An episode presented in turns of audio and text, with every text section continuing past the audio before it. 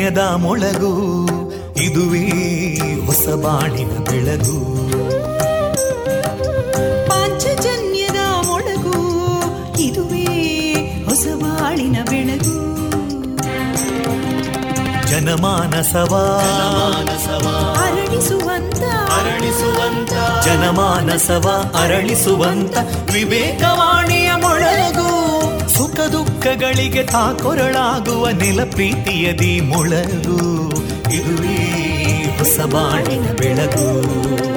ಇದುವೇ ಪಾಂಚಜನ್ಯದ ಮೊಳಗು. ಇದುವೇ ಪಾಂಚಜನ್ಯದ ಮೊಳಗು. ವಿವೇಕಾನಂದ ವಿದ್ಯಾವರ್ಧಕ ಸಂಘ ಪ್ರವರ್ತಿತ ರೇಡಿಯೋ ಪಾಂಚಜನ್ಯ. ಇದು ಜೀವ ಜೀವದ ಸ್ವರ ಸಂಚಾರ. ತೊಂಬತ್ತು ಬಿಂದು ಎಂಟು ಸ್ವರ ತರಾಂಗಗಳಲ್ಲಿ ಈ ಹೊತ್ತಿನ ಪ್ರಸಾರ ಕಾರ್ಯಕ್ರಮವನ್ನು ಆರಂಭಿಸುತ್ತಿದ್ದೇವೆ. ಆತ್ಮೀಯ ಶ್ರೋತೃ ಬಾಂಧವರಿಗೆ ರೇಡಿಯೋ ಪಾಂಚಜನ್ಯ ಸಮುದಾಯ ಬಾನುಲಿ ಕೇಂದ್ರ ಬಳಗದ ಪರವಾಗಿ ನಾನು ತೇಜಸ್ವಿನಿ ಮಾಡುವ ಪ್ರೀತಿಪೂರ್ವಕ ನಮಸ್ಕಾರಗಳು. ವಂದೇ ಮಾತರಂ. ವಂದೇ ಮಾತರಂ. सुजलां सुफलां मलयज शीतलां सस्यश्यामलां मातरं वन्दे मातरम्। शुभ्रजोत्स्ना पुलकितयामिनीं पुल्लकुसुमिता ध्रुमदळशोभिनीं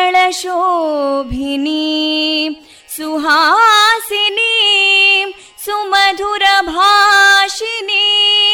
सुखदां वरदां मातरं वन्दे मातरम् कोटि कोटि कण्ठा कलकलनिनादकराले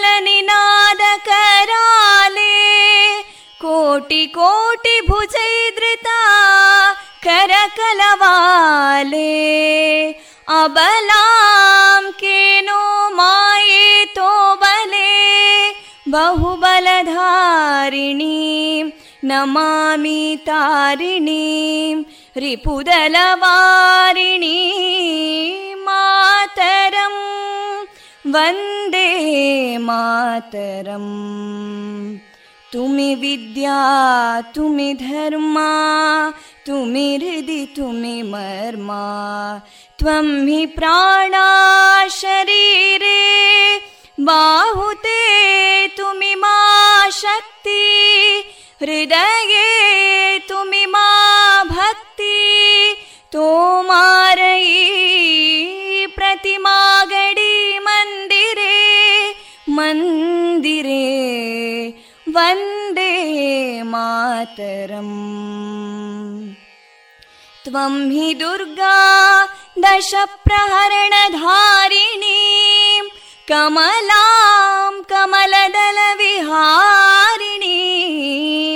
वाणीं विद्यादायिनीं नमामि त्वां नमामि कमलाम् अमलामतुलां सुजलां सुफलां मातरम् वन्दे मातरम् श्यामलां सरलां सुस्मितां भूषितां धरणीं भरणीं मातरम् वन्दे मातरम् वन्दे मातरम्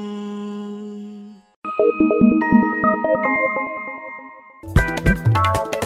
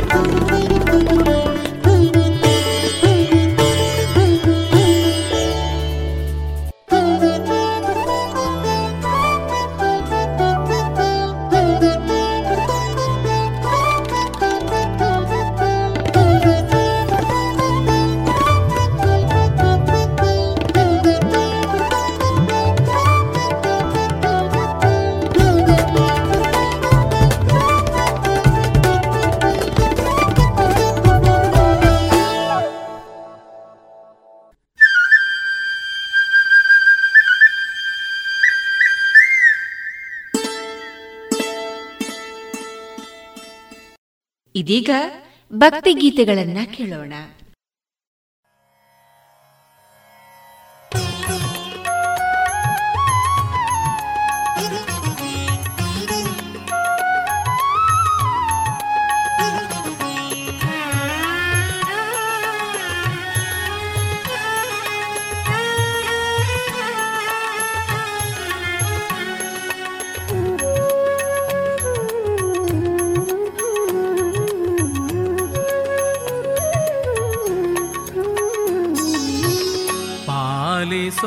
ನರಸಿಂಹ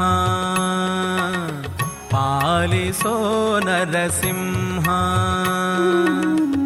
ಪಾಲಿಸೋ ಪರಮ ಪಾವನ್ನ ಕಮಲಾಲಯ ನಂಬಿದೆ ನಿನ್ನ ಪಾಲಿಸೋ ಪರಮ ಪಾವನ್ನ ಕಮಲಾಲಯ ನಂಬಿದೆ ನಿನ್ನ ಬಾಲೆಂದು ಕೋಟಿಯ ಸೋಲಿಪ ನಖ ತೇಜ ಬಾಲೆಂದು ಕೋಟಿಯ ಸೋಲಿಪ ನಖ ತೇಜ ಮೂಲೋಕದರಸನೆ ವಾಲಯ ಬಿಡದಲೆ.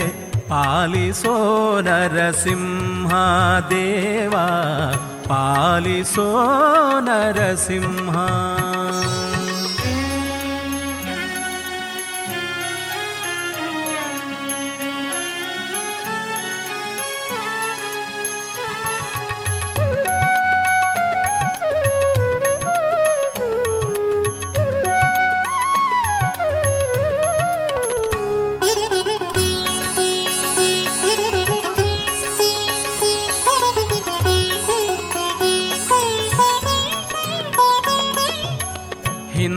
ಪ್ರಹ್ಲಾದನ ಮೊರೆಯ ಕೇಳಿ ಬಂದು ಕಾಯ್ದೆಯೋ ಭಕ್ತ ಪ್ರಿಯ ಸಖ. ಸಂದೋಹ ಮೂರುತಿಯಾಯತಾಕ್ಷ ಎಂದೆಂದು ಬಿಡದಿರು ಕೈಯ. ವೃಂದಾರ ಕೇಂದ್ರಗೆ ಬಂದ ದುರಿತಗಳ, ವೃಂದಾರ ಕೇಂದ್ರಗೆ ಬಂದ ದುರಿತಗಳ. ಹಿಂದೆ ಮಾಡಿ ಕಾಯ್ದಿ ಇಂದಿರಾರಮಣನೆ ಹಿಂದೆ ಮಾಡಿ ಕಾಯ್ದಿ ಇಂದಿರಾರಮಣನೆ ಪಾಲಿಸೋ ನರಸಿಂಹ ಪಾಲಿಸೋ ನರಸಿಂಹ.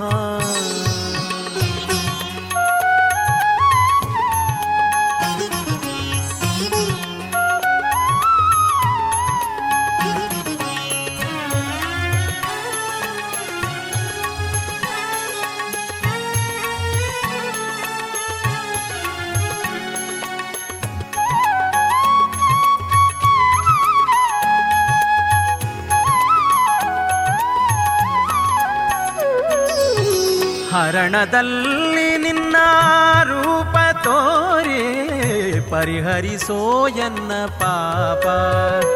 ದೂರದಿರುತಿಹ ಹರಿ ಸಪ್ತ ದ್ವೀಪಾಧಿಪ, ಸಿರಿಪತಿ ಭಕ್ತ ಸಲ್ಲಾಪ.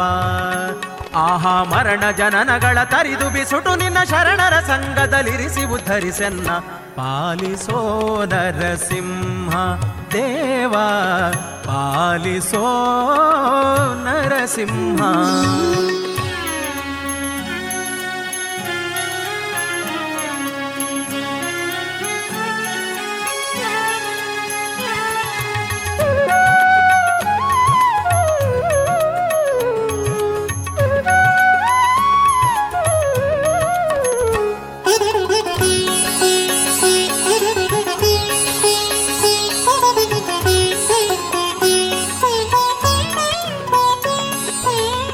ಶರಣ ಪಾಲಕನೆಂಬೋ ಬಿರುದು ಕೇಳಿ ತ್ವರಿತದಿ ಬಂದೆನೋ ಅರಿದು ಇನ್ನು ಪರಿಪರಿಯ ಪರಾಧ ಮರೆತು ಪದ ತರನೆ ನೋಡೆನ್ನ ಕಣ್ತೆರೆದು.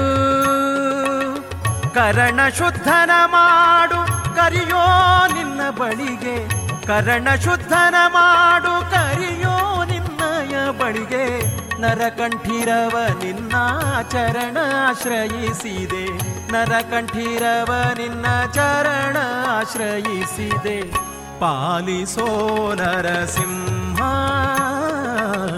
ಪಾಲಿಸೋ ನರಸಿಂಹ.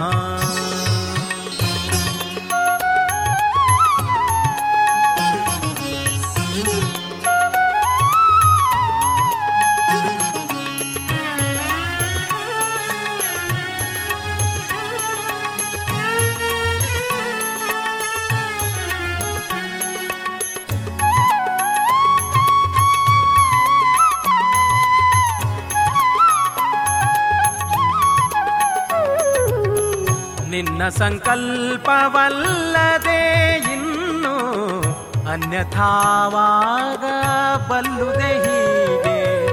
ಚೆನ್ನಾಗಿ ನಾ ತಿಳಿಯದೆ ಮಂದ ಮಾನವನಾಗಿ ಬಾಳಿದೆ.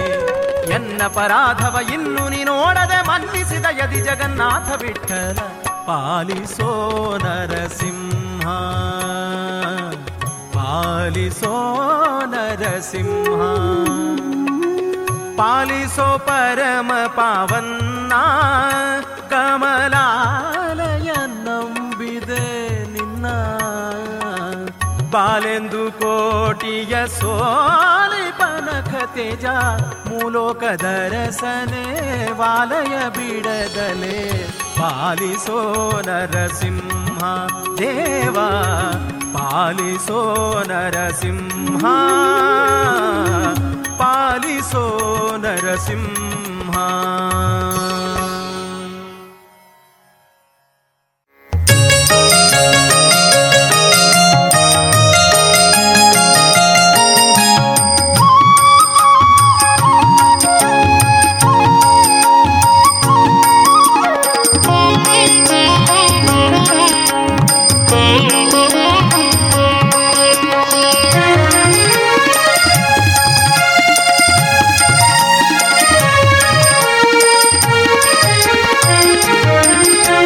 ಬೇಗಬಾರು ಬೇಗಬಾರು ನೀಲಮೇಘ ವರ್ಣ.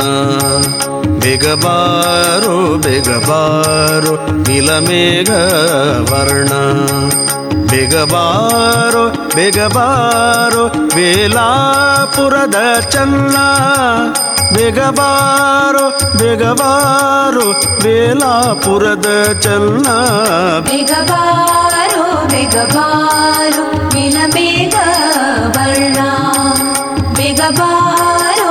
ಬೇಗಬಾರೋ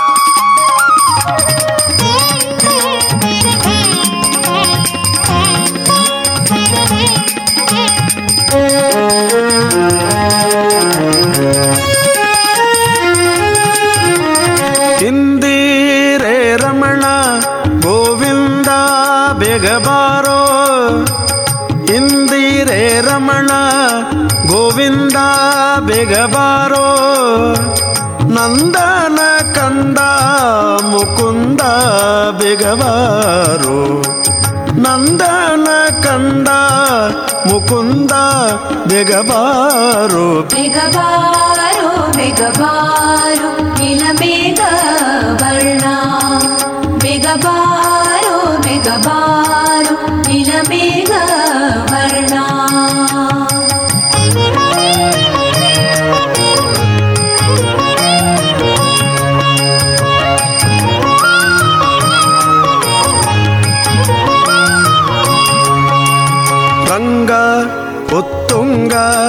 ನರಸಿಂಗ ಬೇಗಬಾರೋ ರಂಗ, ಉತ್ತುಂಗ, ನರಸಿಂಗ ಬೇಗಬಾರೋ ಗಂಗೆಯ ಪಡೆದ ಪಾಂಡುರಂಗ ಬೇಗಬಾರೋ ಗಂಗೆಯ ಪಡೆದ ಪಾಂಡುರಂಗ ಬೇಗಬಾರೋ ಬೇಗಬಾರೋ ಬೇಗಬಾರೋ ಇಲ್ಲ ಬೇಗ ವರ್ಣ. गबारो मे गबारो निलमे गव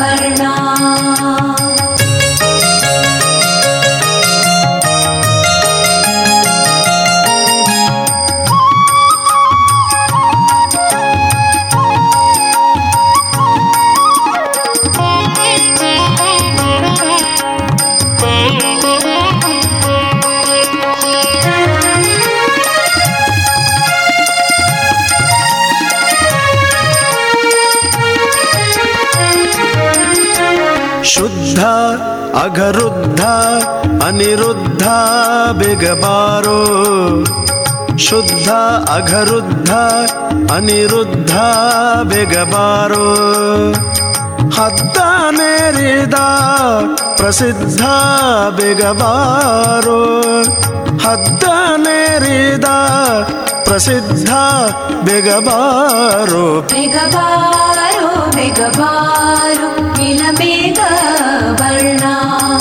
बेगबारो बेगबारो।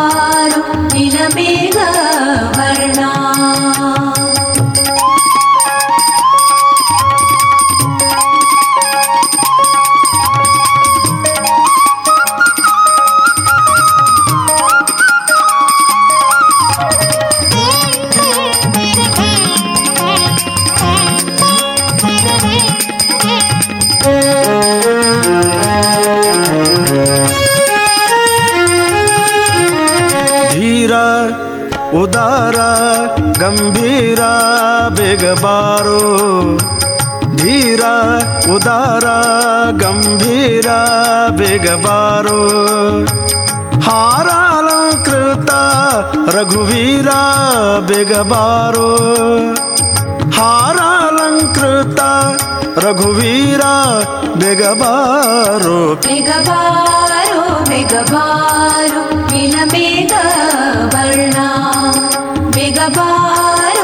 ಬೇಗಬಾರೋ ನೀಲಮೇಘ ವರ್ಣ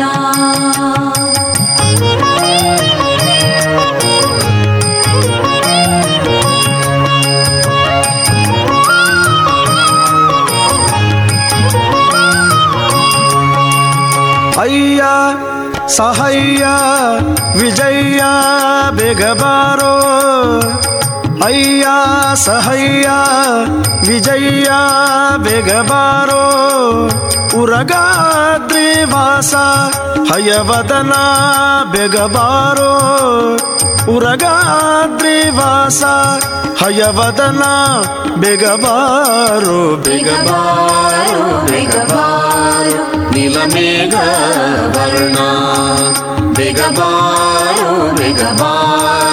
ಬಾರೋ ನೀಲಮೇಘ ವರ್ಣ ಬೇಗ ಬಾರೋ ಬೇಗ ಬಾರೋ ನೀಲಮೇಘ ವರ್ಣ ಬೇಗ ಬಾರೋ ಬೇಗ ಬಾರೋ ವೇಲಾಪುರದ ಚನ್ನ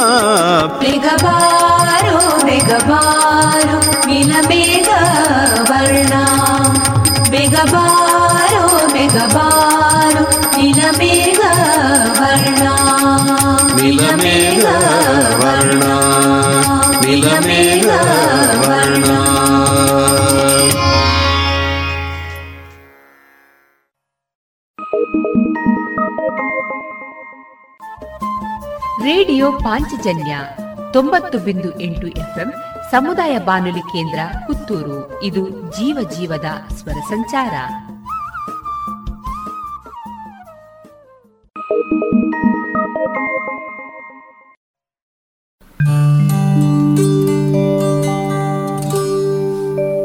मनोजवम् मारुततुल्यवेगम्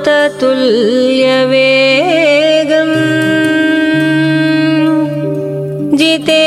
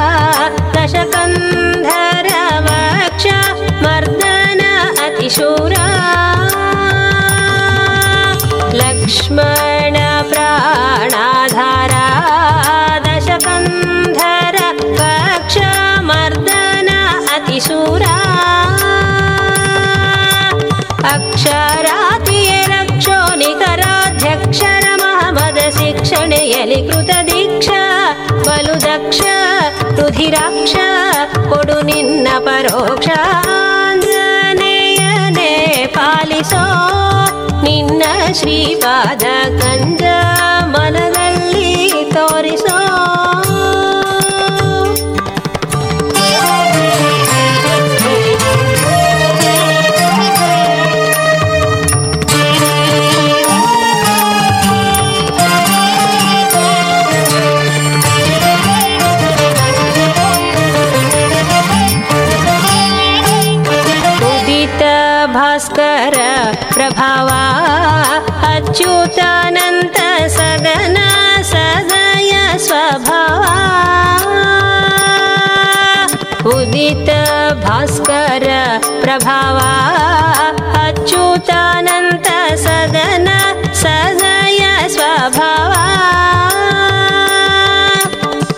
ತ್ರಿದಶರ ಗುರು ಗೋಪಾಲ ವಿಠಲನ ಆ,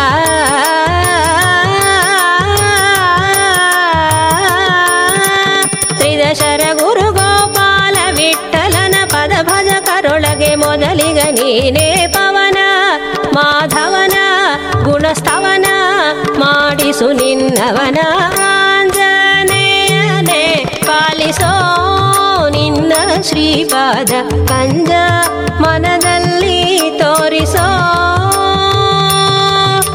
ಸಂಜೀವಧರಣ ಪ್ರಭಂಜನ ತನಯ ಧನಂಜಯ ಕೇತನ ಮಂಜುಳ ಮೂರುತಿ ಆಂಜನೇಯನೇ ಪಾಲಿಸೋ ನಿನ್ನ ಶ್ರೀಪಾದ ಕಂಜ ಮನದಲ್ಲಿ ತೋರಿಸೋ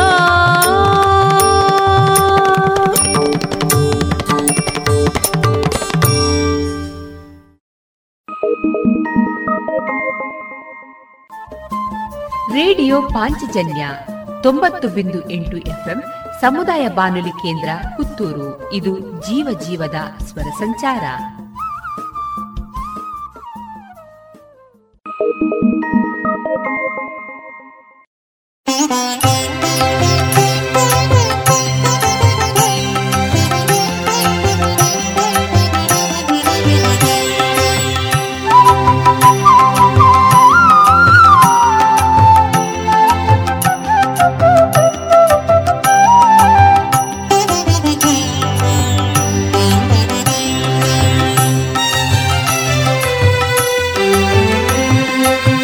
ಎಲ್ಲಿರುವೆ ತಂದೆ ಬಾರೋ ಗುರು ಮಾರುತಿ ಎಲ್ಲಿರುವೆ ತಂದೆ ಬಾರೋ ಗುರುಮಾರುತಿ? ಎಲ್ಲಿರುವೆ ತಂದೆ ಬಾರೋ ಹೇ ಮಾರುತಿ ಎಲ್ಲಿರುವೆ ತಂದೆ ಬಾರೋ ಹೇ ಮಾರುತಿ ಎಲ್ಲೆಲ್ಲಿ ನೋಡಿದರು ಅಲ್ಲಿ ನಿನ್ನ ಕೀರುತಿ? ಎಲ್ಲೆಲ್ಲಿ ನೋಡಿದರು ಅಲ್ಲಿ ನಿನ್ನ ಕೀರುತಿ? ಅಲ್ಲಲ್ಲಿ ನೀನಿರುತಿ ಹೇ ಮಾರುತಿ, ಅಲ್ಲಲ್ಲಿ ನೀನಿರುತಿ ಹೇ ಮಾರುತಿ, ಎಲ್ಲಿರುವೆ ತಂದೆ ಬಾರೋ ಗುರು ಮಾರುತಿ, ಎಲ್ಲಿರುವೆ ತಂದೆ ಬಾರೋ ಗುರು ಮಾರುತಿ, ಎಲ್ಲಿರುವೆ ತಂದೆ ಬಾರೋ ಹೇ ಮಾರುತಿ, ಎಲ್ಲಿರುವೆ ತಂದೆ ಬಾರೋ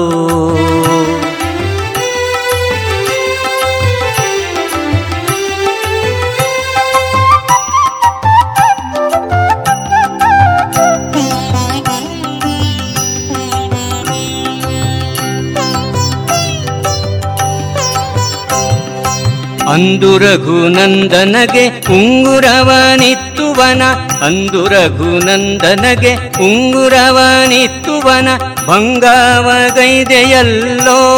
ಹೇ ಮಾರುತಿ, ಭಂಗಾವಗೈದೆಯಲ್ಲೋ ಹೇ ಮಾರುತಿ, ಎಲ್ಲಿರುವೆ ತಂದೆ ಬಾರೋ ಗುರುಮಾರುತಿ, ಎಲ್ಲಿರುವೆ ತಂದೆ ಬಾರೋ ಗುರುಮಾರುತಿ ಎಲ್ಲಿರುವೆ ತಂದೆ ಬಾರೋ? ಹೇ ಮಾರುತಿ ಎಲ್ಲಿರುವೆ ತಂದೆ ಬಾರೋ?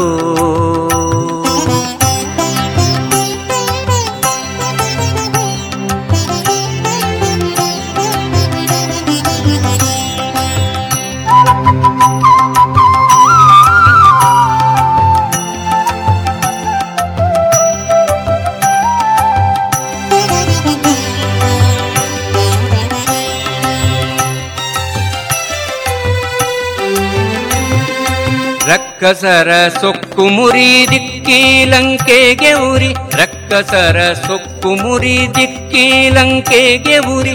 ಉಕ್ಕಿ ಓಡಾಡಿದೆ ಹೇ ಮಾರುತಿ. ಉಕ್ಕಿ ಓಡಾಡಿದೆಲೋ ಹೇ ಮಾರುತಿ. ಎಲ್ಲಿರುವೆ ತಂದೆ ಬಾರೋ ಗುರು ಮಾರುತಿ. ಎಲ್ಲಿರುವೆ ತಂದೆ ಬಾರೋ ಗುರು ಮಾರುತಿ.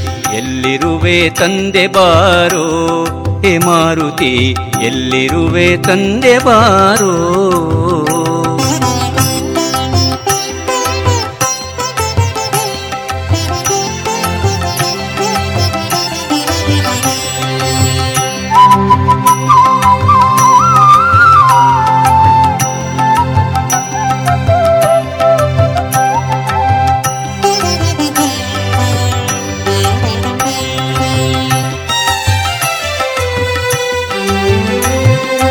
ಶೇಷಗಿರಿ ವಾಸಗೆ ನೀ ದಾಸನೆಂದು ನಂಬಿದೈ ಶೇಷಗಿರಿ ವಾಸಗೆ ನೀ ದಾಸನೆಂದು ನಂಬಿದೈ ದಾಸಗೆ ದಯ ಮಾಡೋ ಹೇ ಮಾರುತಿ.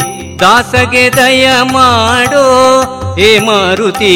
ಎಲ್ಲಿರುವೆ ತಂದೆ ಬಾರೋ ಹೇ ಮಾರುತಿ, ಎಲ್ಲಿರುವೆ ತಂದೆ ಬಾರೋ? ಹೇ ಮಾರುತಿ, ಎಲ್ಲೆಲ್ಲೂ ನೋಡಿದರು ಅಲ್ಲಿ ನಿನ್ನ ಕೀರುತಿ, ಅಲ್ಲಲ್ಲಿ ನೀನಿರುತಿ. ಗುರುಮಾರುತಿ ಎಲ್ಲಿರುವೆ ತಂದೆ ಬಾರೋ? ಗುರುಮಾರುತಿ ಎಲ್ಲಿರುವೆ ತಂದೆ ಬಾರೋ? ಗುರುಮಾರುತಿ ಎಲ್ಲಿರುವೆ ತಂದೆ ಬಾರೋ? ಗುರುಮಾರುತಿ ಇದುವರೆಗೆ ಭಕ್ತಿಗೀತೆಗಳನ್ನ ಕೇಳಿದಿರಿ.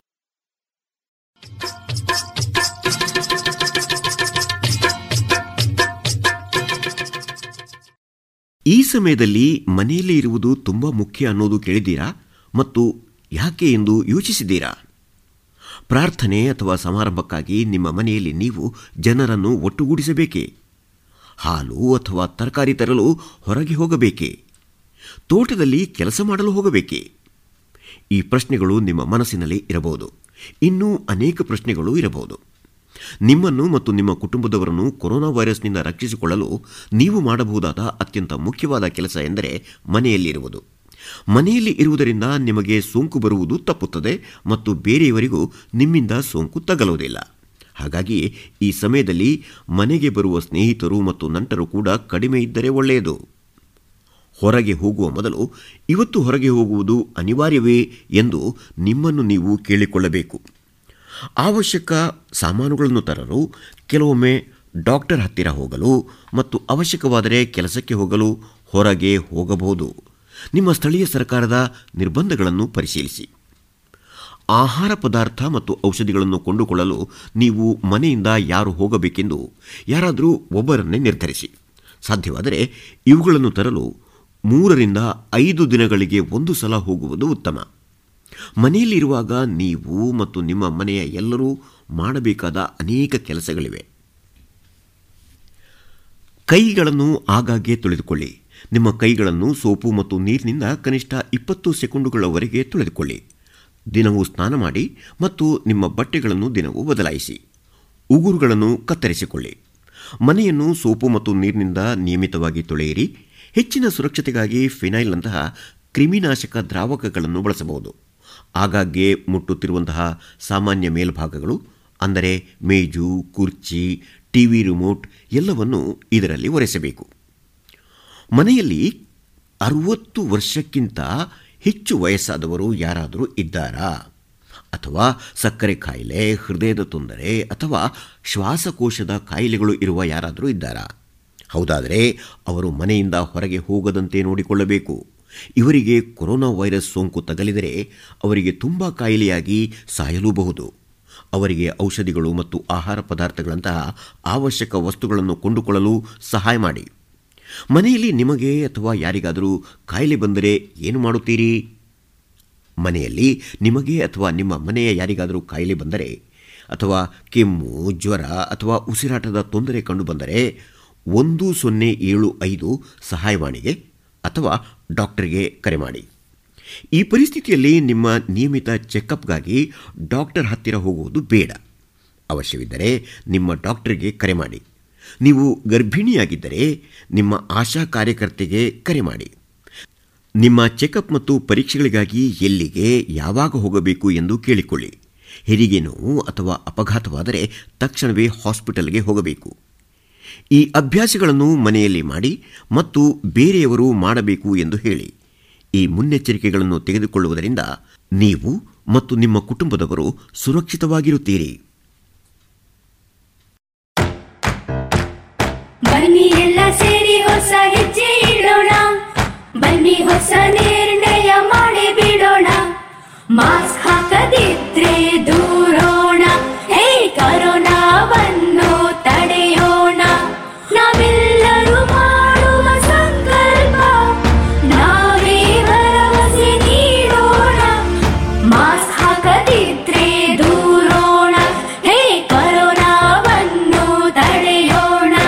ಭಾರತ ಸರ್ಕಾರದ ಮೂಲಕ ಸಾರ್ವಜನಿಕ ಹಿತಾಸಕ್ತಿ ಮೇರೆಗೆ ಪ್ರಕಟಿಸಲಾಗಿದೆ.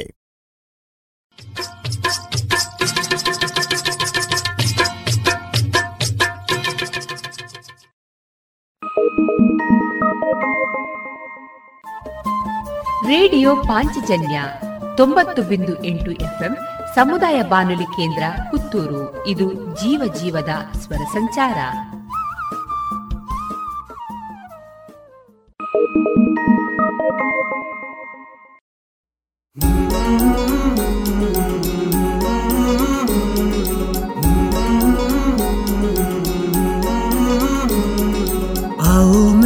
विश्व को मज़बूत बनाए, योग शक्ति को पहचाने, तन मन स्वस्थ बनाए।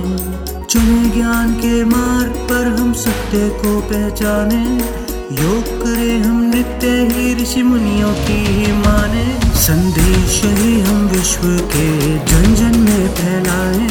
योग शक्ति को पहचाने तन मन स्वस्थ बनाए। आसन प्राणायाम ध्यान से तन मन को महकाए। आलस, नींद छोड़े खुद को आत्मनिर्भर बनाए। आओ मिलकर विश्व को मज़बूत बनाए। योग शक्ति को पहचाने तन मन स्वस्थ बनाए ಆಯುಷ್ ಸಚಿವಾಲಯ ಮತ್ತು ಯುವ ವ್ಯವಹಾರ ಹಾಗೂ ಕ್ರೀಡಾ ಸಚಿವಾಲಯ ಜಂಟಿಯಾಗಿ ಸರಣಿ ರೂಪದಲ್ಲಿ ಪ್ರಸ್ತುತಪಡಿಸುತ್ತಿರುವ ಯೋಗ ಕಾರ್ಯಕ್ರಮದಲ್ಲಿ ಇದೀಗ ಶ್ರೀಮತಿ ಶರಾವತಿ ರವಿನಾರಾಯಣ ಅವರಿಂದ ಲಾಕ್ಡೌನ್ನಲ್ಲಿ ಯೋಗ ಈ ಕುರಿತ ಮುಂದುವರಿದ ಭಾಗವನ್ನ ಕೇಳೋಣ ದಿನನಿತ್ಯ ನಿಯಮಬದ್ಧವಾಗಿ ದೈಹಿಕ ಚಟುವಟಿಕೆಗಳನ್ನು ಮಾಡ್ತಾ ಇದ್ದವರಿಗೆಲ್ಲ ಈಗ ಒಂದು ದೊಡ್ಡ ಬಂಧನವೇ. ವಾಕ್ ಮಾಡ್ತಾ ಇದ್ದವರು, ಜಾಗ್ ಮಾಡ್ತಾ ಇದ್ದವರು, ಸ್ವಿಮ್ ಮಾಡ್ತಾ ಇದ್ದವರು, ಸೈಕ್ಲಿಂಗ್ ಮಾಡ್ತಾ ಇದ್ದವರು ಅಥವಾ ಜಿಮ್ಮಿಗೆ ಹೋಗ್ತಾ ಇದ್ದವರಿಗೆಲ್ಲ ಕಟ್ಟಿ ಹಾಕಿದ ಪರಿಸ್ಥಿತಿ. ಈ ಪರಿಸ್ಥಿತಿಯಲ್ಲಿ ನಮ್ಮ ರಕ್ಷಣೆಯನ್ನು ಅತ್ಯುತ್ತಮವಾಗಿ ಮಾಡಲಿಕ್ಕೆ ಸಹಾಯ ಮಾಡೋದು ಯೋಗದ ಆಸನಗಳು. ಆಸನಗಳನ್ನು ನಿಯಮಬದ್ಧವಾಗಿ, ಕ್ರಮಬದ್ಧವಾಗಿ ಕಲಿತು ಅಭ್ಯಾಸ ಮಾಡೋದ್ರಿಂದ ಈ ಎಲ್ಲ ಚಟುವಟಿಕೆಗಳಷ್ಟೇ ಪ್ರಯೋಜನ. ಅದಕ್ಕಿಂತಲೂ ಹೆಚ್ಚಿನ ಪ್ರಯೋಜನವನ್ನೇ ಪಡೀಲಿಕ್ಕೆ ಖಂಡಿತ ಸಾಧ್ಯ. ಅಂಗಾಂಗಗಳು ಚೆನ್ನಾಗಿ ಕಾರ್ಯನಿರ್ವಹಿಸಲಿಕ್ಕೆ ಮತ್ತು ದೇಹದ ಕಶ್ಮಲಗಳೆಲ್ಲ ಹೊರಗೆ ಹಾಕಲಿಕ್ಕೆ ಇದು ಬಹಳ ಉತ್ತಮ ವಿಧಾನ. ಈ ಮೂಲಕ ಆರೋಗ್ಯ ವರ್ಧನೆಯ ಜೊತೆಗೆ ರೋಗ ನಿರೋಧಕ ಶಕ್ತಿ ಬಹಳವಾಗಿ ಹೆಚ್ಚಾಗ್ತದೆ. ಆದ್ದರಿಂದ ಯೋಗಾಸನದ ಅಭ್ಯಾಸ ಈ ಸಮಯದಲ್ಲಿ ಅತಿ ಮುಖ್ಯ. ಇದಕ್ಕೆ ಬೇಕಾಗೋದು ಖಾಲಿ ಎರಡು ಬೈ ಏಳು ಅಡಿಯ ವಿಸ್ತೀರ್ಣದ ಸ್ಥಳಾವಕಾಶ, ಒಂದು ಹಾಸು ಮತ್ತು ಹೇಗೆ ಮಾಡಬೇಕು ಆಸನಗಳು ಎಂಬುದರ ಕುರಿತು ಒಂದು ತಿಳುವಳಿಕೆ. ಈ ಮುಂಚೆನೇ ನಾವು ಯೋಗ ಕಲ್ತಿಲ್ಲ ಅಂತಾದರೆ ಆನ್ಲೈನ್ನಲ್ಲಿ ಕೂಡ ಆರ್ಟ್ ಆಫ್ ಲಿವಿಂಗ್ನಂಥ ಸಂಸ್ಥೆಗಳು ಆನ್ಲೈನ್ ಯೋಗ ತರಬೇತಿಗಳನ್ನು ಕೂಡ ನಡೆಸುವ ಮೂಲಕ ಈ ಸಮಯದಲ್ಲಿ ಕೂಡ ಯೋಗ ಕಲೀಲಿಕ್ಕೆ ಅವಕಾಶಗಳನ್ನು ಕಲ್ಪಿಸಿವೆ.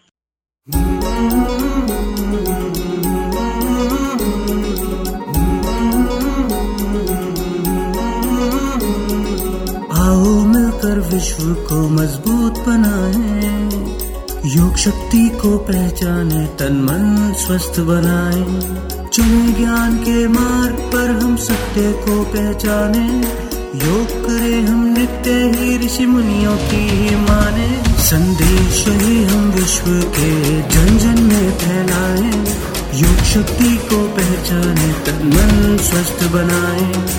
आसन प्राणायाम ध्यान से तन मन को महकाए आलस नींद छोड़े खुद को आत्मनिर्भर बनाए आओ मिलकर विश्व को मजबूत बनाए योग शक्ति को पहचाने तन मन स्वस्थ बनाए तन मन स्वस्थ बनाए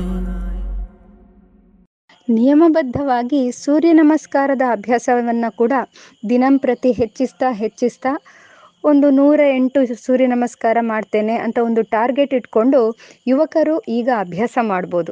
ಬಹಳಷ್ಟು ಮಂದಿ ಯುವಕರು ಈ ಥರ ಅಭ್ಯಾಸವನ್ನು ಮಾಡಿ ಸೋಷಿಯಲ್ ಮೀಡಿಯಾದಲ್ಲಿ ತಮ್ಮ ಅಭಿಪ್ರಾಯವನ್ನು ಕೂಡ, ಅನುಭವವನ್ನು ಕೂಡ ಹಂಚ್ಕೊಂಡಿರೋದನ್ನು ನಾವು ನೋಡ್ತಾ ಇದ್ದೇವೆ. ಜಿಮ್ಮಿನಲ್ಲಿ ಮಾಡಿದಷ್ಟೇ ವರ್ಕೌಟ್ನಷ್ಟು ಪ್ರತಿಫಲವನ್ನು ನೂರ ಎಂಟು ಬಾರಿ ಸೂರ್ಯ ನಮಸ್ಕಾರ ಮಾಡಿದರೆ ಸಿಗ್ತಾ ಇದೆ ಎಂಬುದು ಯುವಕರ ಒಂದು ಅಭಿಪ್ರಾಯ ಆಗಿದೆ. ಇದುವರೆಗೆ ಆಯುಷ್ ಸಚಿವಾಲಯ ಮತ್ತು ಯುವ ವ್ಯವಹಾರ ಹಾಗೂ ಕ್ರೀಡಾ ಸಚಿವಾಲಯ ಜಂಟಿಯಾಗಿ ಸರಣಿ ರೂಪದಲ್ಲಿ ಪ್ರಸ್ತುತಪಡಿಸುತ್ತಿರುವ ಯೋಗ ಕಾರ್ಯಕ್ರಮದಲ್ಲಿ ಇದುವರೆಗೆ ಶ್ರೀಮತಿ ಶರಾವತಿ ರವಿನಾರಾಯಣ ಅವರಿಂದ ಲಾಕ್ಡೌನ್ನಲ್ಲಿ ಯೋಗ. ಈ ಕುರಿತ ಮಾಹಿತಿಯನ್ನ ಕೇಳಿದಿರಿ. ಇನ್ನು ಮುಂದುವರಿದ ಭಾಗ ನಾಳೆ ಸಂಚಿಕೆಯಲ್ಲಿ ಕೇಳೋಣ.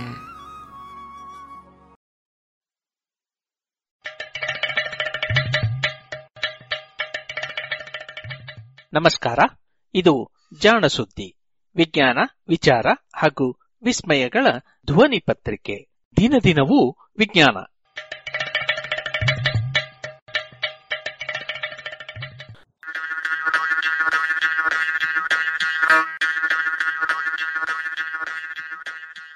ಔಷಧಿ ಹೊಡೆಯುವ ಹೊಸ ಯಂತ್ರ, ಸಂದರ್ಶನ.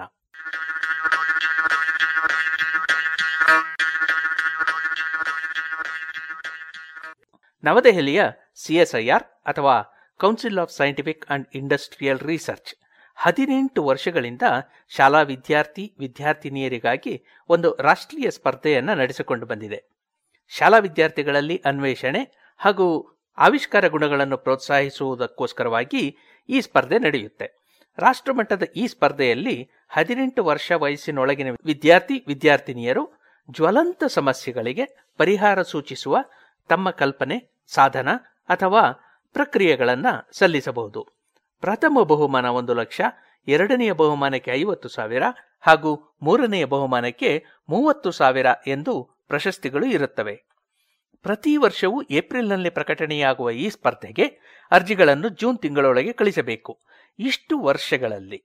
ಅಂದರೆ ಎರಡು ಸಾವಿರದ ಎರಡನೇ ಇಸವಿಯಿಂದ ಈ ಸ್ಪರ್ಧೆಯಲ್ಲಿ ಪಾಲ್ಗೊಂಡಂತಹ ಕರ್ನಾಟಕದ ವಿದ್ಯಾರ್ಥಿಗಳ ಸಂಖ್ಯೆ ಕೇವಲ ಬೆರಳೆಣಿಕೆಯಷ್ಟು. ಬಹುಮಾನ ಪಡೆದವರು ಇನ್ನೂ ಕಡಿಮೆ. ಎರಡು ಸಾವಿರದ ಹದಿನಾರರಲ್ಲಿ ಬೆಳಗಾವಿನ ಒಬ್ಬ ವಿದ್ಯಾರ್ಥಿಗೆ, ಎರಡು ಸಾವಿರದ ಹದಿನೆಂಟರಲ್ಲಿ ಹುಬ್ಬಳ್ಳಿಯ ಒಬ್ಬ ವಿದ್ಯಾರ್ಥಿಗೆ ಬಹುಮಾನಗಳು ಬಂದಿದ್ದವು ಈ ವರ್ಷ ಕರ್ನಾಟಕ ಇನ್ನೂ ಉತ್ತಮ ಸಾಧನೆ ತೋರಿದೆ. ಐದನೇ ಹಾಗೂ ನಾಲ್ಕನೇ ಬಹುಮಾನಗಳಿಂದ ಈಗ ಮೂರನೆಯ ಬಹುಮಾನಕ್ಕೆ ಬಡ್ತಿ ಸಿಕ್ಕಿದೆ. ಅಲ್ಲದೆ, ಒಂದೇ ವರ್ಷ ಎರಡು ಬಹುಮಾನಗಳನ್ನು ದಕ್ಕಿಸಿಕೊಂಡಿದೆ ಈ ವರ್ಷ ಪುತ್ತೂರಿನ ವಿವೇಕಾನಂದ ಇಂಗ್ಲಿಷ್ ಮೀಡಿಯಂ ಶಾಲೆಯ ವಿದ್ಯಾರ್ಥಿನಿ ನೇಹಾ ಭಟ್ ಹಾಗೂ ಶಿರಸಿಯ ಶ್ರೀನಿಕೇತನ ಶಾಲೆಯ ವಿದ್ಯಾರ್ಥಿನಿ ವಿಭಾ ಭಟ್ ಮೂರನೆಯ ಮೂರು ಬಹುಮಾನಗಳಲ್ಲಿ ಎರಡನ್ನು ಗೆದ್ದಿದ್ದಾರೆ. ಈ ಆವಿಷ್ಕಾರಗಳನ್ನು ಪರಿಷ್ಕರಿಸಿ ಪೇಟೆಂಟ್ ಪಡೆಯಲು ಸಹ ಸಿಎಸ್ಐಆರ್ ವಿದ್ಯಾರ್ಥಿಗಳಿಗೆ ನೆರವಾಗುವುದು. ನಾಳೆಯ ವಿಜ್ಞಾನಿಗಳು, ಆವಿಷ್ಕಾರಿಗಳು ಕೇವಲ ಪುರುಷರೇ ಆಗಲಿಕ್ಕಿಲ್ಲ ಎನ್ನುವ ಸಂದೇಶವನ್ನು ಈ ಇಬ್ಬರು ವಿದ್ಯಾರ್ಥಿನಿಯರು ಈ ಮೂಲಕ ನೀಡಿದ್ದಾರೆ ಅನ್ನೋಣ. ಇದು ಈ ಪ್ರತಿಭಾವಂತ ಜಾಣೆಯರ ಜೊತೆಗೆ ಜಾಣ ಸುದ್ದಿಯ ಮಾತುಕತೆ ಇಲ್ಲಿದೆ.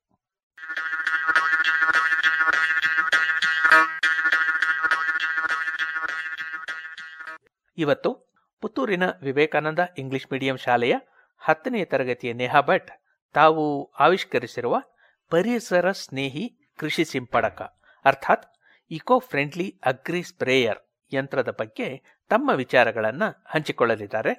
ಬನ್ನಿ ನೇಹಾರ ಮಾತುಗಳನ್ನು ಕೇಳೋಣ.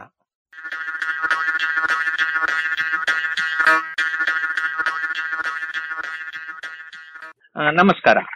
ನಿಮಗೆ ಮೊದಲಿಗೆ ಅಭಿನಂದನೆಗಳು. Council of Scientific and Industrial Research ಸಂಸ್ಥೆಯವರು ಪ್ರತಿ ವರ್ಷ ನಡೆಸುವಂತಹ CSIR innovation awards for school children ಅಂದ್ರೆ ಶಾಲಾ ಮಕ್ಕಳಿಗಾಗಿ ಇರುವಂತಹ ನವಶೋಧ ಅಥವಾ ಅನ್ವೇಷಣೆಯ ಬಗ್ಗೆ ಇರುವಂತಹ ಪ್ರಶಸ್ತಿ ನಿಮಗೆ ಸಿಕ್ಕಿದೆ. ರಾಷ್ಟ್ರಮಟ್ಟದ ಪ್ರಶಸ್ತಿಯಲ್ಲಿ ಮೂರನೇ ಭಾವನ ಪಡೆದಿರೋದಕ್ಕೆ ಅಭಿನಂದನೆಗಳು. ಧನ್ಯವಾದಗಳು. ಈ ಪ್ರಶಸ್ತಿಯ ಬಗ್ಗೆ ಒಂದೆರಡು ಮಾತು ನಾನು ಕೇಳಬೇಕಿದೆ. ಈ ಪ್ರಶಸ್ತಿ ನಿಮಗೆ ಯಾಕೆ ಬಂದಿದೆ? ಯಾತಕ್ಕಾಗಿ ಈ ಪ್ರಶಸ್ತಿ ಸಿಕ್ಕಿದೆ? ಏನು ಮಾಡಿದ್ರಿ ನೀವು ಇದಕ್ಕೆ? ಏನಂದ್ರೆ ನಮ್ ಕಡೆ ಎಲ್ಲ ಅಡಿಕೆ ಎಲ್ಲ ಬೆಳೆಯೋದು ಜಾಸ್ತಿ. ಅಡಿಕೆಗೆ ಪ್ರತಿ ವರ್ಷ ಕೊಳೆ ರೋಗ ಬರ್ತಿತ್ತು. ಫೈಟಾಪ್ಟರ್ ಅಡಿಕೆ ಅನ್ನುವ ಫಂಗಸ್ ಇಂದಾಗಿ ಇದಕ್ಕೆ ಎಲ್ಲ ಫಾರ್ಮರ್ಸ್ ಎಲ್ಲ ಗಟೋರ್ ಪಂಪ್ ಇಂದ ಬೋಡೋ ಮಿಕ್ಸರ್ ಅನ್ನು ಸ್ಪ್ರೇ ಮಾಡ್ತಿದ್ರು. ಯಾವ ಪಂಪ್ ಗಟೋರ್ ಪಂಪ್ ಏನಾಗ್ತಿತ್ತಂದ್ರೆ ಕೆಳಗಡೆ ಒಬ್ಬರು ಫಾರ್ಮರ್ ಪ್ರೆಷರ್ ಅಪ್ಲೈ ಮಾಡ್ತಿದ್ರು ಲಿವರ್ ಇಂದ. ಕೆಳಗಡೆ ಒಬ್ಬರು ಒತ್ತಬೇಕು ಮೇಲ್ಗಡೆ ಒಬ್ರು ಸ್ಪ್ರೇ ಮಾಡಬೇಕು. ಹೌದು.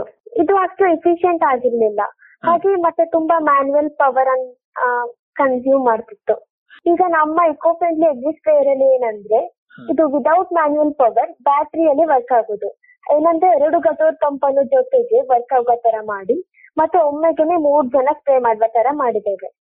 ನಮ್ಮ ಇಡೀ ಕಿಟ್ ಅನ್ನು ನಾವು ಸಿಂಗಲ್ ವೀಲ್ ಕಾರ್ಟ್ ಅಲ್ಲಿ ಮೌಂಟ್ ಮಾಡಿದ್ದೇವೆ. ಅದೇನಾಗುತ್ತೆ ಅಂದ್ರೆ ಎಲ್ಲರಿಗೆ ಸಹ ಎಲ್ಲಾ ಕಡೆ ಈಸಿಯಾಗಿ ಪೋರ್ಟೇಬಲ್ ಆಗಿ ಮೂವ್ ಮಾಡ್ಬೋದು ಆತರ ಅಂದ್ರೆ ಈಗ ಅಡಿಕೆ ತೋಟದಲ್ಲಿ ಕೊಳೆ ರೋಗ ಬರದೇ ಇರಲಿ ಅಂತ ತಡೆಯೋದಕ್ಕೆ ಔಷಧಿ ಸಿಂಪಡಿಸೋದಕ್ಕೆ ಮುಂಚೆ ಇದ್ದಂತಹ ಅಂದ್ರೆ ಮನುಷ್ಯರು ಶಕ್ತಿ ಹಾಕಿ ಮಾಡಬೇಕಾಗಿದ್ದಂತದ್ದನ್ನ ಇನ್ನಷ್ಟು ಫಲಪ್ರದವಾಗಿ ಇರೋ ರೀತಿಯಲ್ಲಿ ಹೆಚ್ಚು ಜನ ಒಂದೇ ಯಂತ್ರವನ್ನ ಉಪಯೋಗಿಸೋ ರೀತಿಯಲ್ಲಿ ಮಾಡಿದ್ದೀರಾ? ಅಂದ್ರೆ ಮುಂಚೆ ಒಂದು ಮರಕ್ಕೆ ಸಿಂಪಡಣೆ ಮಾಡಬೇಕು ಅಂದ್ರೆ ಇಬ್ರು ಕೆಲಸ ಮಾಡಬೇಕಾಗಿತ್ತು. ಈಗ ಇಬ್ರೇ ಮಾಡ್ಕೊಂಡು ಅಥವಾ ನಾಲ್ಕು ಜನ ಮಾಡ್ಕೊಂಡು ನಾಲ್ಕು ಮರಕ್ಕೆ ಮಾಡಬಹುದು ಆ ರೀತಿಯಲ್ಲಿ ಮಾಡಿದ್ದೀರಾ? ಹೌದಾ? ಹಾ ಇಲ್ಲ ಇದಕ್ಕೆ ಆಕ್ಚುಲಿ ಜನ ಬೇಕಾಗಿಲ್ಲ. ಅದು ಅದ್ರಷ್ಟಕ್ಕೇನೆ ವರ್ಕ್ ಆಗುತ್ತೆ. ಓಕೆ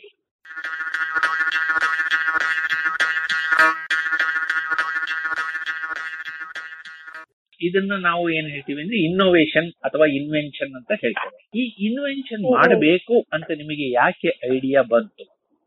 ಏನಂದ್ರೆ ನಾವು ಈ ತರ ಅಜ್ಜನ ಜೊತೆ ಅಜ್ಜ ಅಗ್ರಿಕಲ್ಚರ್ ಅವ್ರ ಜೊತೆ ಹೀಗೆ ತೋಟದಲ್ಲಿ ಹೋಗುವಾಗ ನಮ್ಗೆ ಆಯ್ತು ಇದು ಯಾಕೆ ಈ ತರ ಇದೆ? ಎಲ್ಲ ಸಹ ಇದನ್ನೇ ಮಾಡುದು ಎಲ್ಲ ಸಹ ಇಷ್ಟು ಕಷ್ಟ ಯಾಕೆ ಬರುದು ಅಂತ. ಆ ನಮ್ ತಂದೆ ಇದು ಎಲೆಕ್ಟ್ರಿಕ್ ಸೈಕಲ್ ಬಗ್ಗೆ ಎಲ್ಲ ತುಂಬಾ ಇಂಟ್ರೆಸ್ಟ್ ತೋರಿಸಿದ್ರು. ಹಾಗೆ ಆ ಸೈಕಲ್ನ ಮೋಟರ್ ಮತ್ತೆ ಇದು, ಇದನ್ನೇನಾದ್ರು ಕನೆಕ್ಟ್ ಮಾಡಿ ಮಾಡುವ ತರ ಏನಾದ್ರು ಆಗ್ತದಾ ಅಂತ ನಾವು ನಮ್ಮ ಫೀಲ್ಡ್ ಅವರನ್ನೆಲ್ಲ ಕೇಳಿ, ಎಲ್ಲ ಸಜೆಷನ್ ಎಲ್ಲ ತಕೊಂಡು ಈ ತರ ಇಕೋ ಫ್ರೆಂಡ್ಲಿ ಎಕ್ಸಿಸ್ಟ್ ಮಾಡಿದ್ದು. ಇದನ್ನ ನೀವು ಈ ಸ್ಪರ್ಧೆಗೋಸ್ಕರವೇ ಮಾಡಿದ್ದ ಅಥವಾ ಹಾಗೆ ಮಾಡಿದ್ದ?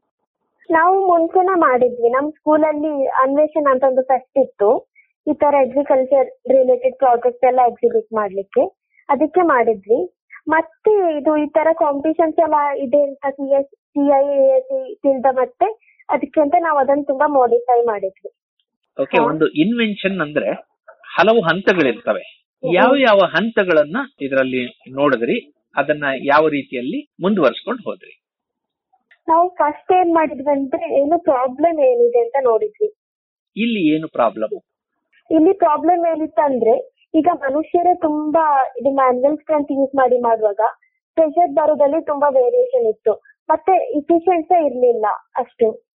ಇದಲ್ಲೇ ಬೇರೆ ತರ ಮೆಷಿನ್ಸ್ ಇತ್ತು. ಯಾವ ತರ ಇತ್ತಂದ್ರೆ ಫ್ಯೂಯಲ್ ಕನ್ಸ್ಯೂಮ್ ಮಾಡ್ತಿತ್ತು. ನಾಯ್ಸ್ ಪೊಲ್ಯೂಷನ್ಸ್ ಆಗ್ತಿತ್ತು. ಅದಕ್ಕೆ ಎಲ್ಲದ ಎಲ್ಲ ಪಾಯಿಂಟ್ಸ್ ಅನ್ನು ಕವರ್ ಮಾಡ್ತಾ ಎಲ್ಲರಿಗೆ ಸಹ ಒಳ್ಳೇದಾಗುವಂತ ಮೆಷಿನ್ ಅನ್ನು ನಾವು ಮಾಡ್ಬೇಕು ಅಂತ ತಿಳಿದ್ವಿ. ಅದಕ್ಕೆ ನಾವು ಹೀಗೆ ಇಕೋ ಫ್ರೆಂಡ್ಲಿ ಆಗಿ ವಿದೌಟ್ ಫ್ಯೂಯಲ್ ಮತ್ತೆ ಎಲ್ಲ ಕಡೆ ಪೋರ್ಟೇಬಲ್ ಮಾಡೋ ತರ ಮ್ಯಾನ್ಯಲ್ ಪವರ್ ಸಹ ಕನ್ಸ್ಯೂಮ್ ಮಾಡದೆ ಆ ತರ ಇಕೋ ಫ್ರೆಂಡ್ಲಿ ಎಕ್ಸಿಸ್ಟ್ ಅನ್ನ ಮಾಡಿದ್ದೇವೆ. ಅಂದ್ರೆ ಇದನ್ನ ನಾವು ಎಲ್ಲಿಗೆ ಬೇಕಿದ್ರು ಎತ್ಕೊಂಡು ಹೋಗ್ಬೋದು. ನೇಹ ಕೂಡ ಎತ್ಕೊಂಡು ಹೋಗ್ಬೋದು ಎಲ್ಲಿಗೆ ಬೇಕಿದ್ರು. ಓಕೆ ನಾವು ಟ್ರಯಲ್ ನೋಡಿದ್ದೇವೆ. ಹಾ ಓಕೆ ಇದನ್ನ ಉಪಯೋಗಿಸೋದಕ್ಕೆ ಎಷ್ಟು ಜನ ಬೇಕು? ಮೂರ್ ಜನ ಸ್ಪ್ರೇ ಮಾಡ್ಲಿಕ್ಕೆ. ಹಾ. ಮತ್ತೆ ಏನಾಗಿದೆ ಅಂದ್ರೆ ಇಲ್ಲಿ ನಾವು ಬೋರ್ಡೋ ಮಿಕ್ಸರ್ ಬ್ಯಾರಲ್ ಅಲ್ಲಿ. ಆಗ ಮೆಡಿಸಿನ್ ಕಡಿಮೆ ಆದಾಗ ನಾವು ಆಡಿನೋ ಮತ್ತೆ ಅಲ್ಟ್ರಾಸಾನಿಕ್ ಸೆನ್ಸರ್ ಯೂಸ್ ಮಾಡಿ ಮೆಡಿಸಿನ್ ಕಡಿಮೆ ಆದಾಗ ಬೀಪ್ ಬಂದು ಫಾರ್ಮರಿಗೆ ಅಲರ್ಟ್ ಮಾಡುವ ತರ ಮಾಡಿದ್ದೇವೆ. ಆಗ ಸ್ಪ್ರೇ ಮಾಡ್ತಿದ್ದವ್ರು ಯಾರಾದ್ರೂ ಬಂದು ಮೆಡಿಸಿನ್ ಪುನಃ ಮಿಕ್ಸ್ ಮಾಡ್ಬೋದು ಆ ತರ. ಅಂದ್ರೆ ಅದರಲ್ಲಿ ಹಾಕಿರುವಂತ ಔಷಧಿ ಕಡಿಮೆ ಆಯ್ತು ಅಂದ್ರೆ ಅದರ ಮಟ್ಟ ಇಷ್ಟಿರ್ಬೇಕು ಅಂತ ಇರುತ್ತೆ ಅದು ಕಡಿಮೆ ಆಯ್ತು ಅಂತಂದ್ರೆ ಅದೇ ಒಂದು ಅಲಾರಂ ಕೊಡುತ್ತೆ. ಮತ್ತೆ ಒಂದ್ ವೇಳೆ ಇದು ಪಂಪ್ ಮಾಡುವಾಗ ಔಷಧ ಜಾಸ್ತಿ ಆದ್ರೆ ಅಥವಾ ಬೇರೆ ಏನಾದ್ರೂ ಆದ್ರೆ ಸೇಫ್ಟಿ ಫೀಚರ್ಸ್ ಏನಾದ್ರೂ ಇದೆಯಾ ಇದರಲ್ಲಿ? ಒತ್ತಬೇಕಾದ್ರೆ ನಮಗೆ ಎಷ್ಟು ಪ್ರೆಷರ್ ಕೊಡ್ತೀವಿ ಅಂತ ಗೊತ್ತಾಗುತ್ತೆ. ಆದ್ರೆ ಇಲ್ಲಿ ಮಿಷಿನ್ ತನಕ್ ತಾನೇ ಮಾಡ್ತಾ ಇರುತ್ತೆ. ಹೆಚ್ಚು ಕಡಿಮೆ ಆದ್ರೆ? ಇದರಲ್ಲಿ ಆಕ್ಸಿಲರೇಟರ್ ಇದೆ. ಅಂದ್ರೆ? ಅಂದ್ರೆ ನಾವು ಮೂರ್ ಜನ ಸ್ಪ್ರೇ ಮಾಡ್ತಿದ್ದಾಗ ಇದ್ರದ್ದು ಪಿಸ್ಟನ್ ಮೂವ್ ಆಗುವ ಸ್ಪೀಡ್ ಅನ್ನು ನಾವು ಕಂಟ್ರೋಲ್ ಮಾಡಬಹುದು ಲೋ ಮೀಡಿಯಂ ಹೈ ಮೂರು ಸ್ಪೀಡ್ ನಾವು ಅಡ್ಜಸ್ಟ್ ಮಾಡ್ಬೋದು. ಆ ತರ ಹ್ಯಾಂಡಲ್ ಕೊಟ್ಟಿದ್ದೇವೆ. ಓಕೆ ಆಮೇಲೆ? ಮತ್ತೆ ಏನಾಗತ್ತಂದ್ರೆ, ಈಗ ಸ್ಪ್ರೇ ಮಾಡ್ತಿದ್ದಾಗ ಸಪೋಸ್ ಒಬ್ಬರು ಇಲ್ಲಂದ್ರೆ ಇಬ್ಬರು ಸ್ಪ್ರೇ ಮಾಡಿದ್ದು ನಿಲ್ಸಿದ್ರೆ, ಆಗ ಜಾಸ್ತಿ ಒತ್ತಡ ಕ್ರಿಯೇಟ್ ಆಗಿ ಮೆಷಿನ್ ಡ್ಯಾಮೇಜ್ ಆಗೋ ಚಾನ್ಸಸ್ ಬರುತ್ತೆ. ಅದಕ್ಕೆ ನಾವು ಏನ್ ಮಾಡಿದ್ವಿ ಅಂದ್ರೆ ಪ್ರೆಷರ್ ರಿಲೀಫ್ ಕೊಟ್ಟಿದ್ದೇವೆ. ಅದೇನ್ ಮಾಡತ್ತಂದ್ರೆ, ಜಾಸ್ತಿ ಪ್ರೆಷರ್ ಕ್ರಿಯೇಟ್ ಆದಾಗ ವಾಲ್ವ್ ಓಪನ್ ಆಗಿ, ಇನ್ನೊಂದು ಔಟ್ಲೆಟ್ ಇದೆ. ಅದರಿಂದಾಗಿ ಪುನಃ ಪೆಸ್ಟಿಸೈಡ್ ಬ್ಯಾರಲ್ಗೆ ಬೀಳತ್ತೆ.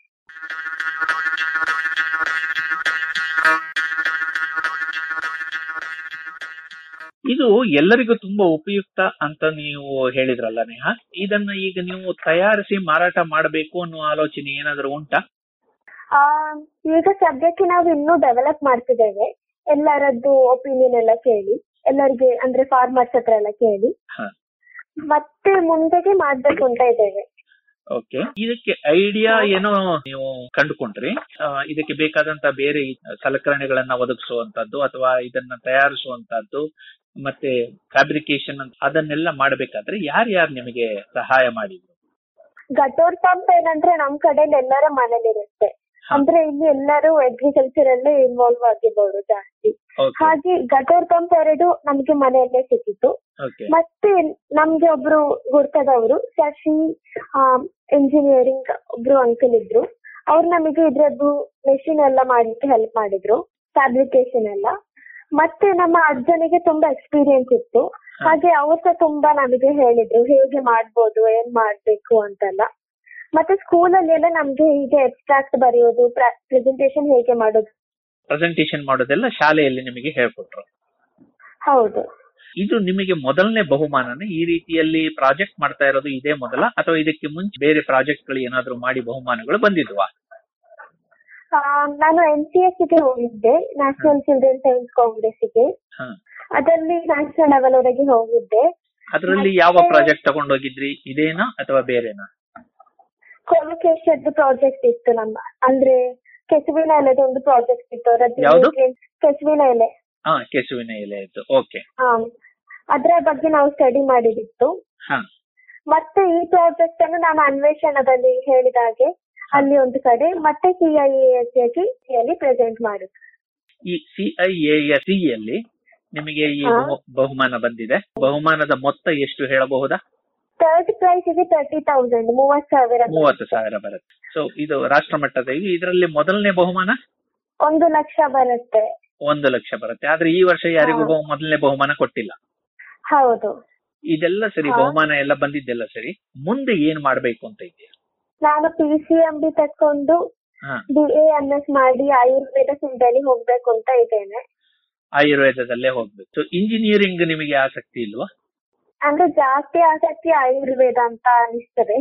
ಓಕೆ ಓಕೆ ಹೀಗೆ ನಿಮ್ಮ ಹೊಸ ಹೊಸ ಶೋಧಗಳು ಅನ್ವೇಷಣೆಗಳು ನಡೀತಾ ಇರಲಿ. ಹಾಗಂತ ಹೇಳಿ ನಮ್ಮ ಜಾಣ ಸುದ್ದಿಯ ಪರವಾಗಿ ನಿಮಗೆ ಅಭಿನಂದನೆಗಳನ್ನು ತಿಳಿಸ್ತಾ ನಮಸ್ಕಾರ ಹೇಳ್ತಾ ಇದ್ದೀನಿ. ಧನ್ಯವಾದಗಳು. ಧನ್ಯವಾದಗಳು.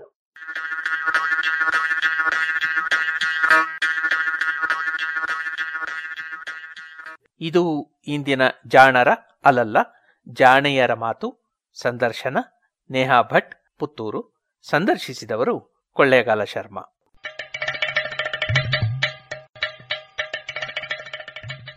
ಜಾಣ ಸುದ್ದಿಯ ಬಗ್ಗೆ ಸಲಹೆ, ಸಂದೇಹಗಳು ಇದ್ದಲ್ಲಿ ನೇರವಾಗಿ ಒಂಬತ್ತು, ಎಂಟು ಎಂಟು, ಆರು ಆರು, ನಾಲ್ಕು, ಸೊನ್ನೆ, ಮೂರು, ಎರಡು, ಎಂಟು ಈ ನಂಬರಿಗೆ ವಾಟ್ಸಪ್ ಮಾಡಿ ಇಲ್ಲವೇ ಕರೆ ಮಾಡಿ.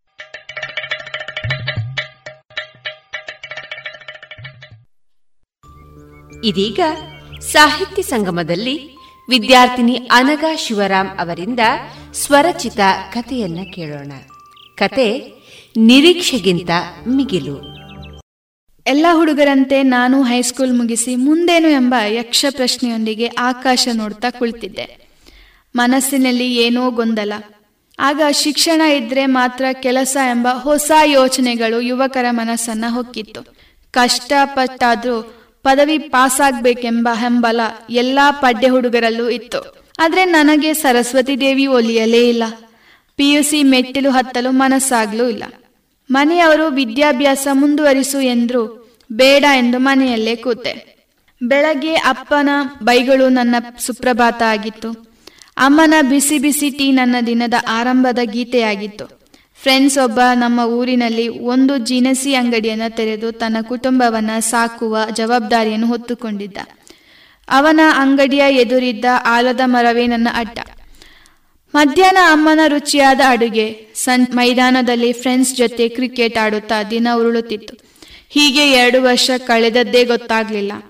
ಅಣ್ಣ ವಿದೇಶದಲ್ಲಿದ್ದ ಅಪ್ಪ ನಿವೃತ್ತ ಪ್ರಾಂಶುಪಾಲರು. ಮನೆಯಲ್ಲಿ ಆರ್ಥಿಕವಾಗಿ ಯಾವ ಸಮಸ್ಯೆಯೂ ಇರಲಿಲ್ಲ. ಕಿರಿಯ ಮಗ ಎಂಬ ಲಾಲಿತ್ಯದಿಂದ ನನ್ನ ಹಠಕ್ಕೆ ಸೋತು ಅಣ್ಣ ಒಂದು ರಾಯಲ್ ಎನ್ಫೀಲ್ಡ್ ಬೈಕ್ ತೆಗೆಸಿಕೊಟ್ಟ. ಬದುಕಿನ ವೇಗವನ್ನ ಅನುಭವಿಸಲು ಕಾತೊರೆಯುತ್ತಿದ್ದ ಈ ಹುಚ್ಚು ಮನಸ್ಸಿಗೆ ಆ ಕುದುರೆ ಸಾಥ್ ನೀಡಿದಾಗ ಹೇಳ್ಬೇಕಾ? ಯಾವ ತಲೆಬಿಸಿ ಇಲ್ಲದೆ ಸ್ವತಂತ್ರ ಪಕ್ಷಿಯಂತೆ ಹಾರಾಡಿದೆ. ಹೀಗೆ ಶರ ವೇಗದಲ್ಲಿ ಓಡುತ್ತಿದ್ದ ನಾನು ಒಂದು ಕಡೆ ನಿಂತೆ. ಅರೆ, ಅವಳು ನನ್ನ ಮನೆಯಿಂದ ಎರಡೂವರೆ ಕಿಲೋಮೀಟರ್ ದೂರದಲ್ಲಿ ಪ್ರೌಢ ಶಿಕ್ಷಣದ ಒಂದು ಶಾಲೆ ಇತ್ತು. ದಿನ ಬೆಳಗ್ಗೆ, ಸಂಜೆ ಅದೇ ದಾರಿಯಲ್ಲಿ ಓಡಾಡ್ತಾ ಇದ್ದೆ. ಆದರೆ ಎಂದೂ ಅವಳನ್ನು ನೋಡಿರಲಿಲ್ಲ. ಇಷ್ಟು ದಿನ ಅದು ಹೇಗೆ? ನನ್ನ ಕಣ್ಣು ತಪ್ಪಿಸಿ ಓಡಾಡ್ತಿದ್ಲು. ಅವಳ ನಗು ನನ್ನನ್ನು ಹುಚ್ಚನನ್ನಾಗಿಸುತ್ತಿತ್ತು. ಅವಳನ್ನು ವರ್ಣಿಸಲು ನನ್ನ ಶಬ್ದಕೋಶದಲ್ಲಿ ಪದಗಳೇ ಇರಲಿಲ್ಲ. ಅವಳು ಸುಮಾರು ನಾಲ್ಕೂವರೆ ಐದಡಿ ಎತ್ತರವಿದ್ದಳು.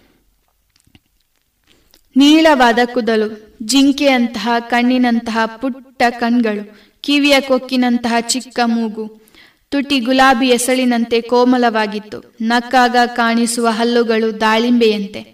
ಅವಳಿಡುವ ಹೆಜ್ಜೆ ಬೆಕ್ಕಿನ ಹೆಜ್ಜೆಯಷ್ಟು ನಿಧಾನವಾಗಿತ್ತು. ಅವಳನ್ನು ನೋಡುತ್ತಾ ಅಲ್ಲೇ ಕುಸಿದೆ. ಹೃದಯಕ್ಕೆ ಅವಳಾಗಲೇ ಲಗ್ಗೆ ಇಟ್ಟಾಗಿತ್ತು. ಅವಳ ಹೆಸರೇನು? ಮನೆಯಲ್ಲಿ ಎಷ್ಟನೇ ಕ್ಲಾಸ್? ಯಾವುದೂ ನನಗೆ ಗೊತ್ತಿರಲಿಲ್ಲ. ಅವಳ ಜೊತೆಗೆ ಇದ್ದ ಹುಡುಗಿ ನನ್ನ ಪಕ್ಕದ ಮನೆಯ ಪದ್ಮಾವತಿಯವರ ಮಗಳು, ಸೋನಾಲಿ. ಅರೆ, ಅವಳ ಪರಿಚಯ ನನಗಿದೆ. ಅವಳಲ್ಲಿ ಕೇಳಿದ್ರಾಯ್ತು ಎಂದು ಯೋಚಿಸಿದೆ. ಆದರೆ ಕೇಳುವುದಾದರೂ ಹೇಗೆ? ಸುಮ್ಮನೆ ಅವಳ ಬಳಿ ಹೋಗಿ, ನಿನ್ನ ಜೊತೆಗಿರುತ್ತಾಳಲ್ಲ, ಅವಳ ಹೆಸರೇನು ಅಂತ ಕೇಳೋದಕ್ಕಾಗತ್ತಾ? ಅವಳೇನು ಅಂದ್ಕೊಂಡಾಳು ಎನ್ನುವ ಸಂಕೋಚ.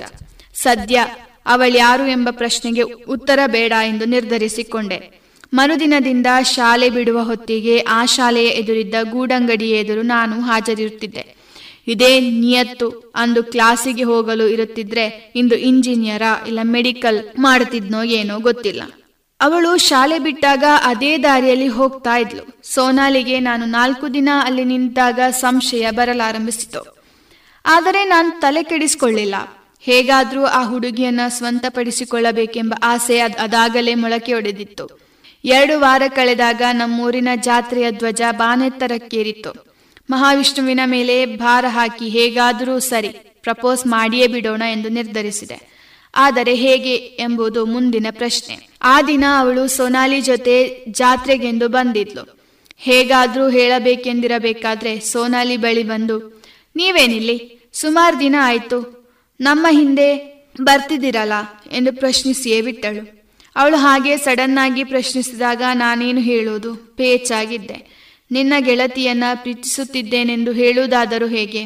ಹೇಳಿದರೆ ಅವಳೇನು ತಿಳಿದುಕೊಂಡಾಳು ಎಂಬ ಭಯ. ಅಷ್ಟರಲ್ಲಿ ಸೋನಾಲಿಯ ಅಮ್ಮ ಬಂದವರೇ, ಅಭಿ, ಹೇಗಿದ್ಯಾ? ಎಂದು ಪ್ರಶ್ನಿಸಿದರು. ನಾನು ಚೆನ್ನಾಗಿದ್ದೀನಿ ಎಂದು ತಲೆ ಆಡಿಸುತ್ತಾ ಅಲ್ಲಿಂದ ಜಾರಿದೆ. ಸ್ವಂತ ಅಪ್ಪನ ಮಾತಿಗೆ ಹೆದರದ ನಾನು ಇಂದು ಯಾಕೆ ಪ್ರಪೋಸ್ ಮಾಡಲು ಭಯಪಡುತ್ತಿದ್ದೇನೆ? ಎಂಬ ಸಂಶಯ ನನ್ನನ್ನು ಕಾಡಿತು. ಅವಳಲ್ಲಿ ನನ್ನ ಪ್ರೀತಿಯನ್ನು ಹೇಳಿಕೊಳ್ಳಬೇಕು. ಆದರೆ ಹೇಗೆ ಎಂದು ಯೋಚಿಸುತ್ತಿರಬೇಕಾದ್ರೆ ಪ್ರಸಾದದ ರಶೀದಿಯ ಸಾಲು ಕಾಣಿಸಿತು. ಆ ಸಾಲನ್ನ ಸೇರಿಕೊಂಡೆ. ರುದ್ರಾಭಿಷೇಕದ ರಶೀದಿಯನ್ನ ಪಡೆದು ಅಲ್ಲಿದ್ದ ಪೆನ್ನು ತೆಗೆದುಕೊಂಡು ಆ ರಶೀದಿಯ ಹಿಂಭಾಗದಲ್ಲಿ ನನ್ನ ಮೊಬೈಲ್ ನಂಬರ್ ಬರೆದು ಕರೆ ಮಾಡುವಂತೆ ಸೂಚನೆ ನುಗೀಚಿದೆ ನನ್ನ ಹ್ಯಾಂಡ್ ರೈಟಿಂಗ್ ತುಂಬಾ ಕೆಟ್ಟದಾಗಿತ್ತು. ಕಷ್ಟಪಟ್ಟು ಅರ್ಥವಾಗುವಂತೆ ಇತ್ತು. ಇದನ್ನೀಗ ಅವಳ ಕೈಗೆ ನೀಡಲೇಬೇಕು. ಪ್ರದಕ್ಷಿಣೆ ಬರ್ತಿರ್ಬೇಕಾದ್ರೆ ನಾನು ಅವಳನ್ನು ಹಿಂಬಾಲಿಸಿದೆ. ಜಾತ್ರೆಯಾಗಿರುವುದರಿಂದ ಜನಸಾಂದ್ರತೆಯು ಹೆಚ್ಚಾಗಿತ್ತು. ಅವಳ ಹಿಂದೆ ಹೋದವನೇ ಮೆಲ್ಲನೆ ಅವಳ ಕೈಗಳಿಗೆ ಈ ರಶೀದಿಯನ್ನಿಟ್ಟು ಕಾಲ್ ಮಾಡು ಎಂದು ಮುಂದೆ ವೇಗವಾಗಿ ಹೆಜ್ಜೆ ಹಾಕಿದೆ. ಕೈ ಕಾಲು ನಡುಗುತ್ತಿತ್ತು. ಯಾರಾದ್ರೂ ನೋಡಿರಬಹುದಾ ಎನ್ನುವ ಗೊಂದಲ. ಮುಂದೆ ಹೆಜ್ಜೆ ಹಾಕಿದವನೇ ಸು ಅವಳನ್ನೊಂದು ಬಾರಿ ನೋಡಿದೆ. ಆ ಮುಖದಲ್ಲಿ ಕಿರುನಗೆ ಅರಳಿತ್ತು. ಆ ನಗು ಅವಳ ಗ್ರೀನ್ ಸಿಗ್ನಲ್ ಕೊಟ್ಟಷ್ಟೇ ಸುಖವೆನಿಸಿತು. ದೇವಸ್ಥಾನದಲ್ಲಿ ಹೊರಬಂದು ಮೊಬೈಲ್ ಕೈಯಲ್ಲಿ ಹಿಡಿದು ಕಾಯುತ್ತಿದ್ದೆ. ಯಾವಾಗ ಅವಳು ಕರೆ ಮಾಡುತ್ತಾಳೆ ಎಂದು. ಕಂಪೆನಿ ಕರೆಯನ್ನು ಬಿಡದೆ ಅಟೆಂಡ್ ಮಾಡ್ತಾ ಇದ್ದೆ. ಆ ದಿನ ಸಂಜೆ ಮೈದಾನದಲ್ಲಿ ಬೈಕ್ ನಿಲ್ಲಿಸಿ ಬೈಕಿನ ಮೇಲೆ ಕೂತಿದ್ದೆ. ಅಭಿ, ಬಾರೋ ಆಟಕ್ಕೆ ಎಂದು ಕರೆದರು. ನಾನು ಅಂಗಣಕ್ಕಿಳಿಯಲಿಲ್ಲ ಆ ಸಂಜೆ ತುಂಬಾ ಸುಂದರವಾಗಿ ಕಾಣಿಸಿತು. ಪಶ್ಚಿಮದಲ್ಲಿ ಸೂರ್ಯ ಮುಳುಗುತ್ತಿರಬೇಕಾದರೆ ನನ್ನನ್ನು ನೋಡಿ ಅವಳು ಫೋನ್ ಮಾಡ್ತಾಳೆ, ಸ್ವಲ್ಪ ಕಾಯಿಯೋ ಎಂದು ನಗುವಂತಿತ್ತು. ತಂಪಾದ ಗಾಳಿಗೆ ಮೈಯೊಡ್ ಹಾರುತ್ತಿದ್ದ ಕುದಲನ್ನು ಬಲಭಾಗಕ್ಕೆ ಏರಿಸುತ್ತಾ ನಿಂತೆ. ನೋಡಿದವರೇ, ಇವನಿಗೇನಾಯ್ತು? ಅಂತ ಅಂದ್ಕೊಂಡಿರ್ಬೋದು. ಅಣ್ಣಂಗೆ ಲವ್ ಆಗಿದೆ ಎಂದು ನಂಗೆ ಗೊತ್ತಾಗಿದ್ದು ಸರ್ ಎಂದು ಜೋರಾಗಿ ಕಿರುಚಬೇಕೆನಿಸಿತು. ಆದರೆ ಅವಳೇನೂ ಹೇಳದೆ, ನಾನು ಜಗತ್ತಿಗೆ ನನ್ನ ಪ್ರೀತಿಯನ್ನ ಹೇಳುವುದು ಹೇಗ್ ಸರಿ? ಎಂದು ಸುಮ್ಮನಾದೆ. ರಾತ್ರಿ ಊಟ ಸೇರಲಿಲ್ಲ, ನಿದ್ರಾದೇವಿ ನನ್ನ ಬಳಿ ಸುಳಿಯಲೇ ಇಲ್ಲ, ರಾತ್ರಿ ಇಡೀ ಫೋನ್ ಹಿಡಿದು ಕಾಯುತ್ತಿದ್ದೆ. ಅವಳ ಕಾಲ್ ಯಾವಾಗ ಬರುತ್ತೆ? ಯಾವಾಗ ಬರುತ್ತೆ? ಬೆಳಗ್ಗೆ ನಾಲ್ಕು ಗಂಟೆ ಆಗಬೇಕಾದ್ರೆ ನಿದ್ರೆಗೆ ಜಾರಿದೆ. ಬೆಳಗ್ಗೆ ಫೋನ್ ರಿಂಗಣಿಸುತ್ತಿರಬೇಕಾದರೆ ಅದರ ಸದ್ದಿಗೆ ಎಚ್ಚರವಾಯಿತು. ಮೆಲ್ಲನೆ ಕರೆ ಸ್ವೀಕರಿಸಿ ಕಿವಿಗಿಟ್ಟು ಹೆಲೋ ಎಂದೆ ಹೆಲೋ ಅಭಿಲಾಷ್ ಅಲ್ವಾ? ಸುಮಧುರವಾದ ಧ್ವನಿ ಕಿವಿಗೆ ಬಿತ್ತು. ಅರೆ, ಈ ಸ್ವರ ನಮ್ಮ ಹುಡುಗಿಯದ್ದಿರಬಹುದಾ? ಎಂದು ಕುತೂಹಲದಿಂದ, ಹೌದು, ಯಾರಿದು? ಎಂದು ತಿಳಿಯುವ ಅವಸರದಲ್ಲೇ ಕೇಳಿದೆ. ನಿನ್ನೆ ನಂಬರ್ ಕೊಟ್ಟಿದ್ರಲ್ವಾ ಎಂದು ಕೋಗಿಲೆಯ ಹಾಡಿನಂತೆ ವೈಯಾರದಿಂದ ಕೇಳಿದಳು. ನಾನು ಹಾ ಎಂದಾಗ ಸ್ವಲ್ಪ ಸಮಯ ಮೌನವಾದವಳೆ, ಹೆಲೋ, ನನ್ನ ಹೆಸರು ದೀಪಿಕಾ ಯಾದವ್ ಎಂದಳು. ಅರೆ, ಹೆಸರು ಚೆನ್ನಾಗಿದೆ, ದೀಪು ಅಂತ ಕರಿಬಹುದು ಹೀಗೆಲ್ಲ ತಲೆಯಲ್ಲಿ ಯೋಚಿಸ್ತಿರ್ಬೇಕಾದ್ರೆ ಯಾದವ್ ಎಂದು ಮತ್ತೆ ಕೇಳಿದೆ. ನಮ್ಮದೇ ಜಾತಿ ಎಂದು ಖಚಿತಪಡಿಸಬೇಕಾಗಿತ್ತು. ಮನೆಯಲ್ಲಿ ಒಪ್ಪಿಸುವುದರಲ್ಲಿ ಸುಲಭವಾಗುತ್ತೆ, ಸ್ವಲ್ಪ ಸಹಾಯ ಕೂಡ ಆಗತ್ತೆ ಎಂಬ ಆಶ್ವಾಸನೆ ಯಾಕೆ ಕಾಲ್ ಮಾಡಲು ಹೇಳಿದ್ದು ಎಂದು ಮುಗ್ಧವಾಗಿ ಕೇಳಿದಳು. ಆ ಕ್ಷಣ ನನಗೇನು ಹೇಳಬೇಕೆಂದು ತೋಚಲಿಲ್ಲ. ಇಷ್ಟು ದಿನ ಯಾವ ಹುಡುಗಿಯೊಂದಿಗೂ ಫೋನ್ನಲ್ಲಿ ಮಾತನಾಡಿದವನೇ ಅಲ್ಲ. ಈಗ ನನ್ನ ಅಂತರಂಗದಲ್ಲಾಗುತ್ತಿರುವ ತಲ್ಲಣವನ್ನು ವಿವರಿಸುವುದಾದರೂ ಹೇಗೆ? ಬಾಯಿಯಿಂದ ಒಂದು ಧ್ವನಿ ಹೊರಡಲು ಮೂವತ್ತು ಸೆಕೆಂಡ್ಗಳು ಬೇಕಾಗಿತ್ತು. ಅಂದು ನನಗೆ ನೀನಂದ್ರೆ ಇಷ್ಟ, ಐ ಲವ್ ಯು ಎಂದು ಹೇಳಿಯೇ ಬಿಟ್ಟೆ. ಅವಳು ಒಂದು ಕ್ಷಣ ಏನೂ ಹೇಳದೆ ಮೌನವಾಗಿದ್ಲು. ನಾನು ಬಹುಶಃ ಕೋಪಗೊಂಡಿರಬಹುದು. ಕಾಲ್ ಕಟ್ ಮಾಡಿ, ಬಿಡ್ಲಾ, ಎಂದು ಮೊಬೈಲನ್ನು ಕಿವಿಯಿಂದ ತೆಗೆದು ನೋಡಿದರೆ ಕರೆ ಕಡಿತಗೊಳಿಸಿರಲಿಲ್ಲ. ಬಹುಶಃ ಯೋಚಿಸುತ್ತಿರಬಹುದು ಎಂದು ನಾನು ಕಾದೆ. ಸರಿ, ನಂಗೂ ನೀವಂದ್ರೆ ಇಷ್ಟ ಎಂದು ನಕ್ಕಳು. ನಿಜವಾಗ್ಲೂ ಎಂದು ಮೂರು ಬಾರಿ ಕೇಳಿದೆ. ಅವಳು ಪ್ರತಿ ಬಾರಿ, ಹಾ, ಹೌದೆಂದು ಉತ್ತರಿಸುತ್ತಿದ್ದಂತೆ ನನ್ನ ಕನಸಿನ ಗೋಪುರದ ಅಡಿಪಾಯ ಹಾಕಲಾರಂಭಿಸಿದೆ. ಅಲ್ಲಿಂದ ಶುರುವಾಯಿತು ನಮ್ಮಿಬ್ಬರ ಪ್ರಣಯ ಪಯಾಣ. ಅವಳಲ್ಲಿ ವೈಯಕ್ತಿಕವಾದ ಮೊಬೈಲ್ ಫೋನ್ ಇರಲಿಲ್ಲ. ಪತ್ರಗಳೇ ನಮ್ಮ ಭಾವನೆಗಳನ್ನು ಹಂಚಿಕೊಳ್ಳುವ ಮಾಧ್ಯಮವಾಗಿತ್ತು. ಸೋನಾಲಿ ನಮ್ಮ ನಡುವಿನ ಮಧ್ಯವರ್ತಿಯಾದಳು. ನಾನು ಬರೆದ ಪತ್ರವನ್ನು ಅವಳಿಗೆ ನೀಡುವುದು, ಅವಳು ನನಗಾಗಿ ಬರೆದ ಪತ್ರವನ್ನು ನನ್ನ ಕೈಗೆ ತಲುಪಿಸುವುದು ಸೋನಾಲಿಯ ಕೆಲಸವಾಗಿತ್ತು. ಇದು ಹೀಗೆ ಮುಂದುವರಿಯಿತು. ಸೋದರ ಮಾವ ನನಗೆ ತುಂಬಾ ಆತ್ಮೀಯರು. ಅವರಿಗೆ ನಾನು ದೀಪಿಕಾಳನ್ನು ಪ್ರೀತಿಸುವ ವಿಚಾರವನ್ನು ತಿಳಿಸಿದೆ. ಅವರು ನನ್ನ ಆಯ್ಕೆಯನ್ನು ಮೆಚ್ಚಿ ಅವಳಿಗೆ ಆಶೀರ್ವದಿಸಿ ಕಳುಹಿಸಿದರು. ಮಾವನಿಂದ ಹುಡುಗಿಗೆ ಸಂಸ್ಕಾರವಿದೆ, ಚೆನ್ನಾಗಿದೆ ಎಂಬ ಅಭಿಪ್ರಾಯ ಬಂತು. ನನಗೆ ಆನೆಯಷ್ಟು ಬಲ ಬಂತು. ಹೇಳಿ ಕೇಳಿ ನಮ್ಮದು ಮಾತೃ ಪ್ರಧಾನ ಕುಟುಂಬ. ಮಾವನೇ ಎಲ್ಲದರ ಜವಾಬ್ದಾರಿಯನ್ನು ಹೊತ್ತವರು. ಅವರೇ ಸರಿ, ಹುಡುಗಿ ಕಲಿಕೆಯಾಗಲಿ ಹುಡುಗಿ ಮನೆಯಲ್ಲಿ ಮಾತನಾಡುವ ಎಂದು ಮಾತು ಕೊಟ್ಟಿದ್ದಾರೆ. ಇನ್ಯಾವ ಭಯ? ಅಪ್ಪನಿಗೆ ನಾನು ಪೋಲಿ ಹುಡುಗನಂತೆ ಸುತ್ತುವುದರಲ್ಲಿ ಅಸಮಾಧಾನವಿತ್ತು. ಅದಕ್ಕೆ ಒಂದು ದಿನ ಕರೆದು, ವಿದ್ಯೆ ಒಲಿಯದಿದ್ದರೇನು? ಗಟ್ಟಿಮುಟ್ಟಾಗಿ ಬೆಳೆದಿರುವ ಈ ಕಾಯವಿದೆಯಲ್ಲ. ಅದನ್ನಾದರೂ ಉಪಯೋಗಿಸಿ, ದೇಶ ಸೇವೆಯನ್ನಾದರೂ ಮಾಡು ಎಂದು ಆಜ್ಞಾಪಿಸುವುದರ ಬದಲು ವಿನಂತಿಸಿಕೊಂಡರು. ಆ ನಡವಳಿಕೆ ನನ್ನನ್ನ ಕೀಳ್ಮಟ್ಟಕ್ಕೆ ತಳ್ಳಿತ್ತು. ಅಪ್ಪನ ಮಾತಿನಂತೆ ದೇಶ ಸೇವೆ ಮಾಡುತ್ತೇನೆಂದು ಆರ್ಮಿಗೆ ಸೇರಲು ಕೋಯಿಕೋಡ್ನಲ್ಲಿ ನಡೆಯುತ್ತಿದ್ದ ಆರ್ಮಿ ಸೆಲೆಕ್ಷನ್ಗೆ ಹೋದೆ. ಫಿಸಿಕಲ್ ಫಿಟ್ನೆಸ್ ಎಲ್ಲ ಸರಿಯಾಯಿತು. ಮೊದಲ ಪ್ರಯತ್ನದಲ್ಲಿ ಎಲ್ಲವನ್ನೂ ಪಾಸ್ ಮಾಡಿಕೊಂಡೆ. ಕೋಯಿಕೋಡ್ನಲ್ಲಿ ಮೂರು ತಿಂಗಳ ಕಠಿಣವಾದ ತರಬೇತಿಯ ನಡುವೆ ನನಗೆ ನನ್ನವಳನ್ನು ಸಂಪರ್ಕಿಸಲಾಗಲಿಲ್ಲ.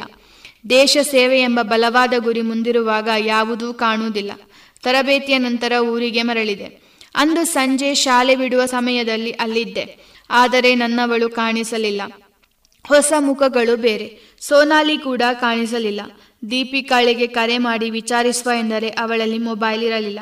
ಮನಸ್ಸು ಅವಳಿಗಾಗಿ ಹಾತೊರೆಯುತ್ತಿತ್ತು. ಅವಳನ್ನು ನೋಡಬೇಕು, ಮಾತನಾಡಬೇಕೆಂಬ ಬಯಕೆ ನನ್ನನ್ನು ಹುಚ್ಚನನ್ನಾಗಿಸಿತು. ರಾತ್ರಿ ಮನೆಯಲ್ಲಿ ಮೊಬೈಲ್ ಹಿಡಿದು ಚಾವಡಿಯಲ್ಲಿ ಆಚೆ ಈಚೆ ಹೆಜ್ಜೆ ಹಾಕುತ್ತಿದ್ದೆ. ಅಪ್ಪ ನನ್ನನ್ನು ಗಮನಿಸಿದವರೇ, ಮಗ, ಅಭಿ ಏನಾಯ್ತು? ಎಂದು ಕೇಳಿದರು. ಅಪ್ಪನ್ಗೆ ನನ್ನಲ್ಲಿದ್ದ ಕೋಪ ಕರಗಿ ಗೌರವವಾಗಿ ಬದಲಾಗಿತ್ತು. ನಾನು ಸೇನೆ ಸೇರಿದ ಖುಷಿ, ಹೆಮ್ಮೆ ಅವರ ಕಣ್ಣುಗಳಲ್ಲಿತ್ತು ಅದು ಒಂದು ಬಾರಿ ಸಾಂತ್ವನವಾಗಿತ್ತು. ಏನಿಲ್ಲ ಅಪ್ಪ ಎಂದು ಸುಧಾರಿಸಿಕೊಂಡೆ. ಅಮ್ಮ ಮೂರು ತಿಂಗಳು ನಿನಗೆ ತಿನ್ನಲು ಅಲ್ಲೇನ್ ಸಿಕ್ಕಿದೆ ಏನೋ? ಎನ್ನುತ್ತಾ ರುಚಿಯಾದ ಸ್ಪೆಷಲ್ ಪದಾರ್ಥಗಳನ್ನು ತಯಾರಿಸಿದ್ದಳು. ನಾನು ಅಪ್ಪ ಅಮ್ಮನ ಮುಖದಲ್ಲಿದ್ದ ಸಂತೋಷವನ್ನು ಕಂಡಾಗ ದೀಪಿಕಾ ದುಃಖ ಮರೆತು ಬಿಟ್ಟೆ ರಾತ್ರಿ ಬೇಗನೆ ನಿದ್ರಾದೇವಿ ನನ್ನನ್ನು ಬಂಧಿಸಿದಳು. ಮೂರು ತಿಂಗಳು ನಾಲ್ಕು ಗಂಟೆಗೆ ಎಚ್ಚರಗೊಂಡು ಅದುವೇ ರೂಢಿಯಾಗಿತ್ತು. ಬೇಗನೆ ಎದ್ದು ಜಾಗಿಂಗ್ ಹೊರಟೆ. ರಸ್ತೆಯುದ್ದಕ್ಕೂ ಖಾಲಿಯಾಗಿತ್ತು. ಸೂರ್ಯ ಇನ್ನೂ ಬಂದಿರಲಿಲ್ಲ. ಮಳೆ ಆಗುವಷ್ಟು ವಿಶ್ರಾಂತಿ ಪಡೆಯಲು ಹೋಗಿತ್ತು.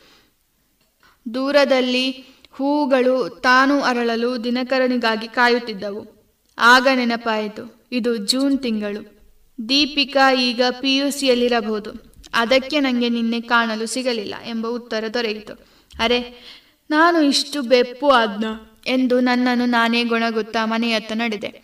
ಎಂಟು ಗಂಟೆಯಾಗಬೇಕಾದರೆ ಪಕ್ಕದ ಮನೆಯ ಸೋನಾಲಿ ಹೊಸ ಯೂನಿಫಾರ್ಮ್ ಹಾಕೊಂಡು ಕಾಲೇಜಿಗೆ ಹೊರಟಿದ್ದಳು. ಪದ್ಮಾವತಿ, ಅಭಿ, ಸಂತೋಷ ಕಣಪ್ಪ ಆರ್ಮಿ ಟ್ರೈನಿಂಗ್ ಹೇಗಾಯಿತು ಎಂದು ವಿಚಾರಿಸಿದರು. ನಾನು ಚೆನ್ನಾಗಾಯಿತು ಎಂದು ಉತ್ತರಿಸುತ್ತಿದ್ದೆ. ಸೋನಾಲಿ ನನ್ನ ಪರಿಚಯವಿದ್ದರೂ ನನ್ನ ಹತ್ರ ಕಣ್ಣೆ ನೋಡುವುದಾಗಲಿ, ಹೇಗಿದ್ಯಾ ಎಂದು ಕೇಳುವುದಾಗಲಿ ಮಾಡಲೇ ಇಲ್ಲ. ಯಾಕೆ? ವಿಚಿತ್ರವಾಗಿ ನಡ್ಕೊಳ್ತಿದ್ದಾಳೆ ಎಂದು ಸಂಶಯವಾಯಿತು. ಆದರೆ ಅಲ್ಲೇ ಕೇಳುವುದು ಎಷ್ಟು ಸರಿ ಎಂದು ಸುಮ್ಮನಿದ್ದೆ. ಸೋನಾಲಿ ಕಾಲೇಜ್ಗೆ ಲೇಟ್ ಆಗುತ್ತಿದೆ ಅಂತ ಅಮ್ಮನಿಗೆ ಬಾಯ್ ಎಂದು ಹೊರಟು ಹೋದಳು. ನಾನು ಅವಳನ್ನು ನೋಡುತ್ತಿದ್ದೆ. ನಂತರ ಪದ್ಮಾವತಿಯವರಲ್ಲಿ ಯಾವ ಕಾಲೇಜ್ ಅಂತ ವಿಚಾರಿಸಿದೆ. ಅವರು ಪ್ರಜ್ಞಾ ಕಾಲೇಜ್ನಲ್ಲಿ ಕಾಮರ್ಸ್ ಓದ್ತಿದ್ದಾಳೆ ಎಂದು ತಿಳಿಸಿದರು. ಮಾತನಾಡುತ್ತಾ ಅವಳ ಫ್ರೆಂಡ್ಸ್ ಒಬ್ಳು ಇರ್ತಾಳಲ್ಲ, ದೀಪಿಕಾ ಎಂದು ಕೇಳಿದೆ. ಅವರಿಗೆ ಸಂಶಯ ಬಂದಿರಲಿಲ್ಲ. ಬರುತ್ತಿದ್ದರೆ ಅವಳ ಬಗ್ಗೆ ಹೇಳುತ್ತಿರಲಿಲ್ಲ. ದೀಪಿಕಾ ಕಲಿಯುತ್ತಿರುವ ಕಾಲೇಜ್ ಹೆಸರು ಹೇಳಿದರು. ಅಲ್ಲಿಗೆ ಇಂದು ಸಂಜೆ ಹೋಗಬೇಕೆನಿಸಿತು. ಅವರಲ್ಲಿ ಮಾತನಾಡುತ್ತಾ ಲೆಕ್ಕ ಹಾಕಿದೆ. ಅವಳಲ್ಲಿ ಮಾತನಾಡಬೇಕಾಗಿತ್ತು. ಯಾಕೆಂದರೆ ನಾನು ಬಂದಿರೋದು ಐದು ದಿನದ ರಜೆಗೆ. ಇದು ಎರಡನೇ ದಿನ ಬೇರೆ. ಸಂಜೆ ನನ್ನವಳ ಕಾಲೇಜಿನ ಮುಂದೆ ಕಾಯುತ್ತಿದ್ದೆ. ಮೂರು ತಿಂಗಳಿನ ವಿರಹವನ್ನು ಅನುಭವಿಸಿದ ನನಗೆ ಅವಳನ್ನು ದೂರದಿಂದ ಕಂಡಾಗಲೇ ಏನೋ ಸಂತೋಷ, ಸಂಭ್ರಮ. ಅವಳು ನನ್ನನ್ನು ಕಂಡಾಗ ಆಶ್ಚರ್ಯಚಕಿತಲಾಗಿದ್ಲು ಇಲ್ಲ ಶಾಕ್ ಆದ್ಲ. ಗೊತ್ತಿಲ್ಲ, ನಿಧಾನವಾಗಿ ನನ್ನತ್ತ ಹೆಜ್ಜೆ ಹಾಕಿದಳು. ಹಾಯ್ ದೀಪು, ಹೇಗಿದ್ಯಾ? ಎಂದು ವಿಚಾರಿಸಿದೆ. ಅವಳೇನೂ ಹೇಳಲಿಲ್ಲ. ಮೌನವಾಗಿ ನನ್ನನ್ನು ನೋಡುತ್ತಿದ್ಲು. ಕಾಲಿನಿಂದ ತಲೆಯ ತನಕ ಒಂದು ಬಾರಿ ಗಮನಿಸಿದಳು. ಮೊದಲಿಗಿಂತ ತುಂಬಾ ಶಿಸ್ತಿನಿಂದ ಡ್ರೆಸ್ ಮಾಡ್ಕೊಂಡಿರೋದ್ರಿಂದ ಅವಳಿಗೆ ವಿಚಿತ್ರ ಕಾಣಿಸುತ್ತಿರಬಹುದು ಎಂದುಕೊಂಡೆ. ನೀನು ಮೂರು ತಿಂಗಳು ಎಲ್ಲಿಗೆ ಹೋಗಿದ್ದೆ? ಈಗ ಯಾಕೆ ಬಂದೆ? ಎಂದು ಒಂದಕ್ಕೊಂದು ಸಂಬಂಧವಿಲ್ಲದ ಪ್ರಶ್ನೆಗಳನ್ನು ಕೇಳಿದಳು. ನಾನು ಆರ್ಮಿ ತರಬೇತಿಯಲ್ಲಿದ್ದೆ, ವಿಚಾರವನ್ನು ತಿಳಿಸಿದೆ. ಅವಳ ಮುಖದಲ್ಲಿ ಕೃತಕ ಸಂತೋಷ ಕಾಣಿಸುತ್ತಿತ್ತು. ಆದರೆ ನಾನು ತಲೆ ಕೆಡಿಸಿಕೊಳ್ಳಲಿಲ್ಲ. ಅವಳ ಹೊಸ ಫ್ರೆಂಡ್ಸ್ ಪರಿಚಯಿಸಿದಳು. ನಾನು ಹಾಯ್ ಎಂದು ಕಿರುನಗೆ ಬಿರಿದೆ ನಾನು ಮನೆ ತನಕ ಡ್ರಾಪ್ ಮಾಡ್ತೀನಿ ಎನ್ನುತ್ತಾ ಬೈಕನ್ನೇರಿದೆ. ಇಲ್ಲ ಬೇಡ, ಭಯವಾಗ್ತಿದೆ. ಪ್ರಿನ್ಸಿಪಲ್ ನೋಡಿದ್ರೆ ಕಷ್ಟ ಅಂತ ನೆಪ ಹೇಳಿದಳು. ನಾನು ಸರಿ ಎಂದು ಸುಮ್ಮನಿದ್ದೆ. ಉಳಿದ ಮೂರು ದಿನ ಅವಳೊಂದಿಗಿರಬೇಕೆಂಬ ಆಸೆ. ಇನ್ನು ಹೋದರೆ ಆರೇಳು ತಿಂಗಳು ರಜೆ ಇಲ್ಲ. ಅವಳ ಜೊತೆ ಹೇಗಿರಬೇಕು? ಅವಳ ಜೊತೆ ಈಗಲೇ ಇದ್ದು ಆರು ತಿಂಗಳಿಗಾಗುವಷ್ಟು ನೆನಪನ್ನ ಸಂಗ್ರಹಿಸಬೇಕು. ಸಾವಿರಾರು ನೆಪ ಹೇಳಿದರೂ ನಾನು ಒಪ್ಪದಿದ್ದಾಗ ಕೊನೆಗೂ ನನ್ನ ಹಠಕ್ಕೆ ಮಣಿದು ಮೂರು ದಿನ ಭೇಟಿಯಾಗಲು ಒಪ್ಪಿದಳು. ಕೊನೆಯ ದಿನ ನಾನು ಇನ್ನೂ ಹೋದರೆ ಆರೇಳು ತಿಂಗಳಾಗುತ್ತೆ ಬರುವಾಗ ಎಂದು ವಿಷಯ ತಿಳಿಸಿದೆ. ಅವಳು ಸ್ವಲ್ಪ ಹೊತ್ತು ಸುಮ್ಮನಿದಳು, ಅಭಿ, ನಮ್ಮ ಸಂಬಂಧ ಮುಂದುವರಿಯುವುದು ಬೇಡ, ಎಂದಳು. ನನಗದನ್ನು ಅರಗಿಸಿಕೊಳ್ಳಲು ಸ್ವಲ್ಪ ಸಮಯ ಬೇಕಾಗಿತ್ತು. ಏನು ಹೇಳ್ತಾ ಇದ್ಯಾ? ಅಂತ ಮತ್ತೆ ಪ್ರಶ್ನಿಸಿದೆ. ನೀನು ಸೇನೆಗೆ ಸೇರಿದರೆ ಫೋನ್ ಮಾಡೋದು ಕಷ್ಟ, ಭೇಟಿಯಾಗಲು ತಿಂಗಳು ಗಟ್ಲೆ ಬೇಕಾಗತ್ತೆ, ನಾನು ಕಾಯಬೇಕು, ಎಂದೆಲ್ಲ ಹೇಳತೊಡಗಿದಳು. ನಿಂಗೀಗ ನಾನು ಸೈನ್ಯಕ್ಕೆ ಸೇರಿರೋದು ತಪ್ಪು ಅಂತಾನಾ? ಎಂದು ಆಶ್ಚರ್ಯದಿಂದ ಕೇಳಿದೆ. ಅವಳು, ಹೌದೆಂದು ತಲೆಯಾಡಿಸಿದಳು. ನನಗೆ ಸಿಡಿಲು ಬಡಿದಂತಾಯಿತು. ಬ್ರೇಕಪ್ ಎಂದು ನಡೆದಳು. ನನಗೆ ಅವಳನ್ನ ತಡೆಯಲು ಧೈರ್ಯವಿರಲಿಲ್ಲ. ದೇಶ ಸೇವೆ ಮಾಡುವುದು ಬೇಡ ಎನ್ನುವ ಹುಡುಗಿಯು ನನಗೆ ಬೇಡ ಎಂದು ಸಿಟ್ಟಿನಿಂದ ವಾಪಸ್ ತರಬೇತಿಗೆಂದು ಡೆಲ್ಲಿಗೆ ಹೊರಟೆ. ಯೋಧನಾಗಿ ತಾಯಿ ಭಾರತೀಯ ರಕ್ಷಣೆಯನ್ನ ಮಾಡಬೇಕೆಂಬ ಹಠಕ್ಕೆ ದೀಪಿಕಾಳ ವಿರುದ್ಧ ನಡೆಯಬೇಕೆಂಬ ಆಸೆ ಸೇರಿದಾಗ ನನ್ನ ಗುರಿ ತಲುಪುವುದು ಕಷ್ಟವಾಗಲಿಲ್ಲ. ಒಂದೂವರೆ ವರ್ಷದ ನಂತರ ಸಿಯಾಚಿನ್ ತಪ್ಪಲಿನಲ್ಲಿ ಪೋಸ್ಟಿಂಗ್ ಸಿಕ್ಕಿತು. ಒಂದು ವಾರದ ನಂತರ ಡ್ಯೂಟಿಗೆ ಜಾಯಿನ್ ಆಗುವುದಾಗಿ ಹೇಳಿ ಮನೆಗೆ ಬಂದೆ. ಮನೆಯಲ್ಲಿ ಎಲ್ಲರಿಗೂ ಸಂಭ್ರಮ. ಅಪ್ಪನಿಗಂತೂ ಸ್ವರ್ಗಕ್ಕೆ ಇನ್ನು ಮೂರೇ ಗೇಣು ಎನ್ನುವಷ್ಟು. ಮಗ ಗಡಿಯಲ್ಲಿ ದೇಶಕ್ಕೆ ಸೇವೆ ಸಲ್ಲಿಸುತ್ತಾನೆ ಎಂದು ಊರಿಗೆಲ್ಲಾ ಹೇಳಿ ಕುಣಿಯುತ್ತಿದ್ದರು. ನಾನು ಬಂದ ದಿನ ರಾತ್ರಿ ಅಣ್ಣ ಪುಟ್ಟ ಪಾರ್ಟಿಯನ್ನು ಏರ್ಪಡಿಸಿದ್ದ. ಮನೆಗೆ ಹೊಸ ಅತಿಥಿಯೂ ಬಂದಿದ್ದರು ಅತ್ತಿಗೆ. ಅವರು ಸಿಹಿ ತಿಂಡಿ ತಯಾರು ಮಾಡಿ ನನಗೆ ನೀಡುತ್ತಾ ಆಶೀರ್ವದಿಸಿದರು. ರಾತ್ರಿ ಪಾರ್ಟಿಗೆಂದು ಪಕ್ಕದ ಮನೆಯವರೆಲ್ಲ ಬಂದಿದ್ರು. ನಾನು ಎಲ್ಲರನ್ನೂ ಮಾತನಾಡಿಸುತ್ತಾ ನನ್ನ ಗೆಳೆಯರ ದಂಡು ಕೂಡ ನಮ್ಮ ಖುಷಿಯಲ್ಲಿ ಹಾಜರಾಗಿತ್ತು. ಸೋನಾಲಿ ನನ್ನನ್ನು ನೋಡಿದವಳೆ ಕಿರುನಗೆ ಬೀದಳು ನನಗೆ ಅವಳಲ್ಲಿ ಮಾತನಾಡಿಸಬೇಕೆನಿಸಿತು. ಹಾಯ್ ಹೇಗಿದ್ದೆ ಎಂದು ವಿಚಾರಿಸಿದೆ. ಅವಳು ಅಭಿನಂದನೆಯನ್ನ ಸಲ್ಲಿಸಿ ಈಗ ಡಿಗ್ರಿ ಫಸ್ಟ್ ಇಯರ್ ಎಂದು ತಿಳಿಸಿದಳು. ನಾನು ಸಂತೋಷದಿಂದ ತಲೆಯಾಡಿಸಿದೆ. ದೀಪಿಕಾ ನನ್ನ ಸಂಪೂರ್ಣವಾಗಿ ಮರೆತು ಬಿಡಿ ಎಂದು ಹೊರಟಾಗ ನಾನು ಅವಳನ್ನು ತಡೆದೆ. ಅವಳಿಗೇನೋ ಗೊತ್ತಿತ್ತು. ಅದನ್ನು ನನ್ನಿಂದ ಮುಚ್ಚಿಡುತ್ತಾ ಇದ್ಲು. ಅದೇನು ಎಂದು ತಿಳಿಯಲು ಒತ್ತಾಯಪೂರ್ವಕವಾಗಿ ಯಾಕೆ, ಏನು ಎಂದು ಪ್ರಶ್ನೆಗಳನ್ನು ಸರಾಗವಾಗಿ ಕೇಳಿದೆ. ದೀಪಿಕಾಳಿಗೆ ಪಿಯುಸಿಯಲ್ಲಿ ಪ್ರಭಾತ್ ಎಂಬ ಹುಡುಗನೊಂದಿಗೆ ಪ್ರೇಮಾಂಕುರವಾಗಿತ್ತು. ಆ ಕಾರಣದಿಂದಾಗಿ ನಾನು ಅಂದು ಅವಳನ್ನು ಭೇಟಿಯಾಗಲು ಹೋದಾಗ ಶಾಕ್ ಆಗಿದ್ದು, ನೆಪಗಳನ್ನು ಹೇಳಿ ದೂರವಿಡಲು ಪ್ರಯತ್ನಿಸಿದ್ದು ಎಂಬುದು ಸ್ಪಷ್ಟವಾಯಿತು. ಅದು ಅಲ್ಲದೆ ಫೇಸ್ಬುಕ್ನಲ್ಲಿ ಆಕ್ಟಿವ್ ಆಗಿರುವ ವಿಷಯವನ್ನು ತಿಳಿಸಿದಳು. ನನ್ನ ಕೋಪ ನೆತ್ತಿಗೇರಿತು. ಅವಳೆಲ್ಲಿಯಾದ್ರೂ ಕೈಗೆ ಸಿಕ್ಕಿದ್ರೆ ಕತ್ತು ಹಿಸ್ಕಿ ಕೊಲ್ಲುವಷ್ಟು ಕೋಪ.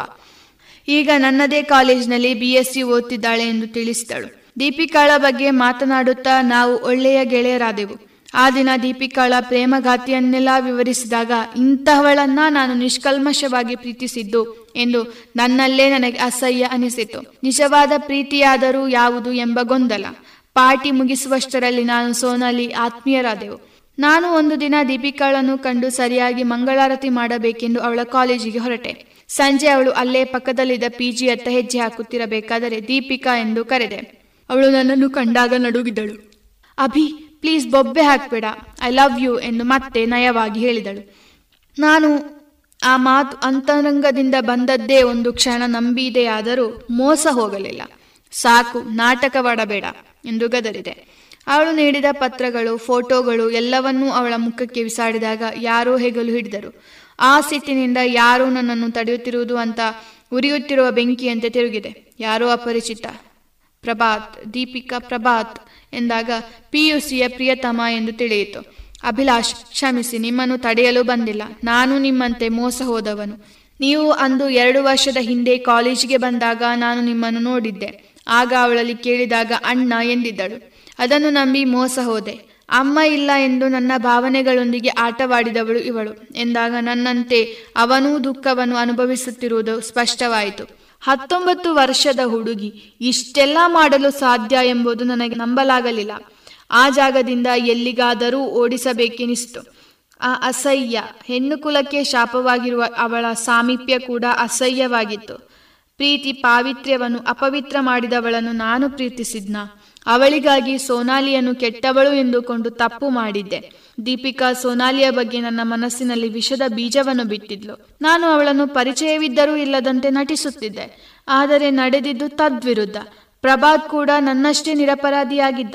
ಏನು ಮಾಡುವುದು ಭಾವನೆಗಳೊಂದಿಗೆ ಆಟವಾಡ್ತಿದ್ಲು ಎಂದು ತಿಳಿಯದೆ ಮೋಸ ಹೋದವರು ನಾವು. ನಮ್ಮ ತಲೆ ಮೇಲೆ ನಮ್ಮ ಕೈಗಳೇ ಇರಬೇಕು ಹೊರತು ಬೇರ್ಯಾರದ್ದು ಅಲ್ಲ. ಹುಡುಗಿಯರು ಪ್ರೀತಿಯನ್ನು ಅರಿತು ಅದನ್ನು ಆರಾಧಿಸುತ್ತಾರೆ ಎಂದುಕೊಂಡಿದ್ದ ನನಗೆ ಹೊಸ ಪಾಠ ಕಲಿಸಿ ಹೋದಳು. ಪ್ರೇಮ ಎನ್ನುವುದು ಈಗ ಕೇವಲ ಗಿಫ್ಟ್ ಹಾಗೂ ಸುತ್ತಾಟದಲ್ಲಿ ಖುಷಿ ಮಾತ್ರ ಸೀಮಿತವಾಗಿದೆ. ಮನಸ್ಸು ತುಂಬಾ ಗೊಂದಲವಿದ್ದರೂ ನಾನು ನನ್ನನ್ನು ಸಮಾಧಾನಿಸಿಕೊಂಡೆ. ನನ್ನ ಕರ್ತವ್ಯದತ್ತ ಗಮನಹರಿಸಲು ನಿರ್ಧರಿಸಿದೆ. ಆಗಲೂ ಈಗಲೂ ನನ್ನ ಬದುಕೆಂಬ ನಾಟಕದಲ್ಲಿ ಸಮಾನವಾಗಿ ಇರುವ ಪಾತ್ರ ಎಂದರೆ ಸೋನಾಲಿ. ನನ್ನ ಹಿತ ಚಿಂತಕಿ ಎಂದರೆ ತಪ್ಪಾಗದು. ಸೋನಾಲಿಯಲ್ಲಿ ಕ್ಷಮೆ ಕೇಳಲು ಅವಳ ಮನೆಗೆ ಹೋದೆ. ಅವಳು ಕಾಲೇಜ್ನಿಂದ ಇನ್ನೂ ಬಂದಿರಲಿಲ್ಲ. ಪದ್ಮಾವತಿಯವರು ಬಿಸಿ ಬಿಸಿ ಟೀ ಮಾಡಿಕೊಟ್ಟರು ಅದನ್ನು ಹೀರುತ್ತಾ ಅವಳ ಪುಸ್ತಕದ ಪುಟಗಳನ್ನು ತಿರುಗಿಸುತ್ತಿದ್ದೆ. ಅದರೆಡೆಯಿಂದ ಒಂದು ಕವರ್ ಕೆಳಗೆ ಬಿತ್ತು. ಅರೆ, ಏನಿದು? ಎನ್ನುತ್ತಾ ಕೈಗೆತ್ತಿಕೊಂಡೆ. ಕವರ್ ಒಳಗೇನಿದೆ? ಎಂದು ತೆರೆದೆ. ಎರಡು. ಏನೋ ಬರೆದ ಹಾಳೆಗಳಿತ್ತು. ಅಭಿಲಾಷ್ ಎಂದು ಸಾಲುಗಳು ಶುರುವಾಗಿದ್ದರಿಂದ ಕುತೂಹಲವಾಗಿತ್ತು. ನನ್ನ ಬಗ್ಗೆನೋ ಬರೆದಿದ್ದಾಳೆ ಅಂತ. ಅಷ್ಟರಲ್ಲಿ ಯಾರೋ ಗೇಟ್ ತೆಗೆದ ಸದ್ದು ಕೇಳಿಸಿತು. ಜೇಬಿನಿಂದ ಮೊಬೈಲ್ ತೆಗೆದು ಬರೆದಿರುವ ಹಾಳೆಯ ಫೋಟೋವನ್ನು ಬೇಗನೆ ಕ್ಲಿಕ್ಕಿಸಿದೆ. ಕವರನ್ನು ಹಾಗೆ ಪುಸ್ತಕದ ಎಡೆಯಲ್ಲಿಟ್ಟು ಟೀ ಕಪ್ ಹಿಡಿದು ರೂಮಿನಿಂದ ಹೊರಗೆ ನಡೆದೆ. ಸೊನಾಲಿ ಒಳಗೆ ಕಾಲಿಟ್ಟಳು. ಗಂಟೆ ಆರು ಕಳೆದಿತ್ತು. ತುಂಬಾ ಸುಸ್ತಾಗಿತ್ತು. ಅವಳ ಮುಖವೇ ತುಂಬಾ ಸುಸ್ತಾಗಿ ಅನಿಸಿತು. ಅದಕ್ಕೆ ಧುಪ್ಪೆಂದು ಸೋಫಾದಲ್ಲಿ ಕುಳಿತಳು. ನಾನು ಬಂದಿರುವ ಪರಿವು ಅವಳಿಗಿರಲಿಲ್ಲ. ಸೋನು ಫ್ರೆಶ್ ಆಗಿ ಬಾರೆ, ಆಮೇಲೆ ಏನಾದ್ರೂ ತಿನ್ನುವಂತೆ. ಅಭಿ ರಾತ್ರಿ ಹೊರಡುತ್ತಾನೆ, ಹೇಳಿ ಹೋಗಲು ಬಂದಿದ್ದಾನೆ ಎಂದು ಅಡಿಗೆ ಕೋಣೆಯಿಂದ ಸಂದೇಶ ರವಾನಿಸಿದರು ಪದ್ಮಾವತಿಯವರು. ನನ್ನ ಹೆಸರು ಕೇಳುತ್ತಿದ್ದಂತೆ ಥಟ್ಟನೆ ಎದ್ದವಳೆ ಸುತ್ತಲೂ ನೋಡಿದಳು. ನಾನು ಬಾಗಿಲಿಗೊರಗಿ ಟೀ ಹೀರುತ್ತಿದ್ದೆ. ಕ್ಷಮಿಸಿ, ನೋಡ್ಲಿಲ್ಲ ಎಂದು ಬ್ಯಾಗ್ ಹಿಡಿದು ಸೋಫಾದಿಂದ ಎದ್ದು ಒಳಗೆ ನಡೆದಳು.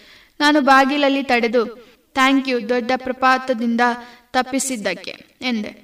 ಅವಳು ತಲೆದಗ್ಗಿಸಿ ಇಟ್ಸ್ ಓಕೆ ಎಂದು ಒಳಗೆ ಹೋದಳು. ನನಗೆ ಮತ್ತೇನು ಹೇಳಬೇಕನಿಸಲಿಲ್ಲ ಟೀ ಹೀರುತ್ತಾ ಸೋಫಾದಲ್ಲಿ ಕುಳಿತು ಅವಳ ಮುಖದಲ್ಲಿದ್ದ ನಾಚಿಕೆ ಕಂಡು ತಮಾಷೆ ಎನಿಸಿತು ಪದ್ಮಾವತಿಯವರಲ್ಲಿ ಮಾತನಾಡುವಾಗ ಅವರ ಗಂಡ ಕೆಲಸ ಮುಗಿಸಿ ಬಂದರು. ಅವರಲ್ಲಿ ನಾನು ಇಂದು ರಾತ್ರಿ ಟ್ರೈನಿಗೆ ಡೆಲ್ಲಿಗೆ ಹೋಗುವುದಾಗಿ ತಿಳಿಸಿ ಮನೆ ಕಡೆ ನಡೆದೆ. ಎಂಟು ಗಂಟೆ ಆಗುವಷ್ಟರಲ್ಲಿ ಊಟ ಮುಗಿಸಿ ಅಪ್ಪ ಅಮ್ಮನ ಆಶೀರ್ವಾದ ಪಡೆದು ಹೊರಟೆ. ಟ್ರೈನ್ ಮುಂದೆ ಸಾಗಿತು. ಸೋನಾಲಿ ಬರೆದ ಹಾಳೆಯ ನೆನಪಾಯಿತು. ಮೊಬೈಲ್ ಕೈಗೆತ್ತಿಕೊಂಡೆ. ಅದರಲ್ಲಿ ಹೀಗಿತ್ತು. ಅಭಿಲಾಷ್, ಅವನನ್ನು ನಾನು ಚಿಕ್ಕವಳಿದ್ದಾಗಿನಿಂದ ನೋಡ್ತಾ ಇದ್ದೀನಿ. ಅವನೊಂದಿಗೆ ಮಾತನಾಡ್ತಿರಲಿಲ್ಲ. ಆದರೆ ಅವನ ಬಗ್ಗೆ ನನಗೆಲ್ಲವೂ ಗೊತ್ತಿತ್ತು. ನಾನು ಅವನನ್ನು ಪ್ರತಿದಿನ ಗಮನಿಸ್ತಾ ಇದ್ದೆ. ಅವನು ಅಂದು ನಮ್ಮ ಶಾಲೆ ಎದುರು ಕಾಯುತ್ತಿದ್ದಾಗ ನನಗಾದ ಸಂತೋಷ ಅಷ್ಟಿಷ್ಟಲ್ಲ. ಅವನನ್ನು ನೋಡಿಯೇ ಶಾಲೆಗೆ ಹೊರಡುತ್ತಿದ್ದವಳು ನಾನು. ಈಗ ಸಂಜೆ ಕೂಡ ನೋಡಲು ಸಿಗುತ್ತಾನೆ ಎಂಬ ಖುಷಿ. ಆದರೆ ಅವನು ಬಂದಿದ್ದು ದೀಪಿಕಾಳಿಗೋಸ್ಕರ. ಅದನ್ನು ತಿಳಿದಾಗ ನನ್ನ ಹೃದಯ ಒಡೆದು ಚೂರಾಯಿತು. ಯಾಕೆಂದು ನನಗೂ ಗೊತ್ತಿರಲಿಲ್ಲ. ಅವಳ ಬಗ್ಗೆ ಗೊತ್ತಿದ್ರೂ ನಾನು ಅವನ ಮೇಲಿನ ಕೋಪದಿಂದ ಮೌನವಾಗಿದ್ದು ಅನುಭವಿಸಲಿ ಎಂದುಕೊಂಡೆ. ಅವನಿಗೆ ಜ್ವರ ಬಂದರೆ ನಾನು ಪ್ರಾರ್ಥಿಸದ ದೇವರಿಲ್ಲ. ಅವನು ಆರ್ಮಿ ತರಬೇತಿಗೆ ಹೋದಾಗ ನನ್ನಷ್ಟು ಯಾರೂ ಖುಷಿ ಪಟ್ಟಿರಲಿಲ್ಲ ಅವನು ಐದು ದಿನ ರಜೆಯಲ್ಲಿ ಬಂದಾಗ ನಾನು ಕಳೆದ ಆ ಮೂರು ತಿಂಗಳ ವೇದನೆ ಏನೂ ಅಲ್ಲ ಅನಿಸಿತು ಅವನಿಗೆ ಇಷ್ಟವೆಂದು ಚಿಕನ್ ಬಿರಿಯಾನಿ ಅಮ್ಮನಲ್ಲಿ ಮಾಡುವಂತೆ ಹೇಳಿ ಅವನಿಗಾಗಿ ಸ್ವಲ್ಪ ಎಂದು ಆಂಟಿ ಕೈಗೆ ನೀಡಿದಾಗ ಏನೋ ಸುಖ. ಅವನಿಗಾಗಿ ಏನೂ ಮಾಡಲು ಸಿದ್ಧ ಎನ್ನುವ ಮನಸ್ಸು. ನನಗೂ ಗೊತ್ತಿರಲಿಲ್ಲ, ನಾನು ಯಾಕೆ ಈ ರೀತಿ ಮಾಡ್ತಿದ್ದೀನಿ ಅಂತ. ಅವನು ದೀಪುವನ್ನು ಮರೆಯಲಾಗದೆ ಒದ್ದಾಡುತ್ತಿರುವುದು ಕಂಡಾಗ ನನಗೆ ಸಹಿಸಿಕೊಳ್ಳಲಾಗಲಿಲ್ಲ.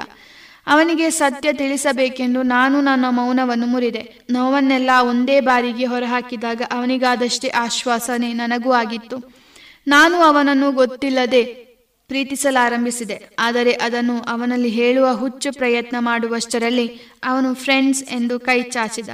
ಆಗ ತಿಳಿಯಿತು ಅವನ ಮನಸ್ಸಿನಲ್ಲಿ ನನಗಿರುವ ಸ್ಥಾನದ ಹೆಸರು ಸ್ನೇಹ ಎಂದು.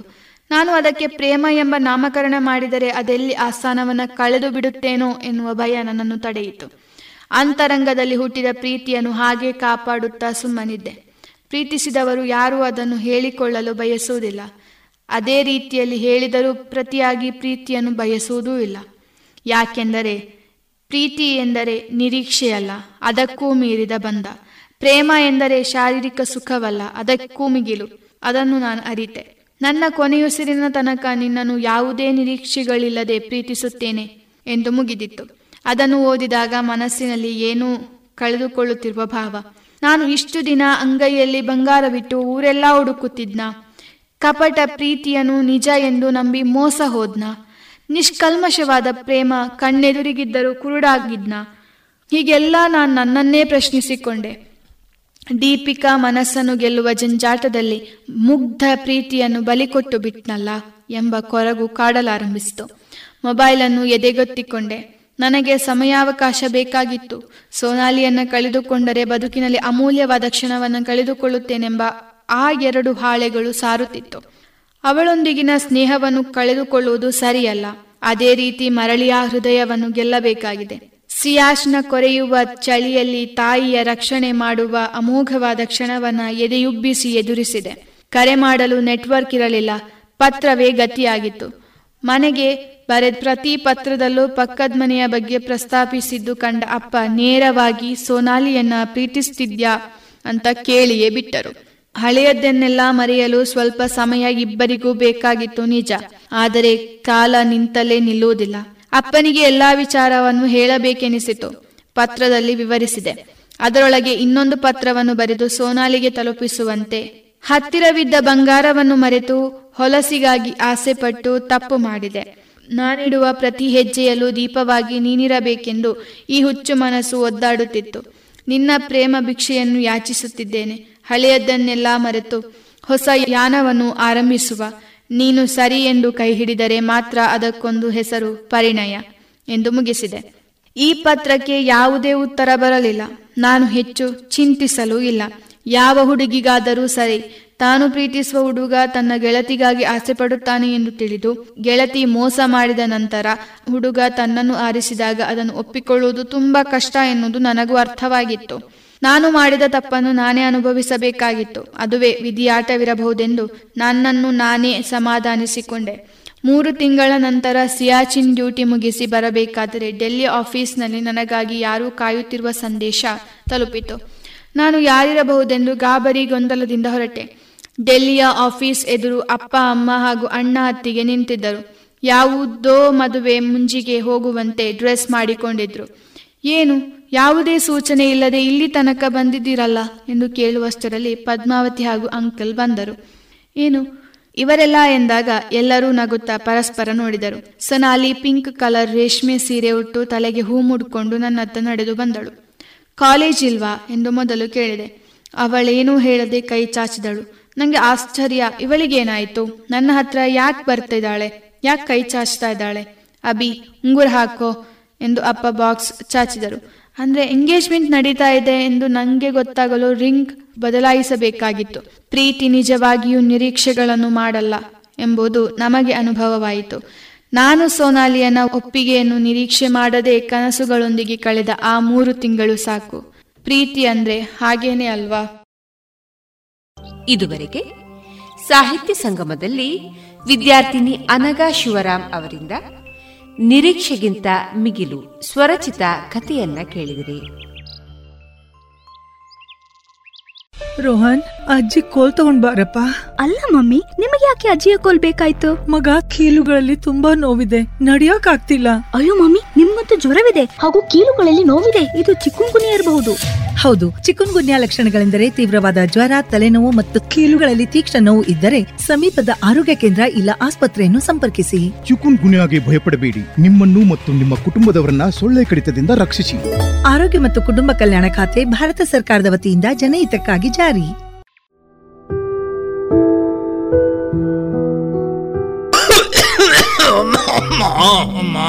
ತೆಮ್ಮ ಉಂಡಜ್ಜರೆ ತೆಮ್ಮ ತರವೇನೆ ಕೈಕಾರ್ವೇನೆ ಪೂರ ಉಂಡು ಮಗ. ಅಮ್ಮ. ಮರ್ದದೆ ತೊಂಡರಾಜ್ಜರೆ ಮರ್ದಗ ಪೂರ ದಾಯಗ ಪೊಕ್ಕಡೆ ಖರ್ಚು ಪಾಡ್ನೆ ಮಗ.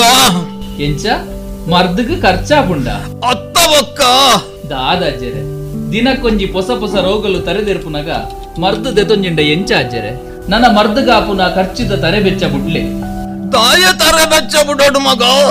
ನಮ್ಮ ಪ್ರಧಾನ ಮಂತ್ರಿ ಜನೌಷಧಿ ಔಷಧಿ ಅಜ್ಜರೆ ಅವು ಪೂರ ಇತ್ತೆ ಓಲುಂಡು ಮಗ ಈ ಪಂಪಂದು ಮತ್ತೆ ಪುತ್ತೂರುಡ ಉಂಡತಾಜರೆ ಪುತ್ತೂರುಡು ಓಲಪ್ಪ.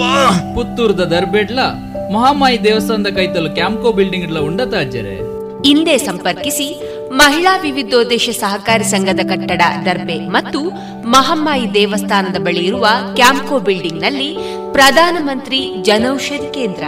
ದೂರವಾಣಿ ಒಂಬತ್ತು ನಾಲ್ಕು ಎಂಟು ಮೂರು ಐದು ಒಂದು ಒಂದು, ಮೂರು ಏಳು ಒಂದು.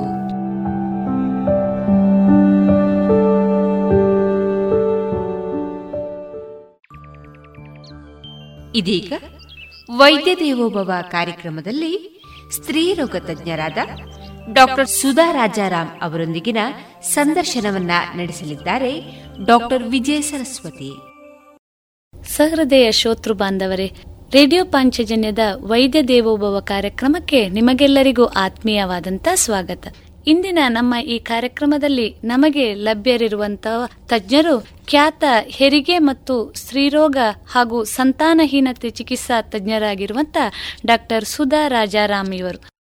ಡಾಕ್ಟರ್ ಸುಧಾ ರಾಜಾರಾಮ್ ಅವರು ತಮ್ಮ ಎಂಬಿಬಿಎಸ್ ಪದವಿಯನ್ನ ಜವಾಹರ್ಲಾಲ್ ನೆಹರು ವೈದ್ಯಕೀಯ ವಿದ್ಯಾಲಯ ಬೆಳಗಾಮಿನಿಂದ ಪಡೆದಿದ್ದು, ತಮ್ಮ ಡಿಜಿಒ ಪದವಿಯನ್ನ ಕೆಎಂಸಿ ಮಂಗಳೂರು ಇಲ್ಲಿಂದ ಪಡೆದಿರುತ್ತಾರೆ. ತದನಂತರ ಅಲ್ಟ್ರಾಸೌಂಡ್ ಅಂಡ್ ಇನ್ಫರ್ಟಿಲಿಟಿ ಅಂದರೆ ಸಂತಾನಹೀನತೆ ವಿಭಾಗ, ಇದರಲ್ಲಿ ವಿಶೇಷ ತರಬೇತಿಯನ್ನು ಕೆಜಿ ಹಾಸ್ಪಿಟಲ್ ಕೊಯಂಬತ್ತೂರಿನಿಂದ ಪಡೆದಿರುತ್ತಾರೆ. ಪ್ರಸ್ತುತ ಪುತ್ತೂರಿನ ದರ್ಬೆಯಲ್ಲಿರುವ ಕೃಷ್ಣ ಕಾಂಪ್ಲೆಕ್ಸಿನಲ್ಲಿ ಸಲಹೆಗೆ ಲಭ್ಯರಿರುತ್ತಾರೆ. ಇವರನ್ನ ಈ ಕಾರ್ಯಕ್ರಮಕ್ಕೆ ಆತ್ಮೀಯವಾಗಿ ಸ್ವಾಗತಿಸ್ತಾ ಡಾಕ್ಟ್ರೆ ನಮಸ್ಕಾರ. ನಮಸ್ತೆ. ಡಾಕ್ಟ್ರೆ ಪ್ರತಿಯೋರ್ವ ವ್ಯಕ್ತಿಗೂ ತಾನು ಮಕ್ಕಳನ್ನ ಹೊಂದಬೇಕೆಂದು ಇರುವಂತಹ ಬಯಕೆ ಸರ್ವೇ ಸಾಮಾನ್ಯ. ನಮ್ಮ ಜಾನಪದದಲ್ಲಿ ಕೂಡ ಬಹಳಷ್ಟು ವಿವರಿಸಿದ್ದಾರೆ. ಮಕ್ಕಳಿರಲವ್ವ ಮನೆ ತುಂಬ ಬಾಲಕರಿಲ್ಲದ ಬಾಳಿದ್ಯಾತಕ್ಕೆ ಜನುಮ ಅಂತ. ಇಂದಿನ ಈ ಯುಗದಲ್ಲಿ ನಾವು ನಮ್ಮ ಸುತ್ತಮುತ್ತ ಬಹಳಷ್ಟು ಜನ ಮಕ್ಕಳಿಲ್ಲದ ಕೊರಗಿನಿಂದ ಬಳಲ್ತಾ ಇರುವಂಥವರನ್ನ ಕಾಣ್ತಾ ಇದ್ದೇವೆ. ಈ ಬಂಜೆತನಕ್ಕೆ ಕಾರಣಗಳೇನು? ಮೊದಲನೇದಾಗಿ, ಬಂಜೆತನ ಅಂದರೇನು? ಅದರಲ್ಲಿ ನಾವೇನು ಇನ್ಫರ್ಟಿಲಿಟಿ ಅಂತ ಹೇಳ್ತೇವೆ. ಕಮ್ಮಿ ಪಕ್ಷ ಒಂದು ವರ್ಷ ಆದರೂ ಗಂಡ ಹೆಂಡತಿ ಒಟ್ಟಿಗೆ ನಿಂತು ಅನ್ಪ್ರೊಟೆಕ್ಟೆಡ್ ಇಂಟರ್ ಕೋರ್ಸ್ ಮಾಡಿಯೂ ಅವರಿಗೆ ಆ ಲೇಡಿ ಗರ್ಭ ಧರಿಸದ ಪಕ್ಷದಲ್ಲಿ ನಾವು ಅದನ್ನು ಸಬ್ ಫರ್ಟಿಲಿಟಿ ಅಥವಾ ಇನ್ಫರ್ಟಿಲಿಟಿ ಅಂತ ಹೇಳ್ತೇವೆ. ಸರಿ. ಈಗ ಮದುವೆ ಆಗಿ ಒಂದು ತಿಂಗಳು ಎರಡು ತಿಂಗಳಲ್ಲೇ ಗರ್ಭಿಣಿ ಆಗದ ಕೂಡಲೇ ಇದು ಇವರಿಗೆ ಮಕ್ಕಳಾಗುವುದಿಲ್ಲ ಅಂತಲ್ಲ ಅರ್ಥ. ಕಮ್ಮಿ ಪಕ್ಷ ಒಂದು ಒಂದೂವರೆ ವರ್ಷ ಆದರೂ ಅವರು ಟ್ರೈ ಮಾಡಿರಬೇಕು. ಮತ್ತು ಇವು ಫಲ ನೀಡದ ಪಕ್ಷದಲ್ಲಿ ತಜ್ಞ ವೈದ್ಯರ ಹತ್ರ ಅವರು ಪರೀಕ್ಷೆಗೆ ಹೋಗಬೇಕು. ಸರಿ. ಈಗ ನಾವು ಜನರಲ್ ಪಾಪ್ಯುಲೇಷನಲ್ಲಿ ನೋಡಿದರೆ ಒಂದು ಒಂದು ವರ್ಷ ಒಂದು ವೇಟ್ ಮಾಡಿದರೆ ಸಾಧಾರಣ ಏಯ್ಟಿ ಪರ್ಸೆಂಟ್ ಎಂಬತ್ತು ಪರ್ಸೆಂಟ್ ಅಷ್ಟು ಜನಗಳು ಗರ್ಭವತಿ ಆಗ್ತಾರೆ. ಇನ್ನು ಇಪ್ಪತ್ತು ಪರ್ಸೆಂಟಲ್ಲಿ ನಾವು ಟ್ರೀಟ್ಮೆಂಟ್ ಕೊಟ್ಟರೆ ಮತ್ತು ಹತ್ತು ಹದಿನೈದು ಜ ಪರ್ಸೆಂಟ್ ಜನಗಳು ಗರ್ಭವತಿ ಆಗಿಸುವಂಥ ಸಾಧ್ಯತೆ ಇರ್ತದೆ. ಫೈನಲಿ ಒಂದು ಎರಡರಿಂದ ಐದು ಪರ್ಸೆಂಟು ದೇ ಆರ್ ಸ್ಟೆರೈಲ್ ಅಂದರೆ ಅವರಿಗೆ ಮಕ್ಕಳನ್ನು ಹೊಂದುವಂಥ ಸಾಧ್ಯತೆ ಇರುವುದಿಲ್ಲ. ಸರಿ. ಹಾಗೆ ಯಾಕೆ ನಾವು ಈ ಒಂದು ವರ್ಷ ಅವಧಿಯನ್ನು ಕೊಡ್ತೇವೆ ಅಂತಂದರೆ, ಈಗ ಒಂದು ಮುಖ್ಯವಾಗಿ ಜನಗಳಲ್ಲಿ ಈ ನಮ್ಮ ಎಸ್ಪೆಷಲಿ ನಮ್ಮ ಭಾರತದಲ್ಲಿ ಸೆಕ್ಷುವಲ್ ಎಜುಕೇಷನ್ ಇಲ್ಲದ ಕಾರಣ ಜನಗಳಿಗೆ ಯಾವಾಗ ತಾವು ಪ್ರಯತ್ನ ಮಾಡಬೇಕು ಅನ್ನೋದರ ಬಗ್ಗೆ ಮಾಹಿತಿ ಕಡಿಮೆ ಇರ್ತದೆ. ಈಗ ಈ ಕೆಲಸಕ್ಕೋಸ್ಕರ ಎಷ್ಟೊಂದು ಗಂಡಸರು ಪೇಟೆಗೆ ಹೋಗ್ತಾರೆ. ವಾರಕ್ಕೊಮ್ಮೆಯೋ ಏನೋ ಮನೆಗೆ ಬರ್ತಾರೆ. ಆ ಟೈಮಲ್ಲೇ ಅವ್ರು ಹೇಳ್ತಾರೆ ಈಗ ನಾನು ಪ್ರತಿ ವಾರಕ್ಕೊಮ್ಮೆ ಬಂದು ಹೋಗ್ತೇನೆ ಆದರೆ ಗರ್ಭಿಣಿ ಆಗ್ತಾ ಇಲ್ಲ ಅಂತ ಹೇಳಿ. ಅದು ಹಾಗೆ ಅಲ್ಲ. ಒಂದು ತಿಂಗಳಲ್ಲಿ ಈಗ ರೆಗ್ಯುಲರ್ ಆಗಿ ತಿಂಗಳು ತಿಂಗಳು ಮುಟ್ಟು ಆಗ್ತಾ ಇದ್ದರೆ ಅದರಲ್ಲಿ ಫಸ್ಟ್ ಒಂದು ವಾರ ಅಂಡಾಣು ಬಿಡುಗಡೆ ಆಗುವುದಿಲ್ಲ. ಲಾಸ್ಟ್ ಒಂದು ವಾರ ಸಹ ಅಂಡಾಣು ಬಿಡುಗಡೆ ಆಗುವುದಿಲ್ಲ. ತಿಂಗಳಲ್ಲಿ ಒಂದೇ ದಿನ ಅಂಡಾಣು ಬಿಡುಗಡೆ ಆಗೋದು ಹೆಚ್ಚು ಕಡಿಮೆ ಎಂಟೊಂಬತ್ತು ದಿನದ ನಂತರ ಒಂದು ಹದಿನೆಂಟು ಇಪ್ಪತ್ತು ದಿನದ ಒಳಗಡೆ. ಇದು ಯಾರಿಗೆ? ಒಂದು ಇಪ್ಪತ್ತೆಂಟು ದಿನ ಪ್ಲಸ್ ಆರ್ ಮೈನಸ್ ಒಂದು ವಾರ ಸರಿ. ಆ, ಮುಟ್ಟು ಬರ್ತಾ ಇದ್ದರೆ. ಆ ಅಂಡಾಣು ಬಿಡುಗಡೆ ಆದರೆ ಅದು ಬರೇ ಇಪ್ಪತ್ನಾಲ್ಕು ಗಂಟೆ ಮಾತ್ರ ವಯಬಿಲಿಟಿ ಇರೋದು. ಹಾಗೆ ಸ್ಪರ್ಮಿಗೆ ಬರೇ ನಲವತ್ತೆಂಟು ಗಂಟೆ ಅವಧಿ. ಅದಕ್ಕೀಗ ಇವತ್ತು ಅಂಡಾಣು ಬಿಡುಗಡೆ ಆದರೆ ನಿನ್ನೆ ಇವತ್ತು ನಾಳೆ ಮೂರು ದಿನ ಅವರು ಸೇರಿದರೆ ಮಾತ್ರ ಪ್ರೆಗ್ನೆಂಟ್ ಆಗುವಂಥ ಚಾನ್ಸ್ ಇರುವಂಥದ್ದು ಹಾಗೆ ಆಗುವಾಗ ತಿಂಗಳಿಗೆ ಒಂದು ಮೊಟ್ಟೆ ಸಿಗುವುದು. ಅದು ಕೆಲವು ಸಲ ಸೈಜ್ ಸಣ್ಣ ಬರ್ಬೋದು ಕೆಲವು ಸಲ ಮೊಟ್ಟೆ ಬಿಡುಗಡೆ ಆಗುವ ಟೈಮಲ್ಲಿ ಅವರು ಒಟ್ಟಿಗೆ ಇಲ್ಲದೆ ಇರ್ಬೋದು. ಹಾಗೆ ನಾವು ತಿರ್ಗಾ ತಿರ್ಗಾ ತತ್ತಿಗೆ ಚಾನ್ಸ್ ಕೊಡಿ ಅಂತ ಹೇಳ್ತೇವೆ. ಹೆಚ್ಚು ಕಡಿಮೆ ಅದಕ್ಕೆ ಒಂದು ಹತ್ತು ಹನ್ನೆರಡು ಎಗ್ಗಿಗೆ ಟ್ರೈ ಕೊಟ್ಟು ಅವರು ಪ್ರೆಗ್ನೆಂಟ್ ಆಗದೆ ಇದ್ರೆ ಮತ್ತೆ ನಾವು ಅದು ಅವರಿಗೆ ಸ್ಟೆರೈಲ್ ಅಂತ ಹೇಳುದಿಲ್ಲ ಅಂದ್ರೆ ಮಕ್ಕಳೇ ಆಗುದಿಲ್ಲ ಅಂತಲ್ಲ ಏನ್ ಕಾರಣ ಅಂತ ನೋಡ್ಬೇಕು. ಹುಡುಕಬೇಕು ಕಾರಣವನ್ನ ಕಾರಣವನ್ನ ಹುಡುಕಬೇಕು. ಅದರೊಳಗೆ ಒಂದು ತರ್ಟಿ ಪರ್ಸೆಂಟ್ ಮೂವತ್ತು ಪರ್ಸೆಂಟು ಗಂಡಸರಲ್ಲಿ ಕಾರಣ ಇರ್ಬೋದು ಇನ್ನು ಮೂವತ್ತು ಪರ್ಸೆಂಟು ಲೇಡಿಯಲ್ಲಿ ಇರ್ಬೋದು ಇನ್ನು ಮೂವತ್ತು ಪರ್ಸೆಂಟಲ್ಲಿ ಮೂವತ್ತು ನಲ್ವತ್ತು ಪರ್ಸೆಂಟ್ ಇಬ್ಬರಲ್ಲೂ ಇರ್ಬೋದು. ಸರಿ. ಹಾಗೆ ಈಗ ಮೊದಲೆಲ್ಲ ನೀನು ಟ್ರೀಟ್ಮೆಂಟಿಗೆ ಹೋಗು ಅಂತ ಹೇಳಿ ಹೆಂಡತಿಯನ್ನು ಕಳಿಸೋದು ತಪ್ಪು. ಈಕ್ವಲಿ ಅವರನ್ನು ಗಂಡಸರದ್ದು ಪಾರ್ಟ್ ಇರ್ತದೆ ಅದರೊಳಗೆ ಸರಿ. ಈಗ ಕೆಲವರು ನಮ್ಮಲ್ಲಿ ಈಗ ಪೇಷಂಟಾಗಿ ಬರ್ತಾರೆ. ಮದುವೆಯಾಗಿ ಒಂದು ತಿಂಗಳು ಎರಡು ತಿಂಗಳು ಆಗಿರೋದಿಲ್ಲ. ಹಾಂ ಗಂಡ ಇನ್ನು ದುಬೈಗೆ ಹೋದರೆ ಬರೋದು ಇನ್ನೊಂದು ಒಂದು ವರ್ಷ ಕಳೆದು ಅರ್ಜೆಂಟ್ ಮಕ್ಕಳು ಬೇಕು ಅಂತ. ಸರಿ. ಹಾಗೆ ನಾವು ಎಂಥ ಟ್ರೀಟ್ಮೆಂಟ್ ಏನೇ ಕೊಡಲಿ ಒಂದು ತಿಂಗಳಿಗೆ ಟ್ವೆಂಟಿ ಪರ್ಸೆಂಟ್ ಮೇಲೆ ಪ್ರೆಗ್ನೆನ್ಸಿ ನಿಲ್ಲೋದಿಲ್ಲ ನ್ಯಾಚುರಲ್ ಆಗಿ ನಿಲ್ಲೋದು ಅಷ್ಟೇ ಏಯ್ಟೀನ್ ಟು ಟ್ವೆಂಟಿ ಪರ್ಸೆಂಟ್ ಸರಿ. ಏಯ್ಟೀನ್ ಟು ಟ್ವೆಂಟಿ ಪರ್ಸೆಂಟ್ ಅಂದರೆ ಅದಕ್ಕೆ ನಾವು ತಿರ್ಗಾ ತಿರ್ಗಾ ಚಾನ್ಸ್ ಕೊಡಿ ಅಂತ ಹೇಳೋದು. ಹೌದು.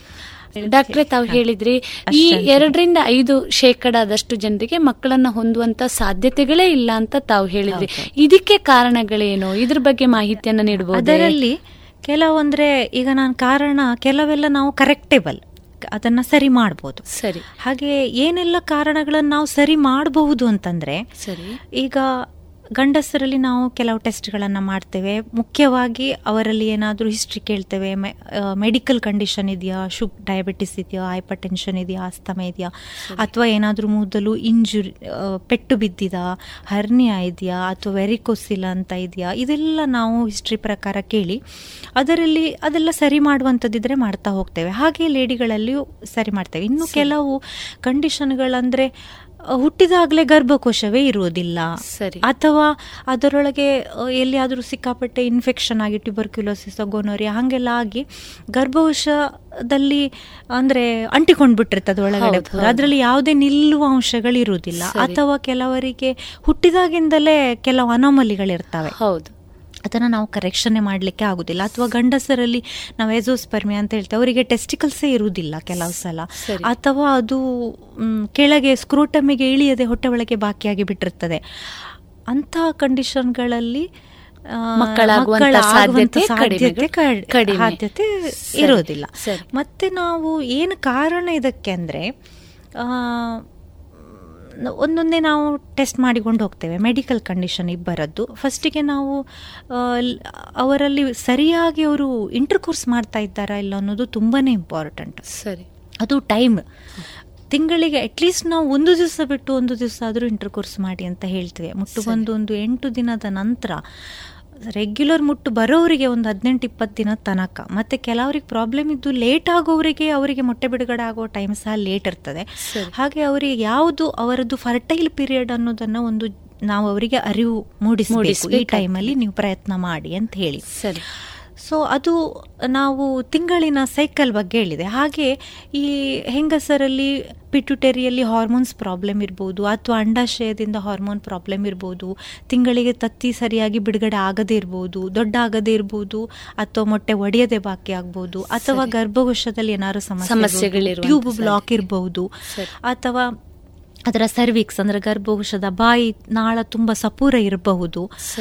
ಹಾಗೆ ಇದೆಲ್ಲ ನಾವು ಕಂಡೀಷನ್ಗಳು ಏನು ಹೇಳ್ತೇವೆ ಅಂದ್ರೆ ಲೇಡೀಸ್ ಅಲ್ಲಿ ಇರುವಂತ ಸಮಸ್ಯೆಗಳು, ಬಂಜೆತನಕ್ಕೆ ಬಹುಶಃ ಕಾರಣವಾಗಬಹುದಾದಂತ ಸಮಸ್ಯೆಗಳು. ಹಾಗೆ ಗಂಡಸರಲ್ಲಿ ಸಹ ಹಾಗೆ. ಅವು ಮತ್ತೆ ಕೆಟ್ಟ ಹ್ಯಾಬಿಟ್ಗಳು ಸ್ಮೋಕಿಂಗ್ ಅಲ್ ಸಿಕ್ಕಾಪಟ್ಟೆ ಆಲ್ಕೋಹಾಲ್ ತೆಗೆದುಕೊಳ್ಳುವಂಥದ್ದು ಡ್ರಗ್ ಅಡಿಕ್ಷನ್. ಇದೆಲ್ಲ ಸಹ ಈ ಈ ಬಂಜೆತನಕ್ಕೆ ಕಾರಣವಾಗ್ತದೆ. ಆದ್ರೆ ಅದೆಲ್ಲ ನಾವು ಹೆಚ್ಚಿನದನ್ನ ಸರಿಪಡಿಸ ಸರಿಪಡಿಸಲಿಕ್ಕೆ ಸಾಧ್ಯ ಇದೆ. ಬಹಳ ಸಂತೋಷ. ಯಾಕೆಂದ್ರೆ ಆ ಬಂಜೆತನಕ್ಕೆ ಇವತ್ತು ಔಷಧಿ ಇದೆ. ಅದನ್ನ ನಿವಾರಿಸಬಹುದು ಅನ್ನುವಂಥದ್ದೇ ಬಹಳ ಆಶಾದಾಯಕವಾದಂಥ ಉತ್ತರ. ಡಾಕ್ಟ್ರೆ ಡಾಕ್ಟ್ರೆ ತಾವು ಹೇಳಿದರೆ ಈ ಬಂಜೆತನಕ್ಕೆ ಹಲವಾರು ಕಾರಣಗಳಿವೆ. ಅದನ್ನು ನಾವು ನಿಭಾಯಿಸಬಹುದು ಇದಕ್ಕೆ ಇರುವಂಥ ಚಿಕಿತ್ಸಾ ವಿಧಾನಗಳು ಯಾವುವು? ಇದರ ಬಗ್ಗೆ ಮಾಹಿತಿಯನ್ನು ನೀಡ್ತೀರಾ? ಚಿಕಿತ್ಸಾ ವಿಧಾನ ಅವರ ಏನು ಏನ್ ಕಾರಣ ಅನ್ನೋದ್ರ ಮೇಲೆ ಹೋಗ್ತದೆ. ಸರಿ. ಹಾಗೆ ನಾವೀಗ ಗಂಡಸರಲ್ಲಿ ತೆಗೆದುಕೊಂಡ್ರೆ ಫಸ್ಟ್ ಜನರಲ್ ಪರೀಕ್ಷೆಗೆ ಒಳಪಡಿಸಬೇಕು. ಅವರಿಗೆ ಏನಾದರೂ ಮೆಡಿಕಲ್ ಕಾಯಿಲೆಗಳಿದ್ರೆ ಅದನ್ನು ಸರಿಪಡಿಸಬೇಕು. ಉದಾಹರಣೆಗೆ ಒಂದು ಡಯಾಬಿಟಿಸ್ ಡಯಾಬಿಟಿಸ್ ಇದ್ದರೆ ಅವರಿಗೆ ಇರೆಕ್ಷನ್ನೇ ಕಡಿಮೆ ಇರ್ತದೆ ಪರ್ಫಾರ್ಮೆನ್ಸ್ ಕಡಿಮೆ ಇರ್ತದೆ ಕೌಂಟ್ ಕಡಿಮೆ ಬರ್ತದೆ. ಸೊ ಅದನ್ನು ಕರೆಕ್ಷನ್ ಮಾಡಿದರೆ ಆಟೋಮೆಟಿಕಲಿ ಇದು ಸಹ ಇಂಪ್ರೂವ್ಮೆಂಟ್ ಬರ್ಬೋದು. ಹಾಗೆ ಥೈರಾಯ್ಡ್ ಪ್ರಾಬ್ಲಮ್ ಇದ್ದರೆ ಮತ್ತು ಮುಖ್ಯವಾಗಿ ಒಂದು ವೀರ್ಯ ಪರೀಕ್ಷೆ ಮಾಡಿಸ್ಲಿಕ್ಕೆ ಹೇಳ್ತೇವೆ. ಅದರೊಳಗೆ ಮೊಟಿಲಿಟಿ ಕಡಿಮೆ ಇರ್ಬೋದು ಅಂದರೆ ಚಲಾವಣೆ. ಒಂದು ಮಿನಿಮಮ್ ಒಂದು ಅರವತ್ತು ಪರ್ಸೆಂಟ್ ಆದರೂ ಚಲಾವಣೆ ಬೇಕು. ಹಾಗೆ ಅದು ಕಡಿಮೆ ಇರ್ಬೋದು. ಅಥವಾ ಕೌಂಟ್ ಕಡಿಮೆ ಇರ್ಬೋದು ಅಥವಾ ಅದರಲ್ಲಿ ಇನ್ಫೆಕ್ಷನ್ ಇರ್ಬೋದು ಇದೆಲ್ಲ ನಾವು ಕೆಲವೆಲ್ಲ ಟ್ರೀಟ್ ಮಾಡುವಂಥದ್ದು. ಕೆಲವು ಎಸೋಸ್ಪರ್ಮಿಯಾ ಅಂತ ಹೇಳ್ತೇವೆ. ಅಂದರೆ ಟೋಟಲಿ ಕೌಂಟೇ ಇರುವುದಿಲ್ಲ. ಹಾಗೆ ಇರುವಾಗ ಅವರ ಪರೀಕ್ಷೆಗೊಳಪಡಿಸುವಾಗ ಈಗ ವೀರ್ಯ ತಯಾರಾಗಲಿಕ್ಕೆ ಒಂದು ಅಂದರೆ ಟೆಸ್ಟಿಕಲ್ಸ್ ಸ್ಕ್ರೋಟಮಲ್ಲಿ ಇರಬೇಕು. ಎರಡನೇದಾಗಿ ಅದು ಟೆಂಪರೇಚರ್ ಲೋ ಟೆಂಪರೇಚರಲ್ಲಿ ಮೇಂಟೈನ್ ಮಾಡಬೇಕು. ಕೆಲವು ಸಲ ಕೆಳಗೆ ಬಾರದೆ ಮೇಲೆ ಬೀಜ ಬಾಕಿಯಾಗಿ ಆಗಿಬಿಟ್ಟಿರ್ತದೆ. ಅಂತಹ ಸಂದರ್ಭದಲ್ಲಿ ಸರ್ಜರಿ ಬೇಕು. ಹಾಗೆ ನಾವೊಂದು ಸಿಂಪಲ್ ಆಗಿ ಅಲ್ಟ್ರಾಸೌಂಡ್ ಸ್ಕ್ಯಾನಿಂಗ್ ಮಾಡಿಸ್ತೇವೆ ಗಂಡಸರಲ್ಲಿ. ಅಂದರೆ ಕೌಂಟ್ ಕಡಿಮೆ ಕಂಡ್ರೆ. ಮತ್ತೆ ಅವರಲ್ಲಿ ಇನ್ವೆಸ್ಟಿಗೇಷನ್ ಮಾಡಿಸಬೇಕು. ಅಂದರೆ ಯಾವುದು ಹಾರ್ಮೋನ್ ಕೊರತೆಯೋ ಅಥವಾ ಏನಾದರೂ ಸರ್ಜರಿನ ಸರಿಪಡಿಸುವಂಥ ಅಥವಾ ಮೆಡಿಸಿನ್ ಅಲ್ಲಿ ಸರಿಪಡಿಸುವಂಥದ್ದು. ಕೆಲವೆಲ್ಲ ಅವರೇ ಮನೆಯಲ್ಲಿ ಮಾಡ್ಕೊಳ್ಳುವಂಥ ವಿಧಾನಗಳಿರ್ತವೆ. ಅಂದರೆ ನಾವೇನು ಹೈ ಲೈಕೋಪಿನ್ ಕಂಟೆಂಟ್ ಜಾಸ್ತಿ ಇರುವ ಆಹಾರ ತಗೊಳ್ಳಿಕ್ಕೆ ಹೇಳ್ತೇವೆ. ಅಂದರೆ ಉದಾಹರಣೆಗೆ ಟೊಮ್ಯಾಟೊ, ಕ್ಯಾರೆಟು, ಕಲ್ಲಂಗಡಿ. ಅದಾಗಿ ಲೈಕೋಪಿನ್ ಜಾಸ್ತಿ ಇದ್ದರೆ ಅದು ಕೌಂಟಿಗೆ ಬೂಸ್ಟ್ ಮತ್ತು ಟೈಟ್ ಬಟ್ಟೆಗಳನ್ನು ಧರಿಸಬಾರ್ದು ಅಂತ ಗಂಡಸರಿಗೆ ಅಡ್ವೈಸ್ ಮಾಡ್ತೇವೆ. ಯಾಕೆಂದರೆ ಅದು ಟೆಂಪರೇಚರನ್ನು ಬಾಡಿ ಟೆಂಪರೇಚರ್ ಹೆಚ್ಚಿರುವ ಕಾರಣ ಟೈಟ್ ಜೀನ್ಸ್ ಪ್ಯಾಂಟ್ ಅಂಥದ್ದನ್ನು ಯೂಸ್ ಮಾಡಿದ್ರೆ ಯಾವಾಗಲೂ ಅಂಥದ್ದೇ ಹಾಕ್ತಾ ಇದ್ರೆ ಅವರಿಗೆ ಕೌಂಟ್ ಕಡಿಮೆ ಬರ್ತದೆ. ಮತ್ತೆ ಇಸ್ತ್ರಿ ಹಾಕೋರಲ್ಲಿ ಕಾಮನ್ ಆಗಿ ಪ್ರೊಫೆಷನ್ ತುಂಬಾನೇ ಇಂಪಾರ್ಟೆಂಟ್ ವೆಲ್ಡಿಂಗ್ ಕೆಲಸ ಇಸ್ತ್ರಿ ಮಾಡು ಅಂದ್ರೆ ಈಗ ಇಲೆಕ್ಟ್ರಿಕ್ ಅದ್ರ ಮೊದಲೆಲ್ಲ ಕೆಂಡದ ಇಸ್ತ್ರಿ ಮಾಡುವಾಗ ಕರೆಕ್ಟಾಗಿ ಸೊಂಟಕ್ಕೆ ಬರುದು ಅದು ಬಿಸಿ. ಹಾಗೆ ಅಡಿಗೆ ಭಟ್ರಲ್ಲಿ. ಇವರಲ್ಲಿ ಎಲ್ಲ ಕೌಂಟ್ ಕಡಿಮೆ ಸಿಗ್ತದೆ. ಸಂತಾನಹೀನತೆ ಬಹುಶಃ ನಾವು ಅದರ ಮೂಲವನ್ನ ಹುಡುಕ್ತಾ. ಹೋದಾಗ ಇಂಥ ವ್ಯಕ್ತಿಗಳಲ್ಲಿ ಜಾಸ್ತಿ ಇದೆ ಅಂತ ಅನಿಸ್ತದೆ. ಆವಾಗ ನಾವೇನ್ ಹೇಳ್ತೇವೆ? ನಿಮ್ಮ ಪ್ರೊಫೆಷನ್ ಅಲ್ಟರ್ ಮಾಡಿ. ನಿಮ್ಗೆ ಈ ತರ ಚಿಕಿ ಇದು ನಾನು ಗಂಡಸರಲ್ಲಿ ಹೇಳಿದಂತ. ಹಾಗೆ ಹೆಂಗಸರಲ್ಲಿ ಸಹ ಹಾಗೆ. ಮೇನ್ ಆಗಿ ಒಬೆಸಿಟಿ ಅಂದ್ರೆ ಸ್ಥೂಲಕಾಯ. ಅವರಲ್ಲಿ ಪಿ ಸಿ ಒಡಿ ಪ್ರಾಬ್ಲಮ್ ಬರ್ತದೆ. ಅಂದ್ರೆ ನಾವು ಪಾಲಿಸಿಸ್ಟಿಕ್ ಓವರಿ ಈಗಂತೂ ತುಂಬಾನೇ ಕಾಮನ್ ಪಾಲಿಸಿಸ್ಟಿಕ್ ಓವರಿಯಲ್ಲಿ ಹಾರ್ಮೋನ್ಸ್ ಪ್ರಾಬ್ಲಮ್ ಇರುವ ಕಾರಣ ಡೇಟ್ಸ್ ತಿಂಗಳು ತಿಂಗಳು ಮೊಟ್ಟೆ ಬಿಡುಗಡೆ ಆಗುದಿಲ್ಲ. ಅವ್ರು ಎರಡು ತಿಂಗಳಿಗೊಮ್ಮೆ ಮೂರು ತಿಂಗಳಿಗೊಮ್ಮೆ ಮೆನ್ಸಸ್ ಆಗ್ತಾರೆ ಆಗ ಅವರಲ್ಲಿ ಸರಿಯಾಗಿ ತತ್ತಿ ಬಿಡುಗಡೆ ಆಗದ ಕಾರಣ ಸಂತಾನಹೀನತೆ ಅಲ್ಲ ನಿಧಾನದಲ್ಲಿ ಅವರು. ಪ್ರೆಗ್ನೆಂಟ್ ಆಗುವಂತ ಚಾನ್ಸಸ್ ಇರ್ತದೆ. ಸರಿ. ಹಾಗೆ ಟ್ಯೂಬಲ್ ಬ್ಲಾಕ್ ಇರ್ಬೋದು ಇನ್ಫೆಕ್ಷನ್ ಇರ್ಬೋದು. ಸರಿ. ಹಾಗೆ ನಾವು ಈ ಕಾರಣ ಏನು ಅಂತ ಅನ್ನೋದ್ರ ಮೇಲೆ ನಮಗೆ ಟ್ರೀಟ್ಮೆಂಟ್ ಸರಿ. ಬಹಳ ಸಂತೋಷ ಡಾಕ್ಟ್ರೆ ತಾವು ಹೇಳ್ತಾ ಹೇಳಿದ್ರಿ ಇವತ್ತು ಬಂಜೆತನಕ್ಕೆ ಕೇವಲ ಹೆಣ್ಣನ್ನ ದೂಷಿಸುವ ಅಗತ್ಯ ನಾವು ಇಲ್ಲ. ಯಾಕೆಂದ್ರೆ ಈ ಬಂಜೆತನ ಅನ್ನುವಂಥದ್ದು ಪುರುಷರಲ್ಲಿ ಹಾಗೂ ಮಹಿಳೆಯರಲ್ಲಿ ಇಬ್ಬರಲ್ಲಿಯೂ ಕಾಣಿಸಿಕೊಳ್ಳಬಹುದಾದಂತ ಒಂದು ಲಕ್ಷಣ. ಅದನ್ನ ನಾವು ಸರಿಯಾದ ಕಾರಣವನ್ನ ಹುಡುಕಿ ಅದಕ್ಕೆ ಚಿಕಿತ್ಸೆಯನ್ನ ಮಾಡಿದಾಗ ಖಂಡಿತವಾಗಿ ಅವರಿಗೆ ಮಕ್ಕಳಾಗುವಂತಹ ಸಾಧ್ಯತೆಗಳು ಇದೆ ಬಹಳ ಸಂತೋಷ ಡಾಕ್ಟ್ರೆ. ಈಗ ಸಾಮಾನ್ಯ ಯಾವ ರೀತಿಯಾದಂಥ ಚಿಕಿತ್ಸಾ ವಿಧಾನಗಳಿದೆ? ಅದ್ರ ಬಗ್ಗೆ ಒಂದಿಷ್ಟು ಮಾಹಿತಿಯನ್ನು ಕೊಡ್ತೀರಾ? ಚಿಕಿತ್ಸಾ ವಿಧಾನ ಕೂಡ ಹಾಗೆ. ಫಸ್ಟಿಗೆ ಅವ್ ಅವರಿಗೆ ಕೌನ್ಸಿಲಿಂಗ್ ಎಜುಕೇಶನ್ ತುಂಬಾನೇ ಇಂಪಾರ್ಟೆಂಟ್ ಸರಿ. ಮತ್ತೆ ಪ್ರತಿ ಸಲ ನಾವು ಬರುವಾಗ ಗಂಡ ಹೆಂಡತಿಬ್ರು ಒಟ್ಟಿಗೆ ಬರಲಿಕ್ಕೆ ಹೇಳ್ತೇವೆ ಟ್ರೀಟ್ಮೆಂಟಿಗೆ ಯಾರಾದರೂ ಅಮ್ಮನನ್ನ ಅತ್ತೆಯನ್ನ ಕರ್ಕೊಂಡು ಬರೋದಲ್ಲ. ಅಂದ್ರೆ ಪಾರ್ಟ್ನರಿಗೂ ಈಕ್ವಲಿ ಗೊತ್ತು ಬೇಕು. ಅದರ ಮಾಹಿತಿ. ಬೇಕು. ಒಂದನೇದಾಗಿ. ಹಾಗೆ ಇಬ್ಬರನ್ನು ಒಟ್ಟಿಗೆ ಕೌನ್ಸೆಲಿಂಗ್ ಮಾಡ್ತೇವೆ. ಮತ್ತೆ ಇನ್ನು ಹೆಚ್ಚಿನದು ನಮ್ಮ ಕೌನ್ಸಿಲಿಂಗಲ್ಲೇ ಬಗೆಹರಿದು ಬಿಡ್ತದೆ ಎಷ್ಟೊಂದು ಸಲ ಅವರಿಗೆ ಹೌದು. ಯಾಕೆಂದ್ರೆ ಎಷ್ಟೊಂದು ಸಲ ಅವರಿಗೆ ಈ ಯಾವ ಟೈಮಲ್ಲಿ ಇಂಟರ್ಕೋಸ್ ಮಾಡಬೇಕು ಅಥವಾ ಯಾವ ವಿಧಾನದಲ್ಲಿ ಅನ್ನೋದು ಗೊತ್ತಿರುವುದಿಲ್ಲ. ಎಷ್ಟೊಂದು ಸಲ ನೋಡಿದ್ದೇನೆ ಮದುವೆಯಾಗಿ ಒಂದು ಹತ್ತು ವರ್ಷ ಆದರೂ ಇನ್ನೂ ಇಂಟರ್ಕೋಸೇ ಮಾಡದವರು ಇದ್ದಾರೆ ಸರಿ. ಅಂದ್ರೆ ಅವ್ರು ನಮ್ಮಲ್ಲಿ ಸೆಕ್ಷುವಲ್ ಎಜುಕೇಶನ್ ಇಲ್ಲದ ಕಾರಣ ಸರಿ. ಅದರ ಬಗ್ಗೆ ಜ್ಞಾನವೇ ಈಗ ಈಗ ಇಂಟರ್ನೆಟ್ ಎಲ್ಲ ಬಂದು ಕಲ್ತಿರ್ತಾರೆ. ಆದರೂ ಜ್ಞಾನ ಕಡಿಮೆ ಇರ್ತದೆ. ಹಾಗೆ ಒಂದು ಮೇನ್ ಕೌನ್ಸಿಲಿಂಗ್ ಮತ್ತೆ ಎರಡನೇದಾಗಿ ನಾವು ಸಿಂಪಲ್ ಒಂದು ಅಲ್ಟ್ರಾಸೌಂಡ್ ಸ್ಕ್ಯಾನಿಗೆ ಲೇಡಿಯನ್ನು ಫಸ್ಟು ನೋಡ್ತೇವೆ. ಆವಾಗ ಗರ್ಭಕೋಶದಲ್ಲಿ ಏನಾದರೂ ಗೆಡ್ಡೆಗಳಿದೆಯಾ? ಅಥವಾ ಗರ್ಭ ಗರ್ಭ ಬೆಳೆಯುವ ಜಾಗದಲ್ಲಿ ಗೆಡ್ಡೆ ಬಂದು ಕೂತ್ಬಿಟ್ಟಿರ್ತದೆ. ಆಗ ಅದಕ್ಕೆ ಬರಲಿಕ್ಕೆ ಬೆಳೀಲಿಕ್ಕೆ ಜಾಗ ಇರೋದಿಲ್ಲ ಅಂದ್ರೆ ನಾವು ಸಬ್ಮ್ಯೂಕಸ್ ಫೈಬ್ರಾಯ್ಡ್ ಅಂತ ಹೇಳ್ತೇವೆ. ಅಥವಾ ಅದು ಹೋಗಿ ಟ್ಯೂಬನ್ನು ಬ್ಲಾಕ್ ಮಾಡ್ತಾ ಇರಬಹುದು ಇಲ್ಲದ್ರೆ ಏನಾದರೂ ಇನ್ಫೆಕ್ಷನ್ ಇರಬಹುದು. P I D pelvic inflammatory disease ಅಂತ ಹೇಳ್ತೇವೆ. ಟ್ಯೂಬ್ ಬ್ಲಾಕ್ ಇರ್ಬೋದು. ಅದಕ್ಕೆ ಟ್ರೀಟ್ಮೆಂಟ್ ಮೊಡ್ಯಾಲಿಟಿ ಸಹ ನಮಗೆ ಕಾರಣಕ್ಕೆ ಸರಿಯಾಗಿ ಮಾಡಿಕೊಂಡು ಹೋಗಬೇಕು. ಅಂದರೆ ಈಗ ಉದಾಹರಣೆಗೆ ಏನಾದರೂ ಒಂದು ಫೈಬ್ರಾಯ್ಡ್ ಬ್ಲಾಕ್ ಮಾಡ್ತಾ ಇದೆ ಹೇಳಿ ಆದರೆ ಅದನ್ನು ರಿಮೂವ್ ಮಾಡಬೇಕು. ಅಥವಾ ಅವರಿಗೆ ಮೊಟ್ ಅಂಡಾಣು ಬಿಡುಗಡೆ ಆಗ್ತಾ ಇಲ್ಲ ಆದರೆ ಅಂಡಾಣು ಬಿಡುಗಡೆ ಆಗಲಿಕ್ಕೆ ನಾವು ಮಾತ್ರೆ ಕೊಡ್ ಟ್ಯಾಬ್ಲೆಟ್ಸ್ ಕೊಡಬೇಕು. ಅಂಡಾಣು ಒಡೆತಾ ಇಲ್ಲ ಹಳೆ ಆದರೆ ಒಡಿಲಿಕ್ಕೆ ಇಂಜೆಕ್ಷನ್ ಮಾಡ್ತೇವೆ. ಹಾಗೆ ಸಣ್ಣದ್ರಿಂದ ಹೇಳಿಕೊಂಡ್ರೆ ಹಾಗೆ ಗಂಡಸರಲ್ಲಿ ಸಹ ಹಾಗೆ. ಅವರಿಗೆ ಕೌಂಟ್ ಕಡಿಮೆ ಇದ್ರೆ ಕೆಲವು ಟ್ಯಾಬ್ಲೆಟ್ಸ್ ಅಲ್ಲಿ ಮತ್ತೆ ಏನು ಕಾರಣ ನೋಡಿ ಸರಿ ಮಾಡಿಕೊಂಡು ಹೋಗ್ತಾರೆ ಇದು ನಮ್ಮ ಮೆಡಿಕಲ್ ಟ್ರೀಟ್ಮೆಂಟ್ ಫಸ್ಟಿಗೆ ನಾವು ಮೆಡಿಕಲ್ ಟ್ರೀಟ್ಮೆಂಟ್ ಟ್ರೈ ಮಾಡಿದ್ರು ಒಂದು ತಿಂಗಳಲ್ಲಿ ಟ್ವೆಂಟಿ ಪರ್ಸೆಂಟ್ ಸಕ್ಸಸ್ ರೇಟ್ ಇರೋದು. ಶೇಕಡ ಇಪ್ಪತ್ತರಷ್ಟು ಶೇಕಡ. ಇಪ್ಪತ್ತರಷ್ಟು. ಅದಕ್ಕೆ ನಾವು ಪುನಃ ಪುನಃ ಒಂದು ಮೂರು ತಿಂಗಳು ನಾಲ್ಕು ತಿಂಗಳು ತಿರ್ಗಾ ತಿರ್ಗಾ ಟ್ರೀಟ್ಮೆಂಟ್ ಮೆಡಿಕಲ್ ಟ್ರೀಟ್ಮೆಂಟ್ ನೋಡ್ತೇವೆ. ಅದು ಸಕ್ಸಸ್ ಆಗದಿದ್ದರೆ ಮತ್ತೆ ಒಂದೊಂದೇ ಹೈಯರ್ ಸ್ಟೆಪ್ಪಿಗೆ ಹೋಗ್ತಾ ಹೋಗ್ತೇವೆ. ಇಂಜೆಕ್ಷನ್ಸಲ್ಲಿ ನೋಡ್ತೇವೆ ಹಾರ್ಮೋನ್ ಇಂಜೆಕ್ಷನ್ಸಲ್ಲಿ ಅದು ಆಗಲಿಲ್ಲ ಕಂಡ್ರೆ ನಾವು ಐ ಐ ಅಂತ ಹೇಳ್ತೇವೆ. ಇನ್ ಇಂಟ್ರೈಟ್ರೈನ್ ಇನ್ಸ್ಯಾಮಿನೇಷನ್ ಅಂತೇಳಿ. ಇದು ಯಾರಿಗೆ ಅಂದರೆ ಸುಮ್ ಸುಮ್ಮನೆ ಎಲ್ಲರಿಗೆ ಐ ಮಾಡಿದರೆ ನಿಂತು ಬಿಡೋದಿಲ್ಲ. ಅದು ಸಹ ಗಂಡಸರಲ್ಲಿ ಕೌಂಟ್ ಕಡಿಮೆ ಇದ್ರೆ ಅದನ್ನ ನಾವು ಆಲಿಗೋಸ್ಪರ್ಮೆ ಅಂತ ಹೇಳ್ತೇವೆ ಕಡಿಮೆ ಇದ್ರೆ ಅದರಲ್ಲಿ ಇಲ್ಲಿ ಒಳ್ಳೊಳ್ಳೆ ಸ್ಪರ್ಮ್ಸ್ ಅನ್ನ ಮಾತ್ರ ಲ್ಯಾಬೊರೇಟರಿಲಿ ಬೇರೆ ಮಾಡಿ ಇಂಜೆಕ್ಷನ್ ಮುಖಾಂತರ ಗರ್ಭಕೋಶಕ್ಕೆ ಹಾಕುವಂಥದ್ದು. ಅಥವಾ ಮೊಟಿಲಿಟಿ ಸ್ವಲ್ಪ ಕಡಿಮೆ ಇದ್ರೂ ಹೆಲ್ಪ್ ಆಗ್ತದೆ. ಹಾಗೆ ಹೆಂಗಸರಲ್ಲಿ ಈ ಸರ್ವೈಕಲ್ ಆಂಟಿಬಾಡೀಸ್ ಅಂತ ಇರ್ತದೆ. ಹಾಗೆ ಅಂಥದ್ರಲ್ಲಿ ಐ ಅನ್ನುವ ಟ್ರೀಟ್ಮೆಂಟ್ ಹೆಲ್ಪ್ ಆಗ್ತದೆ. ಇನ್ನು ಏನೂ ಟ್ಯೂಬಲ್ ಬ್ಲಾಕ್ ಇದ್ದರೆ ಕೆಲವೆಲ್ಲ ಸರಿ ಮಾಡ್ಬೋದು ಕೆಲವು ಆಗೋದಿಲ್ಲ. ಹಾಗೆಲ್ಲ ಇರುವಾಗ ನಾವು ಐ ವಿ ಎಫ್ ಅಂತ ಹೇಳ್ತೇವೆ. ಅಂದರೆ ವಿಟ್ರೋ ಫರ್ಟಿಲೈಸೇಷನ್ ಅಂತೇಳಿ. ಅಂದರೆ ಅಂಡಾಣುವನ್ನು ತೆಗೆದು ವೀರ್ಯ ಅಣುವನ್ನು ತೆಗೆದು ಅದೆರಡನ್ನು ಹೊರಗಡೆ ಟೆಸ್ಟ್ ಬೇಬಿ ಕಾಮನ್ ಆಗಿ ನಾವು ಪ್ರಣಾಳ. ಹೌದು. ಅದನ್ನ ಬೆಳೆಸಿ ಮತ್ತೆ ಗರ್ಭಕೋಶದೊಳಗೆ ಹಾಕುವಂತದ್ದು ಬಹಳ ಆಧುನಿಕವಾದಂತ ವಿಧಾನ ಇದೆಲ್ಲ ಐ ವಿ ಎಫ್ ಮತ್ತೆ ಇಕ್ಸಿ. ಅದೆಲ್ಲ ಈಗ ಹೊಸ ಇರುವಂತಹ ಚಿಕಿತ್ಸಾ ವಿಧಾನಗಳು. ಸಂತೋಷ ಡಾಕ್ಟ್ರೆ ಸಾಮಾನ್ಯ ನಮ್ಮ ಈ ಭಾರತದಲ್ಲಿ ಎಷ್ಟು ಶೇಕಡ ಜನ ಈ ಸಮಸ್ಯೆಯನ್ನ ಹೊಂದಿರುವವರಿದ್ದಾರೆ ಅದರ ಬಗ್ಗೆ ಒಂದಿಷ್ಟು ಮಾಹಿತಿಯನ್ನು ಕೊಡಬಹುದೇ ಅಲ್ಲ ಹೆಚ್ಚು ಕಡಿಮೆ ಒಂದು ಹದಿನೈದು ಹತ್ತು ಹದಿನೈದು ಪರ್ಸೆಂಟ್. ಶೇಕಡ ಹದಿನೈದರಷ್ಟು ಜನ ಬಹುಶಃ ಈ ಸಮಸ್ಯೆಯಿಂದ ಬಳಲ್ತಾ ಇದ್ದಾರೆ. ಅದಕ್ಕೂ ಚಿಕಿತ್ಸೆ ಇದೆ ಅನ್ನುವಂಥದ್ದೇ ಬಹಳ ಆಶಾದಾಯಕವಾದಂಥ ಉತ್ತರ ನಮಗೆ. ಸಂತೋಷ ಡಾಕ್ಟ್ರೆ ಸಾಮಾನ್ಯ ಎಷ್ಟು ವರ್ಷದ ಮಹಿಳೆ ಅಥವಾ ಪುರುಷರಿಗೆ ಈ ಚಿಕಿತ್ಸೆಯನ್ನ ನೀಡಬಹುದು ಇದಕ್ಕೆ ಏನಾದ್ರೂ ವಯಸ್ಸಿನ ಮಿತಿ ಇದೆಯೇ? ಫರ್ಟೈಲ್ ಪೀರಿಯಡ್ ಅಲ್ಲಿ ಅಂದ್ರೆ ಒಂದು ಹದಿನೆಂಟು ವರ್ಷದ ನಂತರ ಮದುವೆ ಆದ ನಂತರ ಅವರ ಮುಟ್ಟು ನಿಲ್ಲುವ ತನಕ. ಸರಿ. ಅಂದ್ರೆ ಫರ್ಟೈಲ್ ಪೀರಿಯಡ್ ಅಂತ. ನಾವೇನು ಹೇಳ್ತೇವೆ ಆ ಟೈಮಲ್ಲಿ ಅವರಿಗೆ ಚಿಕಿತ್ಸೆ ಯಾವುದೇ ಚಿಕಿತ್ಸೆಯನ್ನ ನೀಡಬಹುದಾದಂತ ಸಾಧ್ಯತೆಗಳಿದೆ.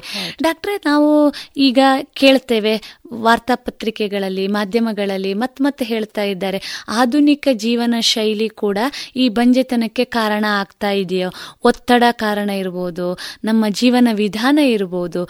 ಇದು ಕೂಡ ಅದಕ್ಕೆ ಒಂದು ಕಾರಣ ಅಂತ. ಹೌದು ಖಂಡಿತ ಖಂಡಿತ. ಸ್ಟ್ರೆಸ್ ತುಂಬಾನೇ ಇಂಪಾರ್ಟೆಂಟ್ ಈಗೀಗ ಎಲ್ಲ ನ್ಯೂಕ್ಲಿಯರ್ ಫ್ಯಾಮಿಲಿ ಆಗಿ ಎಲ್ಲ ಲೇಡೀಸ್ ವರ್ಕಿಂಗ್ ಅವರಿಗೆ ಮನೆಯಲ್ಲೂ ಕೆಲಸ ಮಾಡಿ ಹೋಗಬೇಕು ಅಡಿಗೆ ಮಾಡಬೇಕು ಮಕ್ಕಳು ನೋಡಬೇಕು ಹೊರಗಡೆ ಸಹ ಕೆಲಸ ಮಾಡಬೇಕು. ಹಾಗೆ ಸ್ಟ್ರೆಸ್ ಎಲ್ಲ ನಮ್ಮ ಈ ಹಾರ್ಮೋನ್ಸ್ ಎಲ್ಲ ಪಿಟುಟೇರಿಂದ ಏನು ಬರುವಂಥದ್ದಿದೆ ಅದೆಲ್ಲವೂ ಸ್ಟ್ರೆಸ್ ಡಿಪೆಂಡೆಂಟ್ ಹೌದು. ಆದ ಕಾರಣ ಹಾರ್ಮೋನ್ ಬ್ಯಾಲೆನ್ಸ್ ತಪ್ತದೆ. ಒತ್ತಡದಿಂದ ಒತ್ತಡದಿಂದ. ಈ ಗಂಡಸರಲ್ಲಿ ಸಹ ಹಾಗೆ. ಮುಖ್ಯವಾಗಿ ವೈಫೈ ಏನು ಇಂಟರ್ನೆಟ್. ಇಂಟರ್ನೆಟ್. ಅದರಿಂದಾಗಿ ಐ ಟಿ ಇಂಜಿನಿಯರ್ಸ್ ಅಲ್ಲಿ ತುಂಬಾನೇ ಈಗ ಕೌಂಟ್ ಕಡಿಮೆ ಬರುತ್ತೆ ಕಡಿಮೆ ಬರುವಂತ ಕಡಿಮೆ ಬರುವಂಥದ್ದು. ಮತ್ತೆ ಅವರ ಬ್ಯಾಡ್ ಹ್ಯಾಬಿಟ್ಗಳು ಅದು ಸಹ ಸ್ಮೋಕಿಂಗ್ ಅಲ್ ಹೈ ಆಲ್ಕೋಹಾಲ್ ಇಂಟೇಕ್ ಟೊಬ್ಯಾಕೊ ಇದು ಬಹುಶಃ ಈ ಆಧುನಿಕ ಜೀವನ ಶೈಲಿ ಕೂಡ ಈ ಹಾಗೂ ಒತ್ತಡಗಳು ಕೂಡ ಈ ಬಂಜೆತನಕ್ಕೆ ಕಾರಣ ಅನ್ನುವಂಥದ್ದನ್ನ ನಾವು ಬಹಳ ಮುಖ್ಯವಾದ ಅಂಶವನ್ನಾಗಿ ಪರಿಗಣಿಸಬೇಕಾಗಿದೆ ಅಲ್ವಾ ಡಾಕ್ಟ್ರೆ? ಸಂತೋಷ ಡಾಕ್ಟ್ರೆ. ತಾವು ಹೇಳ್ತಾ ಹೇಳಿದ್ರಿ ಚಿಕಿತ್ಸಾ ವಿಧಾನವನ್ನ ನಾವು ಕಾರಣವನ್ನ ಅಥವಾ ಮೂಲವನ್ನ ಕಂಡು ಹುಡುಕಿ ನಾವು ನೀಡ್ತಾ ಹೋಗ್ತೇವೆ. ಅದರಲ್ಲಿ ಬೇರೆ ಬೇರೆ ಹಂತದ ಚಿಕಿತ್ಸಾ ವಿಧಾನಗಳು ಇದೆ ಅಂತ. ಈ ಚಿಕಿತ್ಸಾ ಸಮಯದಲ್ಲಿ ಸಾಮಾನ್ಯ ಮಹಿಳೆ ಅಥವಾ ಪುರುಷರು ತೆಗೆದುಕೊಳ್ಳಬೇಕಾದಂತ ಕ್ರಮಗಳು ಏನು? ಅದರ ಬಗ್ಗೆ ಒಂದಿಷ್ಟು ವಿಷಯವನ್ನ ತಿಳಿಸ್ತೀರಾ?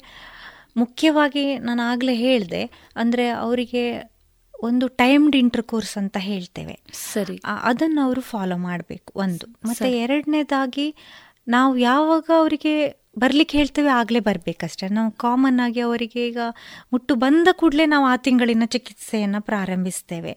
ಅಲ್ಲಿಂದ ನಾವು ಈಗ ಅವರದ್ದು ಯಾವಾಗ ಮೊಟ್ಟೆ ಬಿಡುಗಡೆ ಆಗ್ತದೆ ನೋಡ್ಲಿಕ್ಕೆ ಆವಾಗ ಆವಾಗ ಅಲ್ಟ್ರಾಸೌಂಡ್ ಸ್ಕ್ಯಾನ್ ಮಾಡಿ ನೋಡ್ಬೇಕಷ್ಟೇ. ಹಾಗೆ ನಾವು ಯಾವಾಗ ಅದದು ಅವರವರ ದೇಹ ಪ್ರವೃತ್ತಿಗೆ ತಕ್ಕ ಆವಾಗ ಆವಾಗ ಟ್ರೀಟ್ಮೆಂಟಿಗೆ ಬರಬೇಕು. ಮತ್ತು ಅವರು ವಿ- ಅನುಸರಿಸುವಂಥ ವಿಧಾನಗಳು ಅಂದರೆ ಈಗ ನಾನು ಹೇಳಿದೆ ಗಂಡಸರಲ್ಲಿ ಆದರೆ ಅವರಿಗೆ ಕೌಂಟ್ ಕಡಿಮೆ ಇದ್ರೆ ಅವರು ನಾವು ಕೆಲವು ಸಲ ತಣ್ಣೀರಲ್ಲಿ ಕೂತ್ಕೊಳ್ಳಿಕ್ಕೆ ಹೇಳ್ತೇವೆ ತಂಪಿಡ್ಲಿಕ್ಕೆ ಸರಿ. ಮತ್ತೆ ಕೆಲವು ಆಂಟಿ ಆಕ್ಸಿಡೆಂಟ್ ಇರುವಂಥ ಫುಡ್ಡನ್ನು ತೆಗೆದುಕೊಳ್ಳಿಕ್ಕೆ ಹೇಳ್ತೇವೆ. ಅಂದರೆ ಗ್ರೀನ್ ಹಸಿರು ತರಕಾರಿಗಳು ಮತ್ತು ಲೈಕೋಪಿನ್ ಜಾಸ್ತಿ ಇರುವಂಥ ತರಕಾರಿ ಇದೆಲ್ಲ ಗಂಡಸರಿಗೆ ಅಡ್ವೈಸ್ ಮಾಡ್ತೇವೆ. ಹಾಗೆ ಬ್ಯಾಡ್ ಹ್ಯಾಬಿಟ್ಸ್ ಎಲ್ಲ ಇದ್ರೆ ಅದನ್ನು ಕಡಿಮೆ ಮಾಡಲಿಕ್ಕೆ ಹೇಳ್ತೇವೆ. ಹೆಂಗಸರಲ್ಲಿ ಮುಖ್ಯವಾಗಿ ಅವರು ಪ್ರಿಕಾಷನ್ ಅಂದರೆ ಬೊಜ್ಜನ್ನು ಕರಗಿಸಬೇಕು. ಸರಿ. ಪಿ ಸಿ ಡಿ ಅವರಿಗೆ ಅವರು ತೂಕ ಜಾಸ್ತಿ ಆಯ್ಕೊಂಡು ಹೋದಂಗೆ ಹಾರ್ಮೋನ್ ಬ್ಯಾಲೆನ್ಸ್ ತಪ್ತಾ ಹೋಗ್ತದೆ. ತಿಂಗಳಿಗೆ ಸರಿಯಾಗಿ ಅಂಡಾಣು ಬಿಡುಗಡೆ ಆಗುದಿಲ್ಲ. ಹಾಗೆ ಅವರಿಗೆ ಮುಖ್ಯವಾಗಿ ಡಯಟ್ ಹೇಳ್ತೇವೆ. ಪಥ್ಯವನ್ನ ಅಥವಾ ಕ್ರಮವನ್ನ. ಅವರು ಅನುಸರಿಸಬೇಕಾಗ್ತದೆ. ಹೀಗೆ ತಮ್ಮ ಜೀವನ ಶೈಲಿಯಲ್ಲಿ ಒಂದಿಷ್ಟು ಬದಲಾವಣೆಯನ್ನ ಮಾಡಿಕೊಂಡಾಗ ಚಿಕಿತ್ಸಾ ವಿಧಾನ ಕೂಡ ಬಹಳಷ್ಟು ಸುಲಭ ರೆಸ್ಟ್ ಬೇಡ. ಒಳ್ಳೆ ಎಕ್ಸಸೈಸ್ ಬೇಕಾಗ್ತದೆ. ಸಂತೋಷ ಡಾಕ್ಟ್ರೆ ಈಗ ತಾವು ಹೇಳಿದ್ರಿ ಹಲವಾರು ಚಿಕಿತ್ಸಾ ವಿಧಾನಗಳಿದೆ ಈ ಎಲ್ಲಾ ಚಿಕಿತ್ಸೆಗಳನ್ನ ಅಥವಾ ನಾವು ಏನ್ ಹೇಳ್ತೀವಿ ವೈದ್ಯಕೀಯ ಭಾಷೆಯಲ್ಲಿ ಹೇಳೋದಾದ್ರೆ ಟ್ರೀಟ್ಮೆಂಟ್ ಅಂತ ನಾವು ಏನು ಹೇಳ್ತೇವೆ. ಈ ಟ್ರೀಟ್ಮೆಂಟ್ ಅನ್ನ ಸಾಮಾನ್ಯ ಯಾವಾಗ ಮಾಡಬೇಕಾಗ್ತದೆ? ಮತ್ತು ಈ ಟ್ರೀಟ್ಮೆಂಟಿನ ಫಲಿತಾಂಶ ಅಥವಾ ಸಕ್ಸಸ್ ರೇಟ್ ಅದು ಎಷ್ಟು ಇದೆ? ಈಗ ನಾನು ಆಗ್ಲೇ ಹೇಳಿದೆ, ಒಂದು ಒಂದೂವರೆ ವರ್ಷ ಅವರು ಒಟ್ಟಿಗೆ ನಿಂತು ಮತ್ತೆ ಮಕ್ಕಳಾಗದಿದ್ದರೆ ಅವರು ಬರಬೇಕು ಅಂತ. ಅಥವಾ. ಏನಾದರೂ ಆಬ್ವಿಯಸ್ ಗೊತ್ತಾಗುವಂಥ ಕಾಯಿಲೆಗಳು ಆಲ್ರೆಡಿ ಇದ್ದದಿದ್ರೆ ಅವರು ಬೇಗ ಟ್ರೀಟ್ಮೆಂಟಿಗೆ ಬರಲಿಕ್ಕೆ ಹೇಳ್ತೇವೆ. ಸರಿ. ಇನ್ನು ಫಲಿತಾಂಶ ಒಂದು ತಿಂಗಳಿಗೆ ಎಷ್ಟಂದ್ರೂ ನಮ್ ಎಷ್ಟು ಹೈ ಸೆಂಟರಿಗೆ ಹೋದರೂ ಇಪ್ಪತ್ತು ಪರ್ಸೆಂಟ್ ಮೇಲೆ ಸಿಗೋದಿಲ್ಲ. ಸರಿ. ಏಯ್ಟೀನ್ ಟು ಟ್ವೆಂಟಿ ಪರ್ಸೆಂಟ್ ಆದರೆ ಫಸ್ಟ್ ಈಗ ಬಂದವರಲ್ಲಿ ಹದಿನೈದು ಹತ್ತು ಹದಿನೈದು ಪರ್ಸೆಂಟ್ ಜನರಲ್ ಪಾಪ್ಯುಲೇಷನಲ್ಲಿ ಇರೋದು. ಬಂದವರಲ್ಲಿ ಏಯ್ಟಿ ಪರ್ಸೆಂಟ್ ಒಂದು ಆರು ತಿಂಗಳೊಳಗೆ ಕನ್ಸೀವ್ ಆಗಿಬಿಡ್ತಾರೆ. ಅಂದ್ರೆ ಸಣ್ಣ ಸಣ್ಣ ವಿಧಾನದಲ್ಲಿ. ಸರಿ. ಇನ್ನು ಉಳಿದವರಲ್ಲಿ ಒಂದು ಐದು ಪರ್ಸೆಂಟ್ ನಿಜವಾಗಿ ಅವರಿಗೆ ಹೈಯರ್ ಮೊಡಾಲಿಟಿ ಟ್ರೀಟ್ಮೆಂಟ್ ಬೇಕಾಗ್ತದೆ. ಬೇಕಾಗ್ತದೆ. ಅಂಥವರಿಗೆ ನಾವು ಈ I U I I V F ಹಾಗೆ ವಿಧಾನವನ್ನು ಅಂದರೆ ಅನುಸರಿಸಲಿಕ್ಕೆ ಹೇಳ್ತೇವೆ. ಸರಿ. ಮತ್ತು ಸಕ್ಸಸ್ ರೇಟ್ ಹೇಳಿದ್ರೆ ಈಗ ಐ ಯು ಐ ಮಾಡಿದ್ರೆ ಅಂದರೆ ಗಂಡಸಿನ ವೀರ್ಯಾಣುವನ್ನು ಇಂಜೆಕ್ಷನ್ ಮುಖಾಂತರ ಹಾಕಿದರೆ ಪುಸ್ತಕದಲ್ಲಿ ಕೊಟ್ಟದೇ ಏಯ್ಟ್ ಪರ್ಸೆಂಟ್ ಎಂಟು ಪರ್ಸೆಂಟ್ ಸಕ್ಸಸ್ ರೇಟ್ ಅದು ಯಾಕೆಂದರೆ ಆಲ್ರೆಡಿ ಕಡಿಮೆ ಇರುವ ವೀರ್ಯವನ್ನು ಹಾಕೋದು ಹೌದು. ಆದರೆ ಡೋನರ್ ವೀರ್ಯ ಹಾಕಿದರೆ ಅಂದರೆ ಸಪೋಸ್ ಇವರ ಹತ್ರ ಈ ಗಂಡನ ವೀರ್ಯ ಆಗುದೇ ಇಲ್ಲ ಆಗುವಾಗ ಬೇರೆಯವರ ವೀರ್ಯವನ್ನು ಹಾಕುವ ಕ್ರಮ ಇದೆ. ಅದಕ್ಕೆ ನಾವು ಡೋನರ್ ಐ ಒ ಅಂತ ಹೇಳ್ತೇವೆ. ಹಾಗೆ ಐ ಒ ಡೋನರ್ ಮಾಡಿದ್ರೆ ಮಾಮೂಲಿಯಾಗಿ seventy eighty percent success success ಆಗುವಂತ ಸಾಧ್ಯತೆ ಸಾಧ್ಯತೆಗಳು ಇರ್ತದೆ ಇದಾದ್ರೆ ಒಂದು ಇಪ್ಪತ್ತು ಪರ್ಸೆಂಟ್ ಮತ್ತೆ ನಾವು ಐ ವಿ ಎಫ್ ಅಂದ್ರೆ ಇನ್ ವಿಟ್ರೋ ಫರ್ಟಿಲೈಸೇಷನ್ ಟೆಸ್ಟ್ ಬೇಬಿಯನ್ನು ಹೇಳ್ತೇವೆ. ಅದರಲ್ಲಿ forty to fifty percent success rate ಬರ್ತದೆ. ಸರ್. ಹಾಗಂತ ಸರಿ ಇರೋರು ಎಲ್ಲರೂ ಸೀದಾ ಐ ವಿ ಎಫ್ ಮಾಡೋದಲ್ಲ. ನಾವು ಹಂತ ಹಂತವಾಗಿ ಚಿಕಿತ್ಸೆಯನ್ನು ಚಿಕಿತ್ಸೆಯನ್ನ ಹಂತ ಹಂತದಲ್ಲಿ ಮಾಡಿಕೊಂಡು ಅದನ್ನ ನಿರ್ಧಾರ ಮಾಡಿಕೊಳ್ಬೇಕಾಗುತ್ತದೆ ಬಹಳ ಸಂತೋಷ ಡಾಕ್ಟ್ರೆ. ಈ ಎಲ್ಲ ಚಿಕಿತ್ಸಾ ವಿಧಾನಗಳು ಇವತ್ತು ಎಲ್ಲಿ ಲಭ್ಯವಿದೆ? ಇದರ ಬಗ್ಗೆ ಒಂದಿಷ್ಟು ಮಾಹಿತಿಯನ್ನು ನೀಡ್ತೀರಾ? ನಮ್ಮ ಪುತ್ತೂರಿನಲ್ಲೇ ನಮಗೆ ಸಿಂಪಲ್ ಕೌನ್ಸಿಲಿಂಗು ಏನು ಕಾರಣ? ಅವರ ಹಾರ್ಮೋನ್ ಟೆಸ್ಟ್ಗಳು ಟ್ಯೂಬ್ ಏನಾದರೂ ಬ್ಲಾಕ್ ಆಗಿದೆ ನೋಡಲಿಕ್ಕೆ ಟೆಸ್ಟ್ಗಳು ಅತ್ ಎಲ್ಲ ಹಾರ್ಮೋನ್ ಅನಾಲೈಸಿಸ್ಸು ಅಲ್ಟ್ರಾಸೌಂಡ್ ಸ್ಕ್ಯಾನಿಂಗು ಇದನ್ನೆಲ್ಲ ಮಾಡ್ಬೋದು. ಹಾಗೆ ಗಂಡಸರಲ್ಲಿ ಸಹ ವೀರ್ಯಾಣು ಅಕೌಂಟು ಅವರಿಗೆ ಬೇಕಾದಂಥ ಸ್ಕ್ಯಾನಿಂಗು ಅವರಿಗೆ ಜನರಲ್ ಕಂಡೀಷನ್ ಇದೆ ಅದಕ್ಕೆಲ್ಲ ಟ್ರೀಟ್ಮೆಂಟ್ ಇಲ್ಲಿಯೇ ಕೊಡ್ಬೋದು. ಐ ಯು ಐ ತನಕ ಮಾಡ್ಬೋದು ನಮ್ಮಲ್ಲಿಯೇ. ಸರಿ. ಇನ್ನು ಐ ವಿ ಎಫ್ಗೆ ಬೇಕಾದರೆ ಮಾತ್ರ ಮ್ಯಾಂಗ್ಳೂರಿಗೆ ಹೋಗಿ ನಾವು ಅಂದ್ರೆ ಅದಕ್ಕೆ ಲ್ಯಾಬೊರೇಟರಿ ಫೆಸಿಲಿಟಿ ಎಂಬ್ರಿಯಾಲಜಿಸ್ಟ್ ಎಲ್ಲ ಬೇಕು. ಬೇಕಾಗುವಂತ ಇದೆ. ಸರಿ. ಡಾಕ್ಟ್ರೇ ಇವತ್ತು ನಾವು ಹೇಳ್ತಾ ನೋಡಿದ್ವು ಈ ಚಿಕಿತ್ಸಾ ವಿಧಾನದಿಂದ ಬಹಳಷ್ಟು ಜನರಿಗೆ ಪರಿಣಾಮಕಾರಿಯಾದಂತಹ ಒಂದು ಚಿಕಿತ್ಸೆಯನ್ನ ನೀಡ್ಲಿಕ್ಕೆ ಸಾಧ್ಯ ಇದೆ. ಇನ್ನೂ ಒಂದು ಸಾಮಾನ್ಯ ಜನಸಾಮಾನ್ಯರಲ್ಲಿರುವಂಥ ಪ್ರಶ್ನೆ ಏನು ಅಂದರೆ ಪ್ರಥಮ ಬಾರಿಗೆ ಚಿಕಿತ್ಸೆಯ ಮುಖಾಂತರ ಮಕ್ಕಳಾಗ್ತದೆ. ನಂತರ ಕೂಡ ಈ ಚಿಕಿತ್ಸೆಯ ಅಗತ್ಯ ಅಂಥ ವ್ಯಕ್ತಿಗಳಲ್ಲಿ ಇರ್ತದೆಯೇ? ಪ್ರಥಮ ಬಾರಿಗೆ ಈಗ ಒಂದು ವೇಳೆ ಹೆಂಗಸರಲ್ಲಿ ಹಾರ್ಮೋನ್ಸ್ ಅಂಥದ್ದೆಲ್ಲ ಪ್ರಾಬ್ಲಮ್ ಇದ್ದದ್ದಾದರೆ ಅದೆಲ್ಲ ಒಂದು ಡೆಲಿವರಿ ಆದ ಕೂಡಲೇ ಕರೆಕ್ಷನ್ ಆಗಿಬಿಡ್ತದೆ ಹೆಚ್ಚಿನದು. ಸರಿ. ಆವಾಗ ಎರಡನೇದು ಹಾಂ ಫಸ್ಟಿಗೆ ಈಗ ಐದು ವರ್ಷ ಕಳೆದು ಮಕ್ಕಳಾದದ್ದು ಎರಡನೇ ಸತಿಗೆ ನಾನೇನು ಪ್ರಿಕಾಷನ್ ತಗೊಳ್ಳೋದು ಬೇಡ ಡೆಲಿವರಿ ಆಗಿ ಮೂರು ತಿಂಗಳಲ್ಲಿ ತಿರ್ಗಾ ಪ್ರೆಗ್ನೆಂಟ್ ಆಗಿ ಬಂದಿರ್ತಾರೆ. ಅಂದರೆ ಎರಡನೇದು ಅಷ್ಟು ಕಷ್ಟ ಇಲ್ಲ ಆಗಲಿಕ್ಕೆ. ಹಾಗಂತ ಗಂಡಸರಲ್ಲಿ ಸಮಸ್ಯೆ ಇದ್ರೆ ಅದು ಕಂಟಿನ್ಯೂ ಆಗ್ತದೆ. ನಾವು ಯಾವ ತರದ್ದು ಮೊದಲೇ ಇದನ್ನು ನೋಡಬೇಕು. ಆದರೆ ಹೆಚ್ಚಿನದಾಗಿ ಒಂದು ಸಲ ಆದ ಮೇಲೆ ನಮ್ಮ ಮಾಮೂಲಿ ಮೆಡಿಸಿನ್ಗಳಲ್ಲಿ ಕನ್ಸೀವ್ ಆದದ್ದಿದ್ರೆ ಎರಡನೇ ಸತಿಗೆ ಸುಲಭ. ಹಾಗಂತ ಮೊದಲೊಂದು ಮಗು ಇರೋರು ಸೀದಾ ಸೆಕೆಂಡ್ರಿ ಇನ್ಫರ್ಟಿಲಿಟಿ ಅಂತ ಹೇಳ್ತೇವೆ. ಅಂದ್ರೆ ಮೊದಲನೇದು ಚಿಕಿತ್ಸೆ ಏನು ಮಾಡದೇ ಗರ್ಭಿಣಿ ಆಗಿರ್ತಾರೆ. ಎರಡನೇದು ಆಗದೇ ಇರೋ ಚಾನ್ಸಸ್ ಇರ್ತದೆ. ಸಾಧ್ಯತೆಗಳು ಕೂಡ. ಅದು ಈಗ ನಾವು ಸೆಕೆಂಡ್ರಿ ಇನ್ಫರ್ಟಿಲಿಟಿ ಅಂತ ಹೇಳ್ತೇವೆ. ಅಂದ್ರೆ ಡೆಲಿವರಿ ಆದ ನಂತರ ಅಥವಾ ಒಂದು ಅಬೋರ್ಷನ್ ಆದ ನಂತರ ಟ್ಯೂಬಲ್ ಬ್ಲಾಕ್ ಆಗ್ಬೋದು. ಅಥವಾ ಕೆಲವು ಸಲ ಈ ಗರ್ಭಕೋಶದ ಒಳಗಡೆ ನಾವು ಎಂಡೋಮೆಟ್ರಿಯೋಸಿಸ್ ಅಂತ ಹೇಳ್ತೇವೆ ಕಾಯಿಲೆ ಅಂಟಿಕೊಂಡು ಬಿಡ್ತದೆ ಟ್ಯೂಬ್ಗಳು ಅಥವಾ ಗರ್ಭಕೋಶದ ಒಳಗಡೆ. ಆವಾಗ ಎರಡನೇ ಮಗು ಆಗದೇ ಇರೋ ಚಾನ್ಸಸ್ ಚಾನ್ಸಸ್ ಕೂಡ ಇದೆ ಸಾಧ್ಯತೆಗಳು ಇದೆ. ಡಾಕ್ಟ್ರೆ ಇನ್ನೂ ಒಂದು ಮುಖ್ಯವಾದಂಥದ್ದು ಬಹಳಷ್ಟು ಜನ ತಮಗೆ ಬಂಜೆತನ ಇದೆ ಅನ್ನೋದ್ರಿಂದಲೇ ಕೊರಗ್ತಾರೆ. ತಜ್ಞ ವೈದ್ಯರನ್ನ ಭೇಟಿಯಾಗಲಿಕ್ಕೆ ಕೂಡ ಕಷ್ಟಪಡ್ತಾರೆ. ಎಷ್ಟೋ ಸಂದರ್ಭಗಳಲ್ಲಿ ಇಂಥ ವಿಷಯಗಳನ್ನ ಚರ್ಚಿಸಲಿಕ್ಕೆ ಕೂಡ ಮುಜುಗರವನ್ನ ಪಡುವಂತ ಸಾಧ್ಯತೆಗಳಿದೆ. ಇಂಥ ಸಂದರ್ಭಗಳಲ್ಲಿ ತಜ್ಞ ವೈದ್ಯೆಯಾಗಿ ತಾವು ಏನು ಹೇಳಲಿಕ್ಕೆ ಇಷ್ಟಪಡ್ತೀರಿ? ಯಾವ ರೀತಿಯಾದಂಥ ಮುಕ್ತ ಸಂವಾದದ ಅಗತ್ಯತೆ ಇದೆ? ತಾವು ಆಗಲೇ ಹೇಳಿದ್ರಿ ಕೌನ್ಸಿಲಿಂಗಿನ ಅಗತ್ಯ ಇರ್ತದೆ. ತಾವು ಏನು ಹೇಳಲಿಕ್ಕೆ ಇಷ್ಟಪಡ್ತೀರಿ? ಇಲ್ಲ. ಅವರು ಈಗ ಯಾವಾಗಲೂ ಒಮ್ಮೆ ಮದುವೆ ಆದಮೇಲೆ ಒಟ್ಟಿಗೆ ಒಂದೊಂದೂವರೆ ವರ್ಷ ನಾವು ಇದ್ದು ಮತ್ತೆಯೂ ಅವರು ಅಂದರೆ ಗರ್ಭಿಣಿ ಆಗಲಿಲ್ಲದಿದ್ದರೆ ಏನೂ ಸಂಕೋಚ ಇಲ್ಲದೆ ಗಂಡ ಹೆಂಡತಿ ಒಟ್ಟಿಗೆ ತಜ್ಞ ವೈದ್ಯರನ್ನ ಸಲಹೆಯನ್ನ ಪಡ್ಕೊಳ್ಬೇಕು. ಆವಾಗ ಅವರಲ್ಲಿ ಏನು ಸಮಸ್ಯೆ ಯಾಕೆ ಆಗ್ತಾ ಇಲ್ಲೋದು ಅನ್ನೋದನ್ನ ಸರಿಯಾಗಿ ನಾವು ಗೈಡ್ ಮಾಡ್ಬೋದು. ಸರಿ. ಅದರಲ್ಲಿ ಸಂಕೋಚ ಪಟ್ಟುಕೊಳ್ಳುವಂಥದ್ದು ಎಂತ ಇಲ್ಲ ಆದರೆ ಈಗ ಈಗ ಸಂಕೋಚ ಪಡೋರು ಕಡಿಮೆ ಹೆಚ್ಚಿನವರು ಬರ್ತಾರೆ. ಮೊದಲಿನ ಹಾಗೆ ಅಲ್ಲ. ಸರಿ ಇವತ್ತು ಬಹಳಷ್ಟು ಬದಲಾವಣೆಗಳು ಆಗಿದೆ. ಯಾಕೆಂದ್ರೆ ಆಧುನಿಕ ಜೀವನಕ್ಕೆ ಜನತೆ ತನ್ನನ್ನು ತೆರೆದುಕೊಂಡಿದೆ. ಸಮಸ್ಯೆಗಳಿಗೂ ಕೂಡ ಪರಿಣಾಮಕಾರಿಯಾದಂತ ಔಷಧಿ ಇದೆ ಅನ್ನುವಂಥದ್ದೇ ನಮಗೆ ಬಹಳ ಆಶಾದಾಯಕವಾದಂತಹ ಉತ್ತರ ಅಲ್ವಾ ಡಾಕ್ಟ್ರೆ? ಬಹಳಷ್ಟು ವಿಷಯಗಳನ್ನ ಇಷ್ಟು ಹೊತ್ತು ನಮ್ಮ ರೇಡಿಯೋ ಪಾಂಚಜನ್ಯದ ಶ್ರೋತೃಗಳ ಜೊತೆಗೆ ಹಂಚಿಕೊಂಡಿದ್ದೀರಿ. ತಮಗೆ ರೇಡಿಯೋ ಪಾಂಚಜನ್ಯದ ಪರವಾಗಿ ತುಂಬ ಹೃದಯದ ಧನ್ಯವಾದಗಳು. ಧನ್ಯವಾದ. ಇದುವರೆಗೆ ವೈದ್ಯ ದೇವೋಭವ ಕಾರ್ಯಕ್ರಮದಲ್ಲಿ ಸ್ತ್ರೀರೋಗ ತಜ್ಞರಾದ ಡಾಕ್ಟರ್ ಸುಧಾ ರಾಜಾರಾಮ್ ಅವರೊಂದಿಗಿನ ಸಂದರ್ಶನವನ್ನ ಕೇಳಿದಿರಿ. ಬನ್ನಿ ಎಲ್ಲ ಸೇರಿ ಹೊಸ ಹೆಜ್ಜೆ ಇಡೋಣ. ಬನ್ನಿ ಹೊಸ ನಿರ್ಣಯ ಮಾಡಿ ಬಿಡೋಣ. ಮಾಸ್ಕ್ ಹಾಕದಿದ್ರೆ ದೂರೋಣ. ಹೇ, ಕರೋನಾವನ್ನು ತಡೆಯೋಣ. ನಾವೆಲ್ಲರೂ ಮಾಡುವ ಸಂಕಲ್ಪ. ನಾವೇ ಭರವಸೆ ನೀಡೋಣ. ಮಾಸ್ಕ್ ಹಾಕದಿದ್ರೆ ದೂರೋಣ. ಹೇ, ಕರೋನಾವನ್ನು ತಡೆಯೋಣ. ಭಾರತ ಸರ್ಕಾರದ ಮೂಲಕ ಸಾರ್ವಜನಿಕ ಹಿತಾಸಕ್ತಿ ಮೇರೆಗೆ ಪ್ರಕಟಿಸಲಾಗಿದೆ. ಇದೀಗ ಮಧುರ ಗಾನ ಪ್ರಸಾರವಾಗಲಿದೆ.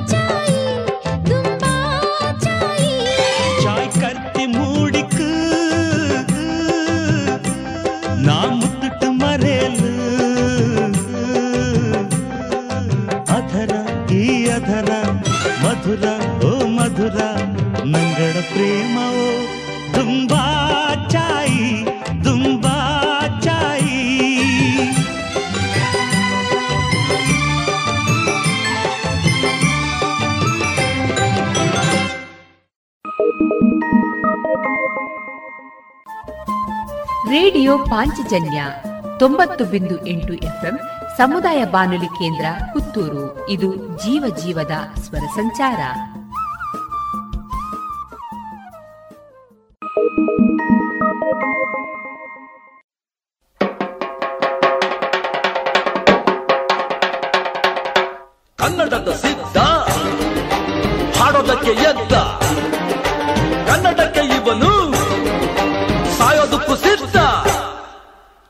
ನಡುವೆ ನಮ್ಮಮ್ಮ, ಅವಳಿಗೆ ಕೈ ಮುಗಿಯಮ್ಮ. ಮಾತಾಡೋ ದೇವರಿಗಳು, ನಮ್ಮ ಕಾಪಾಡೋ ಗುರು ಇವಳು ಕನ್ನಡವೇ ನಮ್ಮಮ್ಮ, ಅವಳಿಗೆ ಕೈ ಮುಗಿಯಮ್ಮ. ನಲಿದಾಡೋ ನೀರಿವಳು, ನಾವು ಸಿರಾಡೋ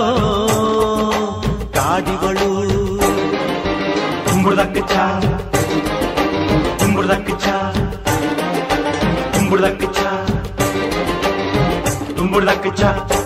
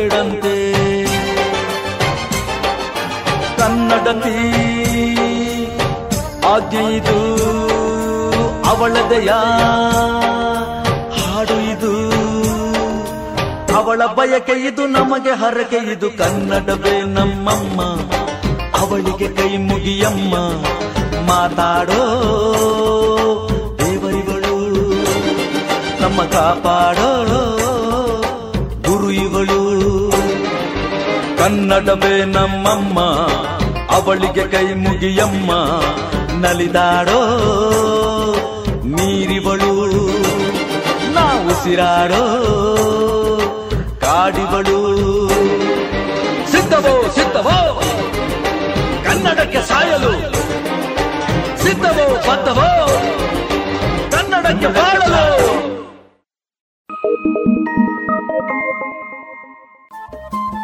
ರೇಡಿಯೋ ಪಾಂಚಜನ್ಯ ತೊಂಬತ್ತು ಬಿಂದು ಎಂಟು ಎಫ್ಎಂ ಸಮುದಾಯ ಬಾನುಲಿ ಕೇಂದ್ರ ಪುತ್ತೂರು. ಇದು ಜೀವ ಜೀವದ ಸ್ವರ ಸಂಚಾರ.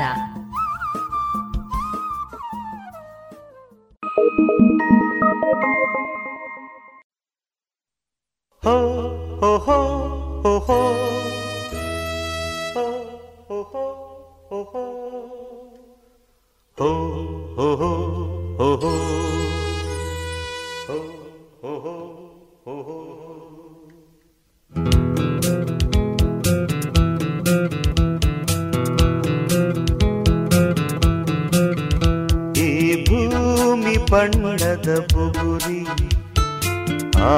ಬನೆ ಚಾಟಿಕಣು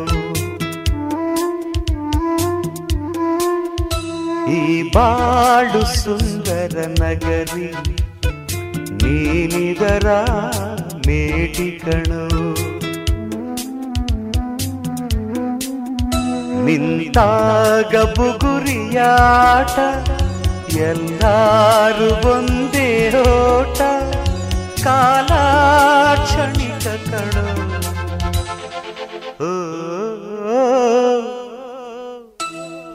ಭೂಮಿ ಪಣ್ಣದ ಬುಗುರಿ. ಆ ಶಿವನೇ ಚಾಟಿ ಕಣು. ಈ ಬಾಡು ಸುಂದರ ನಗರಿ ನೀನಿದರ ಬೇಟಿ ಕಣೋ.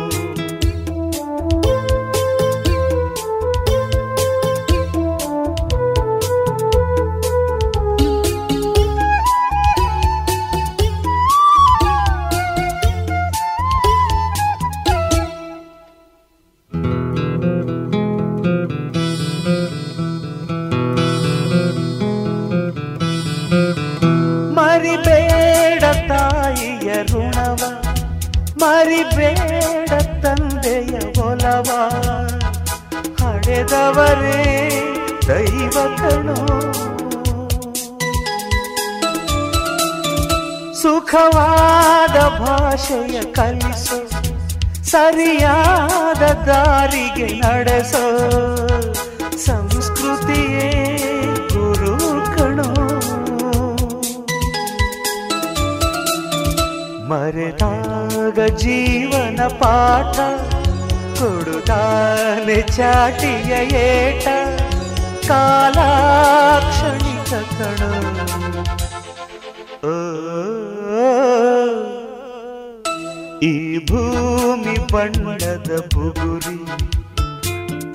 ಆ ಶಿವನೇ ಚಾಟಿ ಕಣೋ ಈ ಬಾಳು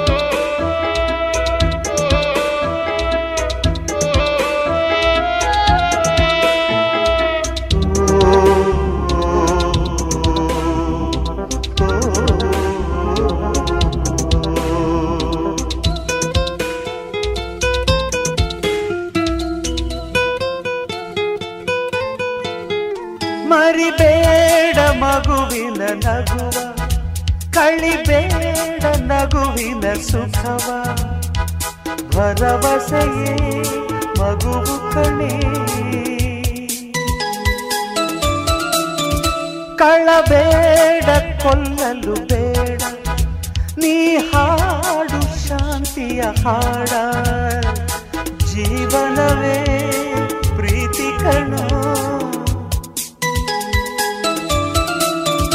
ನಿಂತಾಗ ಬುಗುರಿಯಾಟ ಎಲ್ಲಾರು ಒಂದೇ ಓಟ ಕಾಲಾಕ್ಷಣಿಕ ಕಣೋ ಓ, ಈ ಭೂಮಿ ಬಣ್ಣದ ಬುಗುರಿ, ಆ ಶಿವನೇ ಚಾಟಿ ಕಣು. ಈ ಬಾಳು ಸುಂದರ ನಗರಿ, ನೀನಿದರ ಮೇಟಿ ಕಣೋ.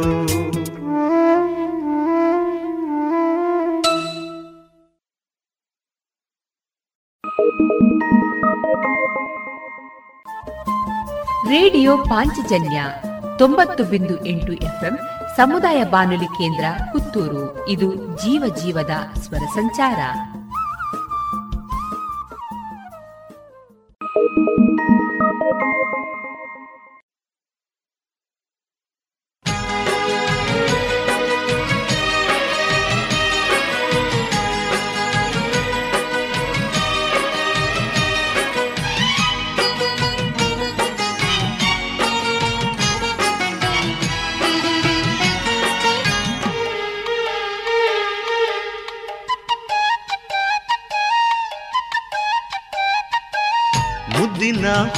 ಚಂದ ಮೌನದ ರೂಪವೇ ಅಂದ. ಚಂದಕ್ಕೆ ಚಂದವಂತೆ ನಿನ್ನ ಅಂದವು. ಮುದ್ದಿನ ತುಡುಗಿ ಚಂದ ಮೌನದ ರೂಪವೇ ಅಂದ. ಚಂದಕ್ಕೆ ಚಂದವಂತೆ ನಿನ್ನ ಅಂದವು. ಈ ಹೃದಯ ನಿನಗಾಗಿಯೇ ಮೀಸಲು ಪ್ರಿಯೇ ಎಂದಿಗೂ ಈ ಬೆಸುಗೆ ಬಿರುಗಾಳಿಯೇ ಬಂದರು. ಒಡೆಯದು ಎಂದಿಗೂ. ಮುದ್ದಿನ ಹುಡುಗಿ ಚಂದ ಮೌನದ ರೂಪವೇ ಅಂದ. ಚಂದಕ್ಕೆ ಚಂದವಂತೆ ನಿನ್ನ ಅಂದವು.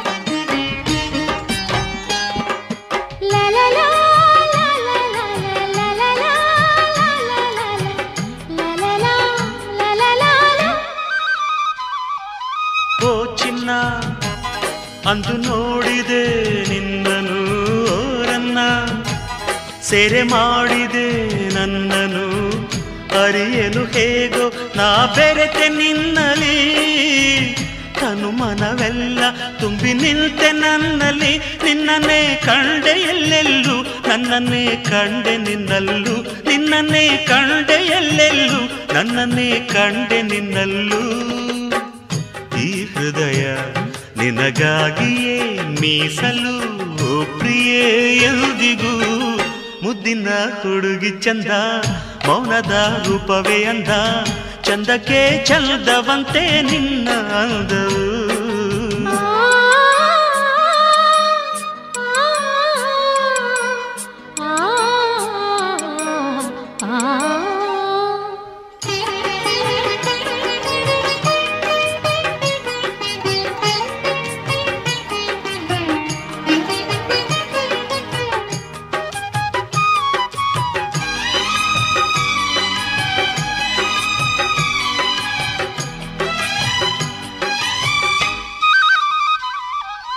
ಯಾವುದೋ? ಜನುಮಾಂತರ ಬಂಧನ ಬೆರೆಸಿತು. ಅದು ನಮ್ಮನು ಆ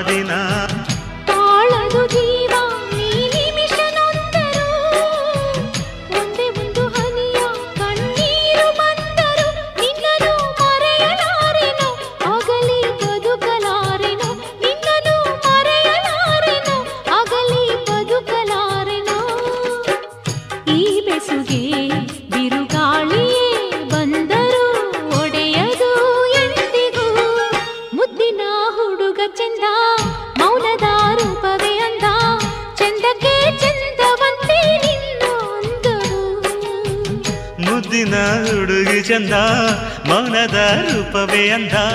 ಚಂದಕ್ಕೆ ಚಂದವಂತೆ ನಿನ್ನ ಅಂದವು. ಈ ಹೃದಯ ನಿನಗಾಗಿಯೇ ಮೀಸಲು ಪ್ರಿಯೇ ಎಂದಿಗೂ. ಈ ಬೆಸುಗೆ ಬಿರುಗಾಡಿಯೇ ಬಂದರು ಒಡೆಯದು ಎಂದಿಗೂ.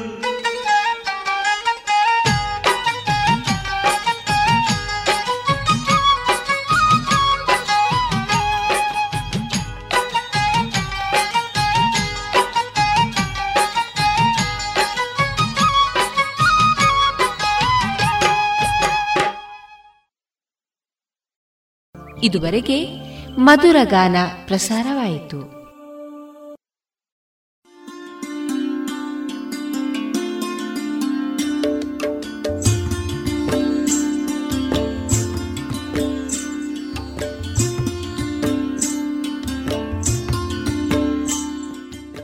ರೇಡಿಯೋ ಪಾಂಚಜನ್ಯ ಸಮುದಾಯ ಬಾನುಲಿ ಕೇಂದ್ರದಿಂದ ನಿಮ್ಮ ಕಾರ್ಯಕ್ರಮಗಳು ಪ್ರಸಾರವಾಗಬೇಕೆ?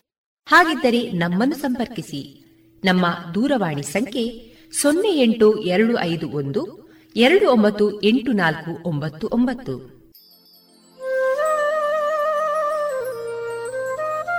ಗಮನಿಸಿ ಕೇಳುಗರೆ, ನಮ್ಮ ಕಾರ್ಯಕ್ರಮಗಳನ್ನು ವೆಬ್ಸೈಟ್ ಮೂಲಕ ಕೂಡ ಆಲಿಸಬಹುದು.